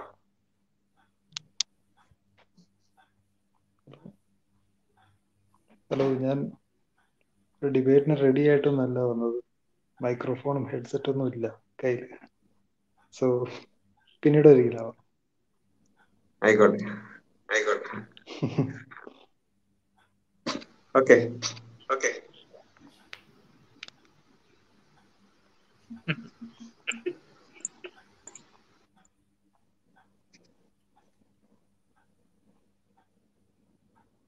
okay. അപ്പോ റെഡി ആകുമ്പോ വരട്ടെ. എനിവേ നമ്മളെ സംബന്ധിച്ചിടത്തോളം ഏറ്റവും അവസാനം പറഞ്ഞ ആ ഒരു പിന്നെ കാര്യം ഒന്നുകൂടി പറയാണ്. ഡിബേറ്റിനെ സംബന്ധിച്ചിടത്തോളം അത് ആവശ്യക ആവശ്യകത വരികയാണെങ്കിൽ നമുക്ക് അതിനെക്കുറിച്ച് ചർച്ച ചെയ്യാവുന്നതാണ് അല്ലെങ്കിൽ അതിനെക്കുറിച്ച് ആലോചിക്കാവുന്നതാണ്. പക്ഷെ ഈ പറഞ്ഞതുപോലെ ഒരു ഡിബേറ്റ് നടന്നാൽ എല്ലാം തീരുമാനമാകും എന്നുള്ള കാര്യവും ഇല്ല. കാരണം പല ആളുകളും ഡിബേറ്റിനെ കുറിച്ച് സംസാരിക്കുമ്പോൾ പറയുന്ന കേട്ടാ തോന്നുക ആ ഒരു ഡിബേറ്റ് നടക്കുന്ന. ദൈവം ഉണ്ടോ ഇല്ലേ എന്നുള്ള അപ്പൊ ആ, എല്ലാരും കൂടി തീരുമാനിച്ച ആ ദൈവം ഉണ്ട് അല്ലെങ്കിൽ ഇല്ല എന്ന് പറഞ്ഞിട്ട് എല്ലാവരും ഒപ്പിട്ട് പോകുന്നു എന്നുള്ള അർത്ഥത്തിലൊക്കെയാണ് പലരും ഡിബേറ്റിനെ കുറിച്ച് സംസാരിക്കുമ്പോൾ തോന്നുക അങ്ങനെ ഗ്ലോറിഫൈ ചെയ്യേണ്ട കാര്യമില്ല. ഡിബേറ്റുകൾ എന്ന് പറയുന്നത് ആശയങ്ങൾ ചെയ്യാനുള്ള അതായത് രണ്ട് ഭാഗത്തുള്ള ആർഗ്യുമെന്റ്സ് നമുക്ക് കേൾക്കാലോ. അപ്പൊ അതിന് കുറച്ചുകൂടി ആർഗ്യുമെന്റ് കേൾക്കാം. യെസ് ആർഗ്യുമെന്റ് കേൾക്കാം. കേൾക്കാം എന്ന് മാത്രമല്ല കേട്ടിട്ടുമുണ്ട്. അത് ഏറ്റവും നീണ്ട ചർച്ച ഈ പറഞ്ഞ നിങ്ങൾ പറഞ്ഞ ടീമുമായിട്ടും ആയിരുന്നു. അപ്പോ ആർഗ്യുമെന്റ് കേൾക്കാൻ തന്നെയാണ് ഞങ്ങൾ ക്ഷണിക്കുന്നത്. എന്താ വരാത്തതെന്ന് മാത്രമേ ഉള്ളൂ. ഞങ്ങൾ നിരന്തരം ക്ഷണിച്ചുകൊണ്ടിരിക്കുന്നത് ആർഗ്യുമെന്റുകൾ കേൾക്കാനും ചർച്ച ചെയ്യാനും തുറന്ന ചർച്ചകൾക്കും വേണ്ടി തന്നെയാണ്. വരാത്തത് എന്ത് എന്നുള്ള ഒരു ചോദ്യം മാത്രമേ ഉള്ളൂ.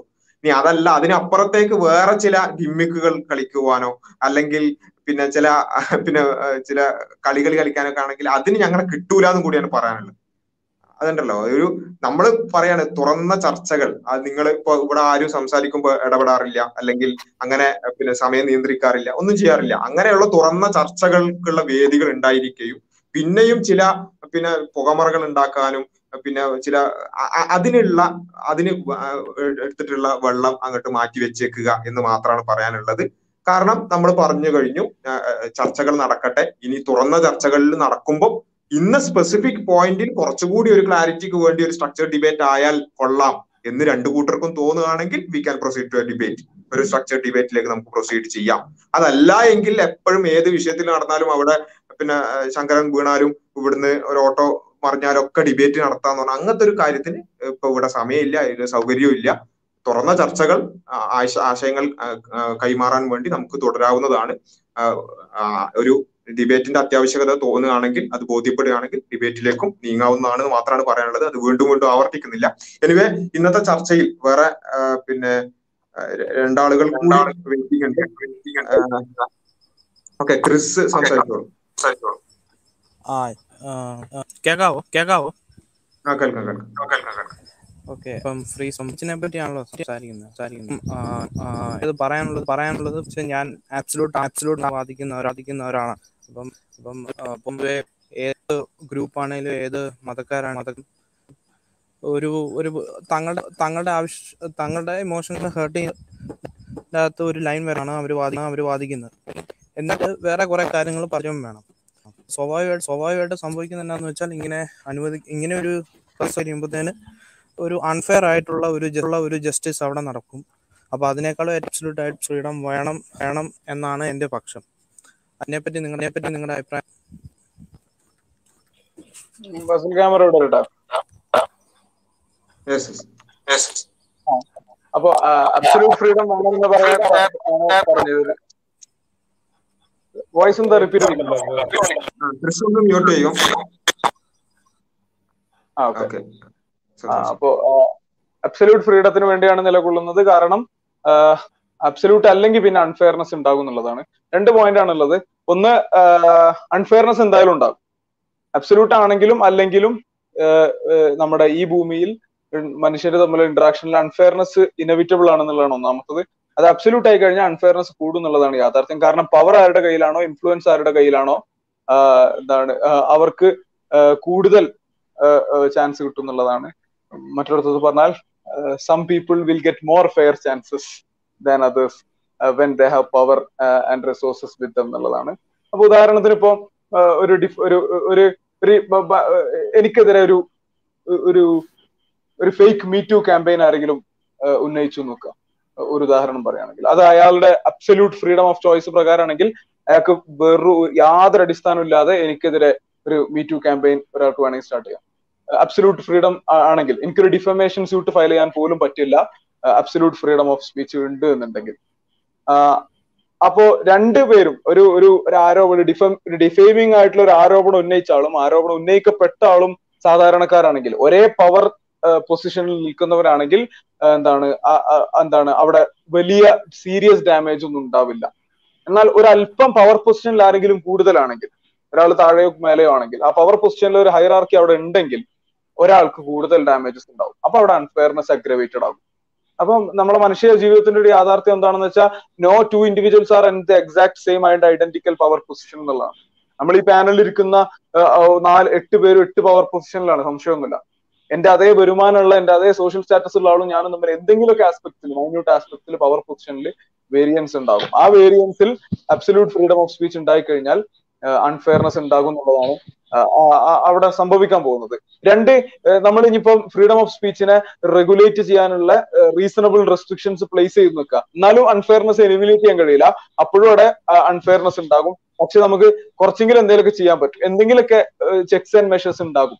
പക്ഷെ അപ്പോഴും അൺഫെയർനെസ് പെർസിസ്റ്റ് ചെയ്യണം എന്തുണ്ടോ അറിയോ ആ അൺഫെയർനെസ് അപ്പോഴും അൺഫെയർനെസ് പെർസിസ്റ്റ് ചെയ്യാൻ കാരണം ഈ ഫ്രീഡം ഓഫ് എക്സ്പ്രഷനെ റെഗുലേറ്റ് ചെയ്യാനുള്ള റീസണബിൾ റെസ്ട്രിക്ഷൻസ് മനുഷ്യനിർമ്മിതമാകുമ്പോഴാണ് അൺഫെയർനെസ് പെർസിസ്റ്റ് ചെയ്യുക. നേരെ സമയ നേരെ അതേ സമയം ഈ ഫ്രീഡം ഓഫ് എക്സ്പ്രഷന് മേലെയുള്ള റെസ്ട്രിക്ഷൻസിന്റെ മാനദണ്ഡം ദൈവകൽപ്പനയാകുമ്പോൾ ഡിവൈൻ കമാൻഡിന്റെ പുറത്താണ് റെസ്ട്രിക്ഷൻസ് പ്ലേസ് ചെയ്യുന്നെങ്കിൽ അവിടെ അൺഫെയർനെസ്സിനുള്ള ചാൻസസ് കംപ്ലീറ്റ്ലി എലിമിനേറ്റഡ് ആകും. നേരെ മറിച്ച് മനുഷ്യൻ നിർമ്മിച്ച ഏത് സിസ്റ്റം ഓഫ് റൂൾസ് ആണെങ്കിലും ഏത് ലീഗൽ ഫ്രെയിംവർക്ക് ആണെങ്കിലും ഏത് എന്താണ് ഗൈഡൻസസും പ്രിൻസിപ്പിൾസും ആണെങ്കിലും ശരി മനുഷ്യ നിർമ്മിതമായ സംവിധാനങ്ങൾ കാര്യങ്ങൾ മെച്ചപ്പെടുത്താൻ സഹായകരമായേക്കും മേ ബി പക്ഷെ അൺഫെയർനെസ്സിനെ എലിമിനേറ്റ് ചെയ്യുന്നില്ല. കാരണം അത് മനുഷ്യനിർമ്മിതമാണ്. മനുഷ്യന്റെ ഉള്ളിൽ എന്താണ് ഇൻഹറൻലി വയേർഡ് ആയിട്ടുള്ള ബയാസുകൾ ആ ലീഗൽ ഫ്രെയിംവർക്കുകളിലേക്കും മാനിഫെസ്റ്റഡ് ആകും റിഫ്ലക്റ്റഡ് ആകും. അപ്പൊ സ്വാഭാവികമായിട്ടും മനുഷ്യൻ നിർമ്മിക്കുന്ന ഏത് ലീഗൽ ഫ്രെയിംവർക്കിലും എന്താണ് still unfairness will persist still എന്താ പറയാ ഫ്രീഡം ഓഫ് എക്സ്പ്രഷൻ മൂലം ഉണ്ടാകുന്ന ഒരാൾക്കുള്ള ഒരു ഒരു എന്റിറ്റിക്കുള്ള സീരിയസ് ഡാമേജും മറ്റൊരു എന്റിറ്റിക്കുള്ള ലെസർ ഡാമേജും ഒക്കെ അവിടെ നിലനിൽക്കും. ഇപ്പോ ഫ്രീഡം ഓഫ് എക്സ്പ്രഷൻ അബ്സല്യൂട്ട് ആവണം എന്നുള്ള ഒരു പ്രിൻസിപ്പിൾ ഒബേ ചെയ്യുന്ന ഒരു സൊസൈറ്റിയാണ് അമേരിക്കൻ സൊസൈറ്റി അവിടുത്തെ പ്രസ് ഫ്രീഡം ഒക്കെ ആ നിലക്കാണ് കൂടുതൽ വർക്ക് ചെയ്യാറുള്ളത്. അപ്പൊ അവിടെ അവിടെ പക്ഷെ അതിനെ ബാലൻസ് ചെയ്യാൻ എന്തുണ്ട്? പ്രോപ്പർ ആയിട്ടുള്ള ഡിഫമേഷൻ സ്യൂട്ടുകൾ വർക്ക് ആവുന്ന ഒരു മെക്കാനിസം കൂടി അവിടെ ഉള്ളതുകൊണ്ട് അത് ബാലൻസ് ചെയ്യുന്നു. എന്നാലും ഇവിടെ പെർഫെക്റ്റ് അല്ല. എന്നാലും ഇവിടെ പെർഫെക്റ്റ് അല്ല. അവിടെ അതിന് വലിയ പ്രശ്നങ്ങളുണ്ട്. എന്താണ്? വ്യാജ ആരോപണങ്ങളും അതിന്റെ പേരിൽ കരിയർ തന്നെ നശിച്ചു പോവുക. അല്ലെങ്കിൽ വലിയ ഹെയ്റ്റ് മോങ്കറിംഗ് ഉണ്ടായിട്ടും പ്രത്യേകിച്ച് ഒരു പ്രശ്നമില്ലാതെ പോവുക തുടങ്ങിയിട്ടുള്ള അവസ്ഥകൾ ഉണ്ടാകും. ഉദാഹരണത്തിന് പിന്നെ അതിനൊക്കെ നേരത്തെ പറഞ്ഞ നേരത്തെ ഈ ചർച്ചയുടെ തുടക്കത്തിൽ ഡിസ്കസ് ചെയ്ത കുറെ ടോപ്പിക്സിന്റെ ഇന്റർസെക്ഷനാലിറ്റി അതിൽ വരും. ഉദാഹരണത്തിന് നേരത്തെ പറഞ്ഞു ക്യാപിറ്റൽ എങ്ങനെയാണ് freedom of expression capitalism freedom of expression ഒരു സാധനത്തെ കാണുന്നത്. ഉദാഹരണത്തിന് ട്രംപ് ട്വീറ്റുകൾ ക്യാപിറ്റൽ റയറ്റ്സ് ഇൻസ്റ്റിൽ ചെയ്തപ്പോൾ അവിടെ ഒരു വലിയ കലാപം ഒരു തീവ്ര വലതുപക്ഷ വൈറ്റ് നാഷണാലിസ്റ്റുകളുടെ ഒരു വൻ റയറ്റും അമേരിക്ക എന്ന് പറയുന്ന സെക്യൂരിറ്റി സിസ്റ്റംസിന്റെ ഭദ്രതക്ക് പേര് കേട്ട ഒരു രാജ്യത്തിന്റെ ക്യാപിറ്റൽ ഇടിച്ചു കയറുകയാണ് ഒരു കൂട്ടം ഒരു വലിയ മോബ്. അതിന് കാരണമായത് ട്രംപ് എന്നൊരു ഇൻഫ്ലുവൻഷ്യൽ പേഴ്സന്റെ അബ്സല്യൂട്ട് ഫ്രീ ഫ്രീഡം ഓഫ് എക്സ്പ്രഷന്റെ പ്രയോഗമാണ്. അപ്പോ അവിടുത്തെ ലീഗൽ ഫ്രെയിംവർക്ക് ഫ്രെയിംവർക്കിൽ അബ്സല്യൂട്ട് ഫ്രീഡം ആണ് അവിടുത്തെ ഒരു പ്രിൻസിപ്പിൾ എന്നതുകൊണ്ടാണ് ട്രംപ് അത് പറഞ്ഞിട്ടും ഇപ്പോഴും ലീഗലി ട്രംപിന് വലിയ ബുദ്ധിമുട്ടുകളൊന്നും ഇപ്പോഴും നേരിട്ടില്ല. കേസസ് ആർ ഗോയിങ് ഓൺ അതിന്റെ അതിന്റെ ലീഗൽ പ്രൊസീജിയേഴ്സ് ഒക്കെ ഗോയിങ് ഓൺ ആണ്. പക്ഷെ സ്റ്റിൽ അതൊരു വലിയ പ്രശ്നം ഉണ്ടാക്കിയിട്ടില്ല. അതേസമയം ട്വിറ്ററിന് എന്താണ് അവരുടെ പോളിസീസ് ഞങ്ങൾ ഭയങ്കര ഡെമോക്രാറ്റിക് പോളിസീസ് ഒക്കെ പാലിക്കുന്ന പ്ലാറ്റ്ഫോം ആണെന്ന് ഇങ്ങനെ പ്രൂവ് ചെയ്തില്ലെങ്കിൽ അവരുടെ ക്യാപിറ്റലിസ്റ്റ് ഇൻട്രസ്റ്റുകൾക്ക് നഷ്ടമാണ്. അതുകൊണ്ട് അവർ ട്രംപിനെ കൂട്ടി അപ്പൊ ഇനിയിപ്പോ ഇലോൺ മസ്ക് ട്വിറ്ററിനെ വാങ്ങിയിട്ട് ആ ആ എന്താണ് വാങ്ങിക്കഴിഞ്ഞാൽ ആ ട്രംപിന്റെ ബാൻ റിവോക്ക് ചെയ്യും ട്രംപിനെ റീഇൻസ്റ്റേറ്റ് ചെയ്യും എന്നൊക്കെ പറഞ്ഞു കേൾക്കുന്നുണ്ട്. അപ്പോ ഓരോ സിഇഒ മാറുമ്പോൾ ഓരോ മുതലാളി മാറുമ്പോൾ ഓരോ മുതലാളിയുടെയും ലാഭനഷ്ട കണക്കുകൂട്ടലുകൾക്ക് അനുസൃതമായിക്കൊണ്ട് മാറുന്ന റെസ്ട്രിക്ഷൻസ് ആർക്കുള്ളൂ? ട്വിറ്റർ എന്ന പ്ലാറ്റ്ഫോമിനുള്ളൂ അപ്പൊ മനുഷ്യ നിർമ്മിക്കുന്ന ഒരു പ്ലാറ്റ്ഫോമിന് ഈ പറയുന്ന റീസണബിൾ റെസ്ട്രിക്ഷൻ ഒരിക്കലും പ്ലേസ് ചെയ്യാൻ കഴിയില്ല. അവിടെ one or the other person will be hurt അപ്പൊ അബ്സല്യൂട്ട് ഫ്രീഡം ഉണ്ടായി കഴിഞ്ഞാൽ അത് അനാർക്കിയിലേക്ക് നയിക്കുന്നുള്ളതാണ് അപ്പോ ഇപ്പം ഡൽഹി റൈറ്റ്സ് ഉണ്ടായത് അങ്ങനെയാണ്. ഒരു freedom of expression quote and quote അതിന്റെ എക്സസൈസിലാണ് ദേശ് കി ഗദ്ദാറോ ഗോലി മാരോ സാലോക്കോ എന്ന ഒരു പ്രസംഗം ബി ജെ പി നേതാവിന്റെ പ്രസംഗം കപിൽ മിശ്രയുടെ പ്രസംഗം കപിൽ മിശ്രയാണോ അനുരാഗ് ഠാക്കൂറാണോ രണ്ടിൽ ഒരാളുടെ പ്രസംഗത്തിന്റെ ഫലമായിക്കൊണ്ട് ഒരു റൈറ്റ് അവിടെ ഇൻസ്റ്റിൽഡ് ആവുകയാണ്. അപ്പോ അബ്സല്യൂട്ട് ഫ്രീഡത്തെ റെസ്ട്രിക്ട് ചെയ്യാൻ ഉള്ള നിയമങ്ങൾ ഇല്ലെങ്കിൽ അതിനുള്ള റെസ്ട്രിക്ഷൻസ് ഇല്ലെങ്കിൽ അത് താന്തോന്നിത്തരത്തിലേക്ക് അടിസ്ഥാനപരമായിട്ട് പോകും. എല്ലാവരും തന്നിഷ്ടം പിന്തുടർന്നാൽ അവിടെ അരാജകത്വവും കലാപവും ഉണ്ടാവുക. അവിടെ ഏത് ഏത് സംഗതിയും ഓക്കെ ആണെന്ന് പറയുമ്പോൾ. അപ്പം അത്തരം എന്താണ് റെസ്ട്രിക്റ്റിംഗ് റൂൾസ് ആൻഡ് റെഗുലേഷൻസ് ഒരർത്ഥത്തിൽ പ്രിവെന്റീവ് കൂടെയാണ്. എന്നുവെച്ചാൽ ഇപ്പൊ പി സി ജോർജ് ഒരു ഹെയ്റ്റ് ഒരു ഇസ്ലാമോഫോബിക് ഒരു പ്രസംഗം നടത്തുമ്പോൾ അവിടെ നിയമ നടപടിയിൽ ലാഗ് വരുന്നതിൽ നമ്മൾ പ്രശ്നവൽക്കരിക്കുന്നത്. നിയമ നടപടിയിൽ ലാഗ് വരുന്നു. നിയമ നടപടി ലഘുവായി പോകുന്നു എന്ന് പരാതിപ്പെടുന്നതിന്റെ കാരണം പി സി ജോർജിന് കേവലം ശിക്ഷ കിട്ടുക എന്നുള്ളത് മാത്രമല്ല അവിടെ ഐഡിയലി ശിക്ഷിക്കപ്പെട്ടാൽ മാത്രമാണ് നാളെ അത്തരം ഒരു ഹെയ്റ്റ് സ്പീച്ച് വരുന്നത് പ്രിവെന്റ് ചെയ്യാൻ കഴിയുകയുള്ളൂ എന്നുള്ളതാണ് ഇങ്ങനെ എങ്ങനെ ഫുൾ പ്രൂഫ് ആക്കാൻ ശ്രമിച്ചാലും ഫുൾ പ്രൂഫ് ആവില്ല എന്നുള്ളതാണ് അതിന്റെ കാര്യം. കാരണം ഇത് മനുഷ്യണ്ടാക്കുന്ന നിയമങ്ങളാണ് എന്നുള്ളതാണ് അവിടെ നമ്മൾ പറയുന്നത് ഫ്രീഡം ഓഫ് എക്സ്പ്രഷന് പ്രോപ്പർ ആയിട്ടുള്ള റീസണബിൾ ആയിട്ടുള്ള ട്രൂലി റീസണബിൾ ആയിട്ടുള്ള ട്രൂലി പ്രാക്ടിക്കൽ ആയിട്ടുള്ള റെസ്ട്രിക്ഷൻസ് വരിക. അത് പടച്ചവൻ വെക്കുന്ന റെസ്ട്രിക്ഷൻസ് വെക്കുമ്പോഴാണ് അവിടെ പടച്ചവന്റെ നിയമങ്ങളാണ് ആത്യന്തികം അതാണ് സുപ്രീം എന്ന ഒരു സബ്മിഷനിലേക്ക് എന്നൊരു പോയിന്റ് ഓഫ് റിയലൈസേഷനിലേക്ക് എത്തുമ്പോൾ മാത്രമാണ് ആ ഒരു നിലപാടിലേക്ക് എത്താൻ കഴിയുകയുള്ളൂ. ആ നില ആ ഒരു പോയിന്റിൽ നിന്നുകൊണ്ടാണ് നമ്മൾ പറയുന്നത് freedom of expression is not absolute and the the criterion upon which restrictions need to be placed is divine command. അതിൽ ഈ ഫ്രീഡം ഓഫ് സ്പീച്ചിന്റെ കാര്യത്തിൽ പല സ്ഥലങ്ങളിലും നടക്കുന്ന പ്രാക്ടിക്കലായ പ്രശ്നങ്ങൾ അനലൈസ് ചെയ്യുമ്പോൾ അതിന്റെ ഒരു ഒരു ഡേഞ്ചർനെസ് എത്രത്തോളം വലുതാണെന്ന് മനസ്സിലാക്കാൻ പറ്റും. ഈ ഹെയ്റ്റ് സ്പീച്ചും ഫ്രീഡം ഓഫ് എക്സ്പ്രഷന്റെ അബ്സല്യൂട്ടായ അംഗീകാരവും അതിന്റെ അനുവാദവും എങ്ങനെ മാറ്റി നിർത്തുന്നുള്ളത് വല്ലാത്തൊരു ഒരു പ്രശ്നമാണ്. ഈ സമൂഹത്തിലെ വംശഹത്യകളും അതേപോലെ തന്നെ റൈറ്റുകളും ഉണ്ടാവാൻ പ്രധാനപ്പെട്ട ഒരു കാരണം ഈ രീതിയിൽ നിയന്ത്രിക്കാൻ പറ്റാത്ത രീതിയിലുള്ള ഒപ്പീനിയനുകളുടെ അവതരണമാണ് നമുക്ക് മനസ്സിലാക്കാൻ പറ്റും. അതിൽ കളവുകൾ നിരന്തരമായി പറഞ്ഞുകൊണ്ടിരിക്കുന്നത് കേൾക്കുന്ന സമൂഹത്തിൽ ആ കളവ് സത്യമാണെന്ന് തോന്നാനുള്ള ഒരു കാരണമായിരിക്കുമെന്നത് തെളിയിക്കപ്പെട്ട പഠനങ്ങളാണ്. ഒരു കളവ് പത്ത് തവണ പറഞ്ഞാൽ വീണ്ടും വീണ്ടും ആവർത്തിച്ച് പറയ- പറയുകയാണ് എങ്കിൽ അതിൽ എന്തോ ഒരു സത്യമുണ്ട്. എന്തോ ഒരു കാരണത്താൽ അതിന് സത്യത്തോട് ചേർന്ന് നിൽക്കാൻ സാധിക്കുമെന്നൊരു ചിന്ത മനുഷ്യരിൽ ഉണ്ടാക്കാൻ കഴിയും. അപ്പൊ അങ്ങനെ കളവ് നിരന്തരം പറഞ്ഞുകൊണ്ടിരിക്കാനുള്ള അനുവാദം കൂടെയാണ് ഈ അബ്സല്യൂട്ട് ഫ്രീഡം ഓഫ് എക്സ്പ്രഷനിലൂടെ നൽകുന്നത്. ഇപ്പോ ഈ ഇന്ത്യയിലൊക്കെ നമുക്കറിയാം ഈ പൊളിറ്റിക്കൽ കണ്ടീഷനിൽ ലവ് ജിഹാദ് എന്ന് പറയുന്നത് എത്രത്തോളം വിഡ്ഢിത്തമായ വാദമാണെന്നുള്ളത്. പക്ഷേ ഈ പാനലിൽ ഇരിക്കുന്ന ആളുകൾക്ക് അറിയുമായിരിക്കും. സുപ്രീം കോടതി വരെ ഒരു അടിസ്ഥാനവുമില്ല എന്ന് പറഞ്ഞ് തള്ളിക്കളഞ്ഞ വിഷയമാണ്. എന്നാൽ ആത്മാർത്ഥമായിട്ട് പറയട്ടെ ഇന്ത്യയിലെ ഒരു വലിയ ജനവിഭാഗം ഇപ്പോഴും ലോജിഹാദ് എന്ന പദം വെറുതെ വന്നതൊന്നുമല്ല അതിന് പിന്നിൽ എന്തൊക്കെയോ ഉണ്ട്. എന്നാലും ആരൊക്കെയോ ഉണ്ട് എന്നൊരു ചിന്തയിലേക്ക് എത്തിയിരിക്കുന്നു. എന്തുകൊണ്ടാണെന്ന് ചോദിച്ചാൽ വി എസ് അച്യുതാനന്ദൻ തുടങ്ങിയ ആ പ്രയോഗത്തിൽ നിന്നും അത് പബ്ലിക്കായിട്ട് തുടങ്ങിയ പ്രയോഗത്തിൽ നിന്നും അതിനു മുന്നേ ചിലപ്പോ പത്രങ്ങളിലൂടെ വന്ന് അത് മൈലേജ് കിട്ടാതെ ഇരുന്ന ആ പ്രയോഗം പിന്നീട് പബ്ലിക്കാക്കിയ ആ ഒരു വ്യക്തിത്വത്തിൽ നിന്നും പിന്നീട് പല പല പാർട്ടികളുടെയും ഒരു ഒരു പൊളിറ്റിക്കൽ അജണ്ടയായി മാറി. പിന്നീട് ഇന്ത്യയിലെ തന്നെ പ്രധാനപ്പെട്ട ഒരു ഒരു പൊളിറ്റിക്കലി ഉപയോഗിക്കുന്ന മുദ്രാവാക്യവും ടേമായിട്ട് എങ്ങനെയാണ് അത് മാറിയെന്ന് ചോദിച്ചാൽ ഒരു തെളിവുകളുടെയും അടിസ്ഥാനത്തിലല്ല അവർക്ക് അത് പറയാൻ നൽകിയ അൾട്ടിമേറ്റ് ആയ അബ്സല്യൂട്ട് ആയ സ്വാതന്ത്ര്യത്തിൽ നിന്നാണ്. ആ സ്വാതന്ത്ര്യം അവരെങ്ങനെ ഉപയോഗിച്ചത്? കളവ് പറയാൻ തങ്ങളുടെ പ്രത്യയശാസ്ത്രത്തെ വളർത്താൻ വേണ്ടിയിട്ട്. ഇത് ഇതേ കാര്യം തന്നെ നമുക്ക് അമേരിക്കന്റെ കാര്യം നേരത്തെ പറഞ്ഞല്ലോ. അമേരിക്ക ഈ- കാര്യം അപ്ലൈ ചെയ്യുന്ന അപ്ലൈ ചെയ്യുന്നതായിട്ട് നമുക്ക് കാണാൻ കഴിയും. ഇന്ന് ഈ ലോകത്തിന്റെ പൊതുബോധത്തെ നിയന്ത്രിക്കുന്നത് മാധ്യമങ്ങളിലൂടെ വരുന്ന വാർത്തയാണ് നമുക്കറിയാം. ആ വാർത്തകൾ ഏത് രീതിയിലായിരിക്കണം ഏത് ആംഗിളിലായിരിക്കണം എന്ന് തീരുമാനിക്കാൻ നേരത്തെ പറഞ്ഞ ഹയറാർക്കി പ്രകാരം ഹൈ പവറുള്ള ആളുകൾക്ക് സാധിക്കുന്ന രീതിയിലാണ് ഈ ഘടന മുന്നോട്ട് പോകുന്നത്. സ്വാഭാവികമായിട്ടും ആർക്കാണോ ഹൈ പവർ അവർക്ക് തീരുമാനിക്കാൻ കഴിയും ഏത് രീതിയിലാണ് വാർത്തകൾ വേണ്ടതെന്നുള്ളത്. ഇറാഖിൽ സദ്ദാം ഹുസൈന്റെ കയ്യിൽ ഒരുപാട് മാരകായുധങ്ങൾ ഉണ്ടായിരുന്നു എന്നുള്ളതും ആ രാജ്യം ആക്രമിക്കപ്പെടേണ്ടതാണെന്നുള്ളതും അധിനിവേശം നടത്തി അവിടെ അമേരിക്ക വലിയൊരു ഒരു ഇൻഫ്ലുവൻസ് ഉണ്ടാക്കേണ്ടതാണ് എന്നതും പൊതുബോധത്തെ വിശ്വസിപ്പിക്കാൻ സാധിച്ചിരുന്നു ആ മാധ്യമങ്ങൾക്ക്. എന്തുകൊണ്ടാണെന്ന് വെച്ചാൽ നിരന്തരം കളവ് പറയാനുള്ള സ്വാതന്ത്ര്യം അവിടെ ലഭിച്ചിരുന്നു എന്നുള്ളതാണ്.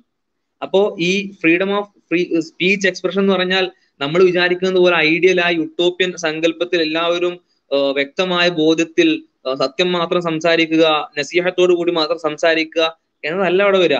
അവിടെ കളവ് പറയാൻ ആഗ്രഹിക്കുന്നവർക്ക് നിരന്തരം കളവ് പറയാനും വെറുപ്പ് പ്രചരിപ്പിക്കാൻ ആഗ്രഹിക്കുന്നവർക്ക് നിരന്തരം വെറുപ്പ് പ്രചരിപ്പിക്കാനും യഥേഷ്ടം പരിധികളും പരിമിതികളും ഇല്ലാതെ അവസരം നൽകുന്ന ഒരു സാഹചര്യമാണ് ഉണ്ടാവുക. അവിടെ പരിധികളും പരിമിതികളും അനിവാര്യമാണെന്നുള്ളത് അത്തരം സാഹചര്യങ്ങൾ നമുക്ക് കാണിച്ചു തരുന്നുണ്ട്. ഒരുപാട് ഈ റോഹിംഗ്യ മുസ്ലിങ്ങൾ എന്തുകൊണ്ടാണ് അഭയാർത്ഥികളായിട്ട് മാറുന്നത്? അവർക്കെതിരെയുള്ള വെറുപ്പ് പ്രചരണം വളരെ ശക്തമായി ആ രാജ്യത്ത് നടക്കുന്നുകൊണ്ടാണ് ഇവർ പുറത്താക്കപ്പെടേണ്ടതാണെന്നുള്ള ചിന്ത അവിടുത്തെ സാധാരണക്കാരുടെ മനസ്സിൽ പോലും അതി അതിനിഷ്ഠൂരമായിട്ട് നിറച്ചുകൊണ്ടാണ് അപ്പൊ ആ രീതിയിൽ സമൂഹത്തൊന്നും പറിച്ചു മാറ്റാൻ പറ്റാത്ത അത്രത്തോളം ഇത്തരം വെറുപ്പ് പ്രചരണങ്ങളും നുണകളും ഒട്ടിച്ചേരുന്നതാണ്. ഇതൊക്കെ നമുക്ക് സമൂഹത്തിൽ കാണാൻ കഴിയും. അപ്പൊ ഇത്തരം കാര്യങ്ങൾ ഇതിന്റെ പരിധിയെയും പരിമിതിയെയും നിശ്ചയിക്കേണ്ടതിന്റെ അനിവാര്യതയാണ് പറഞ്ഞു തരുന്നത് ആരാണ് ഈ പരിധിയും പരിമിതിയും നിശ്ചയിക്കേണ്ടതെന്ന് ചോദിക്കുമ്പോൾ അവിടെയാണ് നേരത്തെ പറഞ്ഞ ഉത്തരം വീണ്ടും വീണ്ടും വീണ്ടും ആവർത്തിക്കുന്നത്. ഈ ലോകത്തിന്റെ ഓരോ ചെറിയ സ്പന്ദനങ്ങളും അറിയുന്ന എല്ലാം നിയന്ത്രിച്ചുകൊണ്ടിരിക്കുന്ന എല്ലാത്തിനെയും നിയന്താവായ നാഥന് മാത്രമേ ആ പരിധിയും പരിമിതിയും എവിടെയാണ് എന്ന് നിശ്ചയിക്കുന്നത് എന്നുള്ളതാണ് അത് ഒരു കാര്യം കൂടി അല്ലേ അടയാ എന്നുവെച്ചാൽ അബ്സല്യൂട്ട് ഫ്രീഡം ഓഫ് സ്പീച്ചിന് വേണ്ടി വാദിക്കുന്ന ആർഗ്യുമെന്റിൽ ഒന്നാണ് the remedy for hate speech and false speech is not restriction on speech but more speech എന്നൊരു ആർഗ്യുമെന്റ് എന്ന് വെച്ചാൽ കൂടുതൽ സംസാരം കൊണ്ട് സംസാരത്തിലെ പ്രശ്നങ്ങളെ എക്സ്പ്രഷനിലുള്ള ഫ്രീഡം ഓഫ് എക്സ്പ്രഷനിലും ഫ്രീഡം ഓഫ് സ്പീച്ചിന്റെയും ദുരുപയോഗത്തെ റെസ്ട്രിക്ഷൻസ് കൊണ്ടല്ല മറികടക്കേണ്ടത് മറിച്ച് മോർ സ്പീച്ച് കൊണ്ടാണെന്നുള്ള ഒരു argument വെക്കാറുള്ളത്. The reality is that no one not every one can do more speech എല്ലാവർക്കും മോർ സ്പീച്ച് കൊണ്ട് കൂടുതൽ സംസാരിച്ചുകൊണ്ട് അതിനെ മറികടക്കാൻ കഴിയില്ല. അപ്പൊ ഉദാഹരണത്തിന് കൊറോണ പരത്തിയത് തബ്ലീഗ് ജമാഅത്താണ് എന്നുള്ളൊരു പ്രചരണം റിപ്പബ്ലിക് ടിവിന്റെ നേതൃത്വത്തിൽ ഉത്തരേന്ത്യൻ സംഘീയ മാധ്യമങ്ങളെല്ലാം കൂടിയും ഏറ്റുപിടിച്ചുകൊണ്ട് ആ അതിന്റെ മറവിൽ ഇന്ത്യയിലെ മുസ്ലിം കമ്മ്യൂണിറ്റിയെ മുഴുവൻ ഡെമണൈസ് ചെയ്തു. അത് ഫ്രീ സ്പീച്ചിന്റെ കൃത്യമായിട്ടുള്ള ഒരു ദുരുപയോഗമാണ്. അപ്പൊ അതിനെ മറികടക്കാൻ മോർ സ്പീച്ച് നടത്താൻ ഇന്ത്യയിലെ മുസ്ലിം കമ്മ്യൂണിറ്റിക്കോ തബ്ലീഗ് ജമാഅത്തിനോ അതിനുള്ള റിസോഴ്സ്ഫുൾനെസ് ഇല്ല. റിപ്പബ്ലിക് ടിവിയും ടൈംസ് നൗവും തുടങ്ങിയ ഒരു ചാനലുകളുടെ ഒരു വലിയ സൈന്യം തന്നെ ഈ ഹെയ്റ്റ് ഹെയ്റ്റ് പ്രചരിപ്പിക്കുന്നവർക്ക് ഫോൾസ് സ്പീച്ചും ഹെയ്റ്റ് സ്പീച്ചും നടത്തുന്നവർക്കുണ്ടെങ്കിൽ അത് മറികടന്നുകൊണ്ട് അങ്ങനെയല്ല സത്യം അതല്ല എന്ന് പറയാൻ ഇതിനിരയായവർക്ക് അതിനുള്ള റിസോഴ്സസ് ഇല്ല. അപ്പൊ പവർ സ്ട്രക്ചറിൽ താഴെയും മേലെയും നിൽക്കുന്നവർക്ക് ഈ പറയുന്ന സ്പീച്ച് എത്രത്തോളം നടത്താൻ കഴിയും എത്ര എഫക്റ്റീവായി നടത്താൻ കഴിയും എന്നുള്ളതിലുള്ള ഒരു വ്യത്യാസമുണ്ട്. അവിടെ എന്താണ് അവരവർക്ക് കഴിയുന്ന മാത്രം അവരവർ സംസാരിക്കട്ടെ എന്ന് പറയുമ്പോൾ അതൊരു സർവൈവൽ ഓഫ് ഫിറ്റസ്റ്റ് ഒരു സിദ്ധാന്തമാണ്. ശക്തിയുള്ളവൻ കൂട്ടത്തിൽ മല്ലനാരോ അവൻ അടിച്ച് ജയിക്കും എന്നുള്ള അതൊരു മൃഗലോ മൃഗ മൃഗങ്ങളുടെ ലോകത്തെ നിയമമാണ്. കൂട്ടത്തിലെ ശക്തൻ ജയിക്കും എന്നുള്ളത് ജയിക്കുമെന്നുള്ളത് പുലി മാനിനെത്തുന്നും മാൻ പുലിനെത്തുന്നും അല്ലെങ്കിൽ വലിയ മീൻ ചെറിയ മീനിനെത്തുന്നും എന്ന് പറയുന്നത് കാട് അതെ കയ്യൂക്കുള്ളവൻ കാര്യക്കാരൻ എന്നുള്ളത് കാടിന്റെ നിയമമാണ്. അപ്പോ അങ്ങനെയല്ല മനുഷ്യന്മാർ വർക്ക് ചെയ്യേണ്ടത്. മനുഷ്യന്മാരിൽ കൂടുതൽ ശക്തിയുള്ളവൻ അവനിഷ്ടമുള്ള പോലെ പറഞ്ഞ് അവനക്ക് വേണ്ട ലാഭം കൊയ്ത് അവനക്ക് ദ്രോഹിക്കേണ്ടവരൊക്കെ ദ്രോഹിച്ച് അതേപോലെ അതേ അളവിൽ സംസാരിക്കാനുള്ള റിസോഴ്സസും അപ്പാരറ്റസും ഇല്ലാത്തവൻ സംസാരിക്കാനും എക്സ്പ്രസ് ചെയ്യാനും കഴിയാതെ ആ ഒരു അനീതിയുടെ വെയിറ്റിനടിയിൽ പെട്ട് ശ്വാസം മുട്ടി മരിക്കുന്ന അവസ്ഥ ഉണ്ടാവുക എന്ന് പറയുന്നത് അതാണ് അൺഫെയർനെസ് മറ്റൊരർത്ഥത്തിൽ പറഞ്ഞാൽ absolute freedom of expression freedom of എക്സ്പ്രഷനെ തന്നെ ക്യാൻസൽ ഔട്ട് ചെയ്യും. എന്നുവെച്ചാൽ ഫ്രീഡം ഓഫ് എക്സ്പ്രഷൻ എന്ന് പറഞ്ഞാൽ എന്താണ്? എക്വിറ്റബിൾ ആയ ജസ്റ്റിഫയബിൾ ആയിട്ട് അവരവരുടെ ഒപ്പീനിയൻ സംസാരിക്കാനുള്ള സ്പേസ് ഉണ്ടായിരിക്കണം. ഡിഗ്നിറ്റിയോട് കൂടി ആശയങ്ങൾ എക്സ്ചേഞ്ച് ചെയ്യാനുള്ള സ്പേസ് ഉണ്ടായിരിക്കണം. അത് അബ്സല്യൂട്ട് ആയി കഴിഞ്ഞാൽ ചിലരുടെ ഫ്രീഡം ഓഫ് എക്സ്പ്രഷനെ തടയാൻ കഴിയും. ചിലരുടെ താല്പര്യത്തിന് വേണ്ടി ചിലരെ തടയാൻ കഴിയും. അപ്പൊ പിന്നെ അവിടെ absolute freedom of expression freedom of എക്സ്പ്രഷനെ തന്നെ തടയുന്നുള്ളതാണ് അവിടെ റീസണബിൾ റെസ്ട്രിക്ഷൻ പ്ലേസ് ചെയ്യുക എന്നുള്ളതാണ് പക്ഷേ ഈ റീസണബിൾ എന്താണെന്നുള്ളത് മനുഷ്യന് കണ്ടെത്താൻ കഴിയില്ല എന്നുള്ളതാണ് മനുഷ്യന് പെർഫെക്റ്റ്ലി റീസണബിൾ ആയിട്ടുള്ള റെസ്ട്രിക്ഷൻസിലേക്ക് എത്താൻ കഴിയില്ല എന്നുള്ളതാണ്. അത് അള്ളാഹ്ക്ക് മാത്രം അറിയാം. അള്ളാഹ് പറയുന്ന റെസ്ട്രിക്ഷൻസിനെ നമ്മൾ അനുസരിക്കുക എന്നുള്ള പറയുന്നത് അതുകൊണ്ടാണ്. ക്രിസ് എന്തെങ്കിലും പ്രതികരിക്കാനുണ്ടോ? പ്രതികരിക്കാനുണ്ടോ? അല്ല ഇതിപ്പോ ഇപ്പം ഇവിടെ പറഞ്ഞത് പറഞ്ഞത് ഏതോ ഇപ്പം ഇപ്പൊ അനുവദിച്ചു അനുവദിച്ചു കൊടുത്ത് സ്ട്രക്ചറും സ്ട്രക്ചറും മേക്ക് ആയിരിക്കും അതിന്റെ കൂടുതൽ അഡ്വാന്റേജ് അഡ്വാന്റേജ് അതിപ്പം ഫ്രീഡം ഫ്രീഡം അത് അങ്ങനെ അങ്ങനെ തന്നെയാണ്. അതിപ്പോ പവർ സ്റ്റോക്ക് കൂടുതൽ ഏറ്റവും കൂടുതൽ ഹൈറാർക്കി ആരാണോ മേളിലുള്ളത് അയാൾ തന്നെയായിരിക്കും വിത്തിൻ ദ റെസ്ട്രിക്ഷൻ ഏറ്റവും കൂടുതൽ റിസോഴ്സിൽ സ്വാഭാവികമായിട്ടും ഉണ്ടാകുന്നത് അതിപ്പോ അതിനെ അബ്സലൂട്ട് അതിനെ അബ്സലൂട്ട് ആവുമെന്ന് എനിക്ക് തോന്നുന്നു എനിക്ക് തോന്നുന്നു ഇലക്ട്രിക് ഫ്രീഡം ഉണ്ടായി കഴിഞ്ഞാൽ നിങ്ങൾക്ക് എന്തും പറയാൻ പറയാനുള്ള ഒരു ഒരു ലിമിറ്റ് ഒരു ലിമിറ്റ് അങ്ങ് പോവാണ്. നിങ്ങൾക്ക് എന്തും നിങ്ങൾക്ക് എന്തുള്ളതാണ് എന്നുള്ളതാണ് പിന്നെ ഹെയ്റ്റ് സ്പീച്ച് എന്ന് ഹെയ്റ്റ് സ്പീച്ചിന് മുമ്പ് സ്പീച്ചിന് മുമ്പ് ഈ ഫേക്ക് ആയിട്ടുള്ള ഇൻഫർമേഷൻ പറയുന്നുണ്ടെന്ന് ഈ ഇൻഫർമേഷൻ ശരിയാണോ തെറ്റാണോ എന്നുള്ളത് ഓരോരുത്തരുടെ കാഴ്ചപ്പാട് പോലെ ഇപ്പം ഇസ്ലാം എന്താ ടെററിസ്റ്റ് ഇവിടെ ഇവിടെ ഉള്ള വേറെ ഒരു പക്ഷ അഭിപ്രായം ഉണ്ടായിരിക്കും. സംബന്ധിച്ച് അത് സംബന്ധിച്ച് അത് തെറ്റായ തെറ്റായ വാർത്തയായിരിക്കും. മുസ്ലിം മുസ്ലിങ്ങളല്ല മുസ്ലിങ്ങളല്ല മുസ്ലിങ്ങളെ മുസ്ലിങ്ങളെ ഏതെങ്കിലും ഒരു ടെററിസ്റ്റ് ആണെന്ന് ഒരു ഒരു ആൾക്കാർക്ക് പക്ഷം വരും. പക്ഷം ആൾക്കാർക്ക് പറയും അത് മുസ്ലിങ്ങൾക്കെതിരെ ക്യാമ്പയിനാണ്. അപ്പൊ ഈ ഇൻഫർമേഷൻ ഓരോരുത്തരുടെ ഓരോ ആക്റ്റീവ് അനുസരിച്ചാണ്. അനുസരിച്ചാണ് ആര് ആര് ഹൈ- ഹൈ പവറിൽ ഉള്ള ആൾ ഉള്ള ആൾക്ക് എന്താണോ ശരിയാണെന്ന് തോന്നുന്നു അതാണെന്ന് തോന്നുന്നു അതനുസരിച്ച് ഫേക്ക് ന്യൂസ് ഫേക്ക് ന്യൂസ് ചെയ്യാമെന്ന് അദ്ദേഹത്തിന് സ്വയത്തിന് ഒരു വിവേചന ബുദ്ധി അനുസരിച്ച് അദ്ദേഹം തന്നെ തീരുമാനിക്കും. അതാണ് അതാണ് അതിന്റെ കാര്യം. പിന്നെ ഈ ഈ ദൈവത്തിന് മാത്രത്തിന് മാത്രമേ ഇതിനാത്യം വെക്കാൻ പറ്റൂ എന്ന് പറഞ്ഞാൽ ദൈവം പറഞ്ഞാൽ ദൈവത്തിന് ഇപ്പം അത് ദൈവവിശ്വാസം അത് അത് എന്നുള്ള തർക്കം കഴിഞ്ഞാലല്ലേ നമുക്ക് പറയാൻ പറ്റും. പറയാം. ദൈവമോ ദൈവമോ എന്നൊക്കെ ഉള്ളത് അപ്പോഴും നടന്നുകൊണ്ടിരുന്നതാണ് അപ്പൊ അതൊരു തൊരുക്ക് എത്താത്ത കാലം. അത് അത് എത്രത്തോളം ശരി, എത്രത്തോളം ഇല്ല പിന്നെ ഫേക്ക് ഫേക്ക് ഇൻഫർമേഷന്റെ കാര്യത്തിൽ എനിക്ക് എനിക്ക് എനിക്ക് ഇതിനുള്ളത് എന്തൊക്കെ ആൾക്കാർ എന്തെങ്കിലും പറഞ്ഞു പറഞ്ഞു കഴിഞ്ഞാൽ എന്ന് വ്രണപ്പെന്ന് വ്രണപ്പെടാ എന്താ ശീലിക്കാതിരിക്കുക. സ്ട്രോങ് നമുക്ക് നമുക്കിപ്പോ ഏറ്റവും വലിയ ഏറ്റവും വലിയ ഇവിടെ ഉള്ള ഏറ്റവും വലിയ തെറിയെന്ന് പറയുന്നത് പറയുന്നത് തന്ത തന്തയും പറയുന്നതാണ് പറയുന്നതാണ്. മാറ്റി മാറ്റി എനിക്ക് മാറ്റി നിർത്തിയ കഴിഞ്ഞാൽ പിന്നെ ബാക്കിയുള്ള തെറിയെല്ലാം നമുക്ക് പിന്നെ എന്നാ പിന്നെ എന്നാ പറയുക എമ്പ് എമ്പ് മീൻസ് മീൻസ് ബാക്കിയുള്ളതിനോട് തന്നെ ഒരു ഒരു ഒരു അവോയ്ഡൻസ് ആറ്റിറ്റ്യൂഡ് ആയിരിക്കും. ഒരാളോട് വെറുപ്പോ ഒഫൻസീവ് ഒഫൻസീവ് ആയിട്ടുള്ള പ്രകടിപ്പിക്കാൻ തെറി തന്നെ വേണമെന്നില്ല. ഇപ്പൊ വേണമെന്നില്ല. ഇപ്പൊ ഇവിടെ സംസാരത്തിന്റെ ടോൺ തന്നെ മാറിയാൽ മതി മതി. തെറിയും പറയാതെ തന്നെ പറയാതെ തന്നെ നിങ്ങൾക്ക് ഇപ്പം പരസ്പരം സംസാരിക്കുന്ന സംസാരിക്കുന്ന ആൾക്കാര് തെറിയും പറയാതെ നിങ്ങൾ നിങ്ങൾ അടുപ്പിച്ച് പരസ്പരം അങ്ങോട്ട് ആൾക്കാർ ഒഫൻഡ് ആവും ഒഫൻഡ് ആവും. അപ്പൊ ഹെയ്റ്റിന് ഹെയ്റ്റ് ഇന്നെ ഇക്കുന്നില്ല ഇക്കുന്നില്ല ഒരു body lang body language tone of the speech of the ഇതൊക്കെ വളരെ ഇമ്പോർട്ടന്റ് ആണ്. അതുകൊണ്ട് തന്നെ റെസ്ട്രിക്ഷൻ വെക്കുന്നതിനകത്ത് പ്രത്യേകിച്ച് കഥയില്ല കഥയില്ല. റെസ്ട്രിക്ഷൻ വെച്ചാൽ അത് അൺഫെയർ ആയിട്ട് ആരാണോ ആരാണോ മേൽക്കൈമയിൽ നിൽക്കുന്ന ആരാണോ ആരുടെ പെർസെപ്ഷൻ ആസോ ഒരു ഒരു ഒരു ഹയർ ഹാൻഡ് ഉള്ളത് അവർ പോവുക തന്നെ മീൻസ് അവരുടെ വാദം മുന്നോട്ട് മുന്നോട്ട് പോകും ക്രിസ് ഒന്നാമത് മനസ്സിലാക്കേണ്ടത് ഒപ്പീനിയൻ ആൻഡ് ഫാക്ട് തമ്മിൽ വലിയൊരു ക്രിട്ടിക്കൽ ഡിഫറൻസ് ഉണ്ട്. അപ്പൊ ഇൻഫർമേഷൻ ഓരോരുത്തരുടെ perspective അനുസരിച്ചിരിക്കില്ല. Information are facts facts are facts അപ്പോ ഒപ്പീനിയൻ ഇപ്പൊ Islam is terrorist religion or not is a matter of opinion അപ്പോ അത് നമുക്ക് ഒപ്പീനിയനേറ്റഡ് ഡിസ്കഷൻ നടത്താം. അവിടെ ഡിഫറെന്റ് പെർസ്പെക്ടീവ്സ് ഉണ്ടാവും. പക്ഷെ തബിലീഗ് ജമാഅത്താണോ കൊറോണ പകർത്തിയത് എന്ന ചോദ്യം it's a factual question it's a question of fact അവിടെ രണ്ട് അവിടെ രണ്ട് ഉത്തരങ്ങൾ ഉണ്ടാവില്ല അതിന്. അവിടെ എന്താണ് പെർസ്പെക്റ്റീവിനനുസരിച്ച് അത് മാറില്ല. അത് ഒന്നുകിൽ അയാൾ നുണ പറയുകയാണ് അല്ലെങ്കിൽ അയാൾ തെറ്റിദ്ധാരണ അടിമയാണ് അല്ലെങ്കിൽ അയാൾ സത്യം പറയുക ഈ മൂന്ന് ഓപ്ഷനേ ഉള്ളൂ. അപ്പം when it comes to facts there is no thing called perspective when there is when it comes to opinion there is perspective അപ്പം തീർച്ചയായിട്ടും ജേർണലിസത്തിന്റെ പ്രിൻസിപ്പിൾസ് ഒക്കെ നോക്കുമ്പം അതൊക്കെ പഠിച്ചാൽ മനസ്സിലാവുന്ന ഒരു കാര്യമാണ്. ഐഡിയൽ ജേർണലിസം എന്ന് പറയുമ്പം there neutral with facts but not neutral with opinion because being neutral with opinion at the time of oppression is being with oppressor എന്നൊക്കെ പറയും. അപ്പോ എനിവേ ഫാക്ടിന്റെ കാര്യത്തിലാണ് എന്താണ് ഈ പറയുന്ന ന്യൂട്രാലിറ്റി അല്ലെങ്കിൽ വേണ്ടത്. അവിടെ പെർസ്പെക്റ്റീവ് എന്നൊരു സംഗതി ഇല്ല. അപ്പൊ ഫാക്ട് ഡിസ്റ്റോർട്ട് ചെയ്തുകൊണ്ട് ഒരു ഒപ്പീനിയൻ ഡിസ് ഒരു പുതിയ ഒപ്പീനിയൻ അല്ലെങ്കിൽ നെറേറ്റീവ് സൃഷ്ടിച്ചെടുക്കുന്നതിനാണ് ഹെയ്റ്റ് ക്യാമ്പയിൻ എന്നൊക്കെ പറയാം. ഒരു ഫോൾസ് ഫാക്ട് സൈറ്റ് ചെയ്തുകൊണ്ട് ഒരു ഫോൾസ് നെറേറ്റീവ് ഉണ്ടാക്കി എടുക്കുമ്പോഴാണ് അത് ഹെയ്റ്റ് ക്യാമ്പയിൻ ആവുക ഹെയ്റ്റ് സ്പീച്ച് ആവുക അബ്യൂസ് ഓഫ് ഫ്രീ സ്പീച്ച് ആവുക. പിന്നെ രണ്ടാമത് പറഞ്ഞ കാര്യം ദൈവത്തിന്റെ നിയമങ്ങൾ ദൈവമുണ്ടോ? ദൈവ ഇസ്ലാമിന്റെ ദൈവശാസ്ത്രം ശരിയാണോ? ഇസ്ലാമാണോ? ശരി എന്നൊക്കെയുള്ള ചോദ്യങ്ങൾക്ക് ശേഷമല്ലേ? അതൊക്കെയാണല്ലോ നമ്മൾ ചോദ്യം അതൊക്കെ അതൊക്കെ ഡിബേറ്റ് ചെയ്യാനാണല്ലോ നമ്മളിവിടെ ഉള്ളത്. അതൊക്കെ ഡിബേറ്റ് ചെയ്യണം. തീർച്ചയായിട്ടും ആ ചോദ്യങ്ങൾക്കൊക്കെ ഉള്ള ഉത്തരം കണ്ടെത്തിയിട്ട് മതി നമുക്ക് ധൃതിയില്ല. നമുക്ക് നാളെ തന്നെ എന്താണ് ഇസ്ലാമിന്റെ ഡിവൈൻ കമാൻഡിന്റെ റെസ്ട്രിക്ഷൻസ് ഒന്നും ഇവിടെ പ്ലേസ് ചെയ്യണമെന്ന് ഒരു ധൃതിയില്ല നമുക്ക്. നമുക്ക് സമയം എടുത്ത് ഡിസ്കസ് ചെയ്ത് ഇതൊക്കെ ഇത് ഇസ്ലാമിന്റെ ഇസ്ലാം പ്ലേസ് ചെയ്യുന്ന ഡിവൈൻ റെസ്ട്രിക്ഷൻസ് മനുഷ്യന്റെ ഹൈറിനുള്ളതാണ് മനുഷ്യന്റെ നന്മക്കുള്ളതാണ് എന്നൊക്കെയുള്ള ഒരു ബോധ്യമൊക്കെ വന്നിട്ടൊക്കെ മതി സമയം എടുത്തിട്ട് മതി.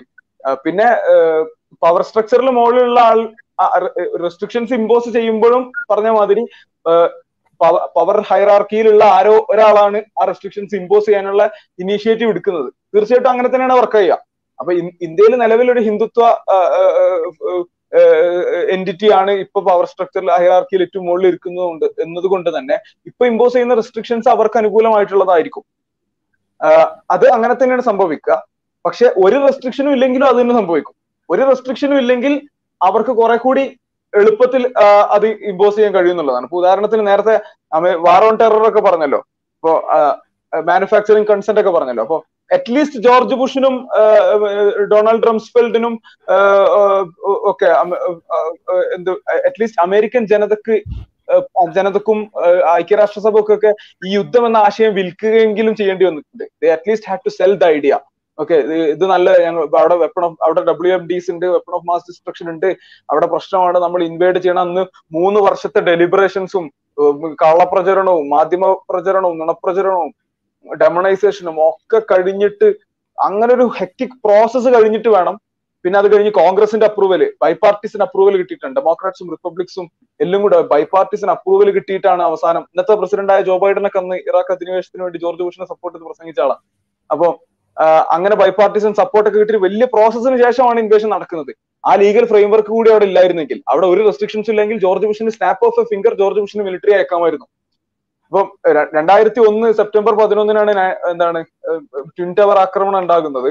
അത് കഴിഞ്ഞ് വിത്തിൻ ത്രീ ഡേയ്സ് ആണ് ജോർജ് ഡബ്ല്യു ബുഷിന്റെ ഒരു പ്രൈവറ്റ് കോട്ടേജിൽ ഡൊണാൾഡ് ട്രംസ്വെൽഡും പിന്നെ അസിസ്റ്റന്റ് സെക്രട്ടറിയുടെ പേരെന്തായിരുന്നു?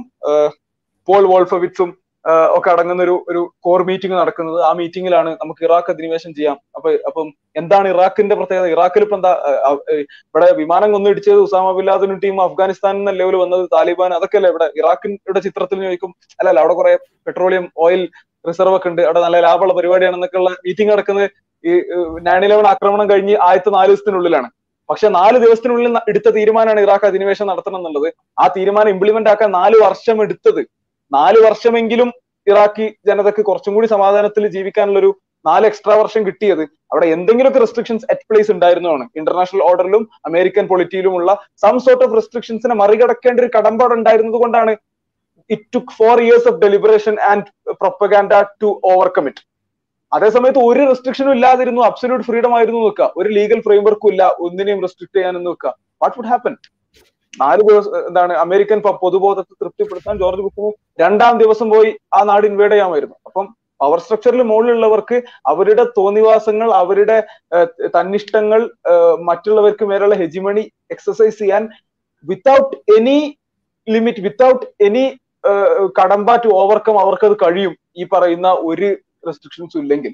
അപ്പോ ടിറന്നിയെ തടഞ്ഞു നിർത്താൻ കുറച്ചെങ്കിലും കഴിയും. മനുഷ്യനിർമ്മിതമായിട്ടുള്ള ചെറിയ റെസ്ട്രിക്ഷൻസ് ഉണ്ട്. പക്ഷെ ടിറന്നിയെ ആത്യന്തികമായിട്ട് തടയാൻ ടിറന്നിയെ ആത്യന്തികമായിട്ട് തടയാൻ പടച്ചവന്റെ നിയമങ്ങൾ കൊണ്ടേ കഴിയൂ. അതിപ്പോ നിങ്ങൾ പറഞ്ഞ മാതിരി പടച്ചവന്റെ നിയമങ്ങൾ കൊണ്ട് കഴിയൂ എന്നുള്ളത് നമ്മൾ ആദ്യം പടച്ചവൻ എന്താണ് ഇസ്ലാമിലെ പടച്ചവന്റെ കൺസെപ്റ്റ് എന്താണ് ശരിയാണോ എന്നൊക്കെ ഉള്ള ചർച്ച ചെയ്തിട്ട് മതി. മതി. തിരക്കില്ല. നമ്മൾക്ക് മതി. നമ്മൾ സമയം എടുത്ത് നമ്മൾ ചർച്ച ചെയ്യാം. അതിന് അൺമാസ്കിംഗ് അത്യാവശ്യം പേജ് ഇവിടെ തുറന്നു കിടക്കുകയാണ് നമ്മൾ ചർച്ചകൾക്ക് ഓപ്പൺ ആണ്. ആർക്കും വരാം. ചലഞ്ച് ചെയ്യാം. ക്വസ്റ്റ്യൻ ചെയ്യാം. നമ്മൾ ആൻസർ ചെയ്യാൻ ഇവിടെ ഉണ്ട്.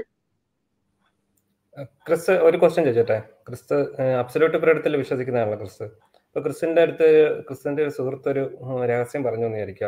അബ്സല്യൂട്ട് പീരീഡത്തിൽ വിശ്വസിക്കുന്ന അല്ലെങ്കിൽ ഫ്രീഡം ഓഫ് സ്പീച്ചിൽ വിശ്വസിക്കുന്ന ക്രിസ്തു അത് പരസ്യമാക്കുമോ എൻ- എൻ- എൻ- എന്റെ അടുത്ത് എന്റെ അത് പരസ്യമാക്കും പരസ്യമാക്കുന്നു. അപ്പൊ സുഹൃത്ത് ഒരു രഹസ്യം പറഞ്ഞിട്ടുണ്ട്. അപ്പൊ അത് പരസ്യമാവുന്ന അത് പരസ്യ. അത് അതിപ്പോ എന്റെ അതിപ്പോ താല്പര്യം പോലെ താല്പര്യം പോലെ.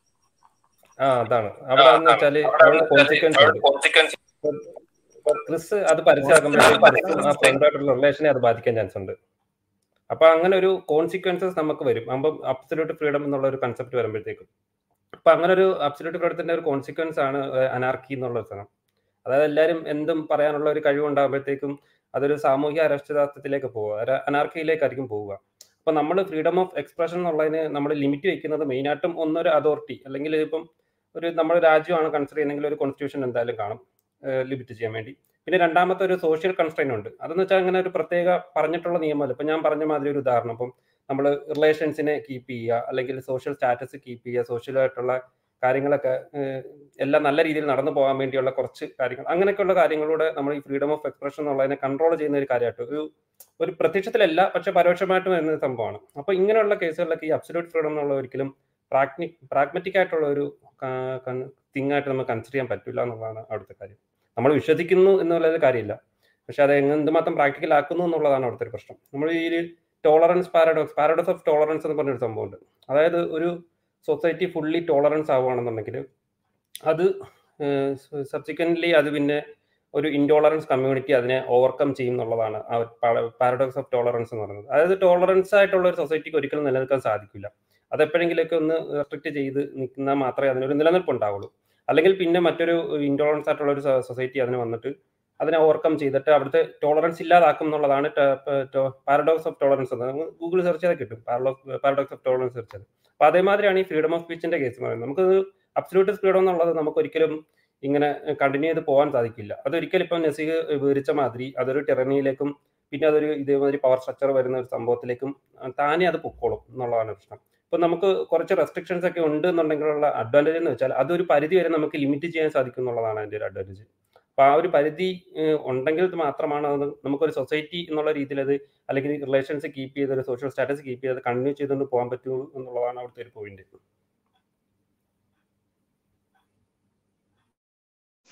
ക്രിസ് ഇനി എന്തെങ്കിലും ആഡ് ചെയ്യാനുണ്ടോ? ഇല്ല ഇല്ല എനിക്ക് അത് ആഡ് ചെയ്യണ്ട പക്ഷെ ഒരു പോയിന്റ് പറയാം പോയിന്റ് പറയാം. ഇവിടെ ഫാക്റ്റിനെ ഒപ്പീനിയൻ ഒപ്പീനിയൻ രണ്ടാന്ന് പറഞ്ഞു പറഞ്ഞു. പക്ഷെ എനിക്കത് എനിക്കത് തോന്നുന്നില്ല ഫാക്ട് ഫാക്ട് എന്താണെന്നുള്ള തറച്ചിക്കലി നടച്ചിക്കലി നടക്കുന്നു. ഇപ്പം ഇപ്പം വാക്സിൻ വാക് ആരും പറയാം. വാക്സിൻ എടുക്കുന്ന എടുക്കുന്ന കൊറോണയെ നശി ഒരു കൂട്ടർ ഒരു കൂട്ടർ പറയുക വാക്സിൻ സിൻ ഒരാന്ന് പറയുമ്പോൾ ഒരാന്ന് പറയുമ്പോൾ എടുക്കുന്നത് എടുക്കുന്നത് കൊണ്ട് ഒരു ഒരു ഒരു ഒരു കൊറോണയെ വരാതിരിക്കാനുള്ള സാധ്യത കൂട്ടും സാധ്യത കൂടുക അല്ലാതെ അല്ലാതെ നമുക്ക് വേറെ ഒന്നും പറയാൻ പറ്റില്ല. അപ്പം ആക്ട് എന്ന് പറഞ്ഞത് എന്ന് പറഞ്ഞത് ഒരു ഒരു വൺ ഡൈമൻ വൺ ഡൈമെൻഷൻ ഇല്ല. അതിന് പല പല വേറെ കാര്യങ്ങളുണ്ട് കാര്യങ്ങളുണ്ട്. അപ്പം അപ്പം ഫാക്ട് എന്നുള്ളത് ഉള്ളത് അത് അത് ഞാൻ പറഞ്ഞു ഫാക്ട് ഫാക്ട് എന്തെന്ന് അവർ കരുതിയിരിക്കുന്ന കാര്യമെന്നാണ്. കാര്യമെന്നാണ്. ഫാക്ട് എന്താണെന്നോ ഒപ്പീനിയൻ എന്താ ഒപ്പീനിയൻ എന്താണെന്നോ അവർ കരുതിയിരിക്കുന്ന ഏതെങ്കിലും ഒരു ഏതെങ്കിലും ഒരു പർട്ടിക്കുലർ ആയിട്ട് ഫാക്ട് ഫാക്ട് ആരും പറഞ്ഞിട്ടില്ല. ഇപ്പം ഓരോരോ ഇതാണല്ലോ ഒരു കാര്യത്തിൽ കാര്യത്തിൽ സബ്ജക്റ്റിനെയും സബ്ജക്റ്റിനെയും പറ്റി ഓരോരോ ഒപ്പീനിയൻ വരുന്നതിന്റെ കാര്യം വരുന്നതിന്റെ കാര്യം അവർ എല്ലാം ഡേറ്റ ഉള്ളതാണല്ലോ ഉള്ളതാണല്ലോ. എന്നിട്ട് ഡിഫറെന്റ് ഒപ്പീനിയൻ വരുന്ന ഒപ്പീനിയൻ ഫാക്ട് ഫാക്ട് ഒരു കാണുള്ളായിരിക്കും കാണുള്ളായിരിക്കും. പക്ഷെ അവർ പക്ഷെ അവർ കാണനുസരിച്ച് അനുസരിച്ച് മാറിക്കൊണ്ടിരിക്കും മാറിക്കൊണ്ടിരിക്കും. അതാണ് എനിക്ക് അതിനെപ്പറ്റി പറയാനുള്ളത്. വേറെ ഒബ്ജക്റ്റീവ്ലി ഒരു കാര്യത്തിന്റെ നേച്ചർ അനലൈസ് ചെയ്യാൻ കഴിയുന്നത് എന്താണോ അതാണ് fact if you can objectively analyze the truth value of something then it is it is a matter of fact. അതല്ല അവിടെ സബ്ജക്റ്റീവ് ആയിട്ടുള്ള ക്വസ്റ്റ്യനുകളാണെങ്കിൽ നമ്മൾ ലോജിക് എന്നുള്ള സബ്ജക്ട് പഠിച്ചാൽ മനസ്സിലാവും എന്താണ് ഫാക്ട് എന്താണ് ഒപ്പീനിയൻ അപ്പൊ ജെന്യൂൻ ഡിസഗ്രീമെന്റ് ഓഫ് ഒപ്പീനിയൻ ഉണ്ട്. ഇപ്പൊ ഡിസഗ്രീമെന്റ് ഓഫ് ഒപ്പീനിയൻ ഉണ്ടെങ്കിൽ അത് സബ്ജക്റ്റീവ് ആണ്. അവിടെ സബ്ജക്റ്റീവ് ആയിട്ടുള്ള പെർസ്പെക്റ്റീവുകളാണ് അവിടെ പ്ലേ ചെയ്യുക. അതേസമയം നമുക്ക് ഒബ്ജക്റ്റീവായി അനലൈസ് ചെയ്തുകൊണ്ട് ഒരു ഒരു ഒരു കൺക്ലൂഷനിൽ എത്താൻ കഴിയുന്ന കാര്യങ്ങളാണ് നമ്മൾ ഫാക്ട് എന്ന് പറയുക. ആ ആ ഒരു എന്താണ് ആ ഒരു ക്രൈറ്റീരിയം വെച്ചിട്ട് തന്നെ എന്താണ് ഫാക്ട് എന്താണ് ഒപ്പീനിയൻ എന്ന് നമുക്ക് സ്റ്റേറ്റ് ചെയ്യാൻ കഴിയും. It is a fact that India won independence from British rule in nineteen forty seven അത് നമുക്ക് ഒബ്ജക്റ്റീവ്ലി ഹിസ്റ്റോറിക്കൽ റെക്കോർഡ്സ് ഒക്കെ വെച്ചിട്ട് വിലയിരുത്താൻ കഴിയുന്ന ഒരു സാധനം. It is a fact that Julius Caesar cross cross the Rubicon അത് നമുക്ക് ഹിസ്റ്റോറിക്കൽ റെക്കോർഡ്സ് വെച്ച് വിലയിരുത്താൻ കഴിയുന്നതാണ്. It is a fact that Sachin Tendulkar had scored hundred centuries നമുക്ക് നമുക്ക് വീഡിയോഗ്രാഫിക് എവിഡൻസുകളും മറ്റു ന്യൂസ് പേപ്പർ റിപ്പോർട്ട്സ് അങ്ങനെ ചെയ്യേണ്ട നമുക്ക് കഴിയുന്നതാണ് പക്ഷെ whether Sachin was a good cricketer or not that's a matter of opinion അപ്പോ ഐ മീൻ നമുക്ക് ഒബ്ജക്റ്റീവ് ഒബ്ജക്റ്റീവ് അനാലിസിസ് കഴിയുമെങ്കിൽ ഇറ്റ്സ് ഫാക്ട് സബ്ജക്റ്റീവ് ഒപ്പീനിയൻസ് ആണ് കളിക്കുന്നതെങ്കിൽ ഇറ്റ്സ് ഒപ്പീനിയൻ ഓക്കെ വേറെ എന്തെങ്കിലും അവസാനമായിട്ട് ആഡ് ചെയ്യാനുണ്ടെങ്കിൽ ആഡ് ചെയ്യാം. അല്ലെങ്കിൽ നമുക്ക് അവസാനിപ്പിക്കും. ഇല്ല അവസാനിപ്പിച്ചോളൂ. അവസാനിപ്പിച്ചോളൂ. താങ്ക് യു ക്രിസ് ചർച്ചയിൽ പങ്കെടുത്തതിന്. അതിൽ ഒന്നുകൂടി പറയാനുള്ളത് ഒരു ക്രിസ് നമ്മുടെ ക്ലബ് ഹൗസ് ചർച്ചയ്ക്ക് സ്ഥിരം വന്നുകൊണ്ടിരുന്ന ക്രിസ് തന്നെയല്ലേ?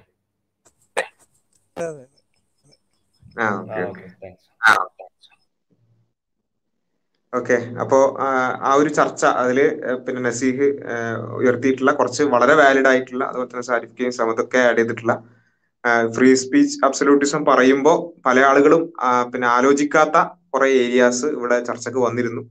അത് കുറച്ച് ഗൗരവത്തിൽ തന്നെ ആ വിഷയം പഠിക്കണം എന്ന് കൂടി ഓർമ്മിപ്പിക്കുകയാണ്. ഇൻഷല്ല വേറെ ആരും വേറെ ആരും ഇല്ലെങ്കിൽ നമുക്ക് എന്ത് ചെയ്യാം? ഇന്ന് അത്യാവശ്യം നല്ല സമയമായിട്ടുണ്ട്. ഇന്നത്തെ ചർച്ച ഇവിടെ പിന്നെ ക്ലോസ് ചെയ്യാം എന്ന് തോന്നുന്നു. ആർക്കെങ്കിലും അവസാനിട്ട് എന്തെങ്കിലും ആഡ് ചെയ്യാനുണ്ടോ? അവസാനിപ്പിക്കാം. ഓക്കെ ആയിക്കോട്ടെ ഇൻഷാല്ല അപ്പോ ഏതായാലും നമ്മുടെ ചർച്ച അഹമ്മദില്ല വളരെ നല്ല രൂപത്തിൽ തന്നെ മുന്നോട്ട് പോയി. അവസാനം കുറച്ച് ആളുകൾ കൂടി ആ, ഒരു അതിൽ ജോയിൻ ചെയ്തതോടുകൂടി അത് സമ്പുഷ്ടമായി എന്നാണ് കരുതുന്നത്. ചർച്ചയിൽ പങ്കെടുത്ത എല്ലാവർക്കും നന്ദി പറയുകയാണ്. അതോടൊപ്പം നമ്മുടെ ഈ ചർച്ചകൾ ഞാൻ നേരത്തെ പറഞ്ഞത് ആ കാര്യമായിരുന്നു. ഏതൊരു വിഷയത്തെക്കുറിച്ചും അത് കേൾക്കുമ്പോൾ അതിനെ ഫോർ ഗ്രാൻഡഡ് ആയി എടുത്തുകൊണ്ട് അതിനെ ചർച്ച ചെയ്യുന്നതിനപ്പുറത്ത് അത്തരം ടേമുകളെയും ജാർഗൻസിനെയും ചോദ്യം ചെയ്യാൻ കൂടി പിന്നെ നമ്മൾ നമുക്ക് സാധിക്കേണ്ടതുണ്ട്. അതാണ് അൺമാസ്കിംഗ് എത്തിസം പ്രധാനമായും മുന്നോട്ട് വെക്കുന്ന ഒരു ഒരു സന്ദേശം എന്നുള്ളത് തന്നെ. അതാണ് എന്തെങ്കിലും കേൾക്കുമ്പോഴേക്ക് അപ്പോളജറ്റിക് ആയി പോകുന്നതിനപ്പുറത്ത് ആ ടേംസിനെയോ അല്ലെങ്കിൽ ആ ജാർഗൻസിനെയോ ചോദ്യം ചെയ്യാനോ അല്ലെങ്കിൽ ചോദ്യങ്ങളെ ചോദ്യം ചെയ്യാനോ നമുക്ക് സാധിക്കേണ്ടതുണ്ട് എന്നുള്ളതിന്റെ ഒരു പിന്നെ ആവശ്യകതയാണ് നമ്മൾ നിരന്തരം ബോധ്യപ്പെടുത്തിക്കൊണ്ടിരിക്കുന്നത്. ഇൻഷാല്ല നമ്മുടെ ചർച്ചകൾ തുടരും. നമ്മുടെ ആളുകളുടെ സമയത്തിനനുസരിച്ച് പരമാവധി ചർച്ചകൾ ഇനിയും സംഘടിപ്പിക്കും. അതിൽ പരമാവധി നിരീശ്വരവാദികളായ അല്ലെങ്കിൽ പിന്നെ സ്വതന്ത്ര ചിന്തകർ എന്നൊക്കെ സ്വയം അവകാശപ്പെടുന്ന ആളുകൾ അവർ അത്ര ചർച്ചകളിൽ പങ്കെടുക്കണം എന്ന് ഒരിക്കൽ കൂടി ആവശ്യപ്പെടുകയാണ്. എങ്കിൽ മാത്രമേ ഒരു ഫ്രൂട്ട്ഫുൾ ആയ ഡിസ്കഷൻസ് നടക്കുമ്പോൾ മാത്രമേ അത് ഓഡിയൻസിന് അത് ഉപകാരപ്രദമാകുള്ളൂ അലഹമില്ല വളരെ നല്ല പിന്നെ വളരെ സമ്പുഷ്ടമായ ഒരുപാട് ചർച്ചകൾ നമ്മൾക്ക് കഴിഞ്ഞു പോയിട്ടുണ്ട്. അതിന്റെയൊക്കെ റെക്കോർഡിങ്സ് പ്രത്യേകിച്ചും നിരീശ്വരവാദികളുടെ ഏറ്റവും വലിയ നേതാക്കന്മാരടക്കം പങ്കെടുത്തിട്ടുള്ള വളരെ ഫ്രൂട്ട്ഫുൾ ആയിട്ടുള്ള ഡിസ്കഷൻസ് നമ്മൾ ക്ലബ് ഹൗസിലും അതുപോലെ തന്നെ ഒക്കെ നടന്നിട്ടുണ്ട്. അപ്പൊ അതിന്റെയൊക്കെ വീഡിയോസും അല്ലെങ്കിൽ അതിന്റെയൊക്കെ റെക്കോർഡിങ്സ് നമ്മുടെ ചാനലിൽ ലഭ്യമാണ്. അതൊക്കെ പരമാവധി ഉപയോഗപ്പെടുത്തുവാനും അതൊക്കെ കേൾക്കേണ്ട ആളുകളിലേക്ക് അത് എത്തിക്കുവാനും നമ്മൾ എല്ലാവരും ശ്രമിക്കണം എന്ന് മാത്രമാണ് പറയാനുള്ളത്. അള്ളാഹു സുബാന താല ഈ ഒരു പരിശ്രമത്തെയും ഈ ഒരു സംഘത്തെയും അത് ഏറ്റവും നല്ല രൂപത്തിൽ ഹൈറിൽ ആക്കുമാറാകട്ടെ എന്ന് പ്രാർത്ഥിക്കുകയാണ്. റിയാവും നിഫാക്കും കിബറും ഇല്ലാത്ത ഒരു അവസ്ഥയിൽ മുന്നോട്ട് പോകാൻ നമുക്ക് എല്ലാവർക്കും സാധിക്കട്ടെ എന്ന് പ്രാർത്ഥിച്ചുകൊണ്ട് ഈ ഒരു ചർച്ച ഇവിടെ അവസാനിപ്പിക്കുകയാണ്. ഇൻഷാല്ല മറ്റൊരു ദിവസം മറ്റൊരു വിഷയത്തിൽ മറ്റൊരു ചർച്ചയുമായി വീണ്ടും കാണാം എന്ന പ്രതീക്ഷയോടുകൂടി അവസാനിപ്പിക്കുന്നു. സുബ്ഹാനക അല്ലാഹുമ്മ വബിഹംദിക അഷ്ഹദു അല്ലാ ഇലാഹ ഇല്ല അൻത അസ്തഗ്ഫിറുക വഅതൂബു ഇലൈക്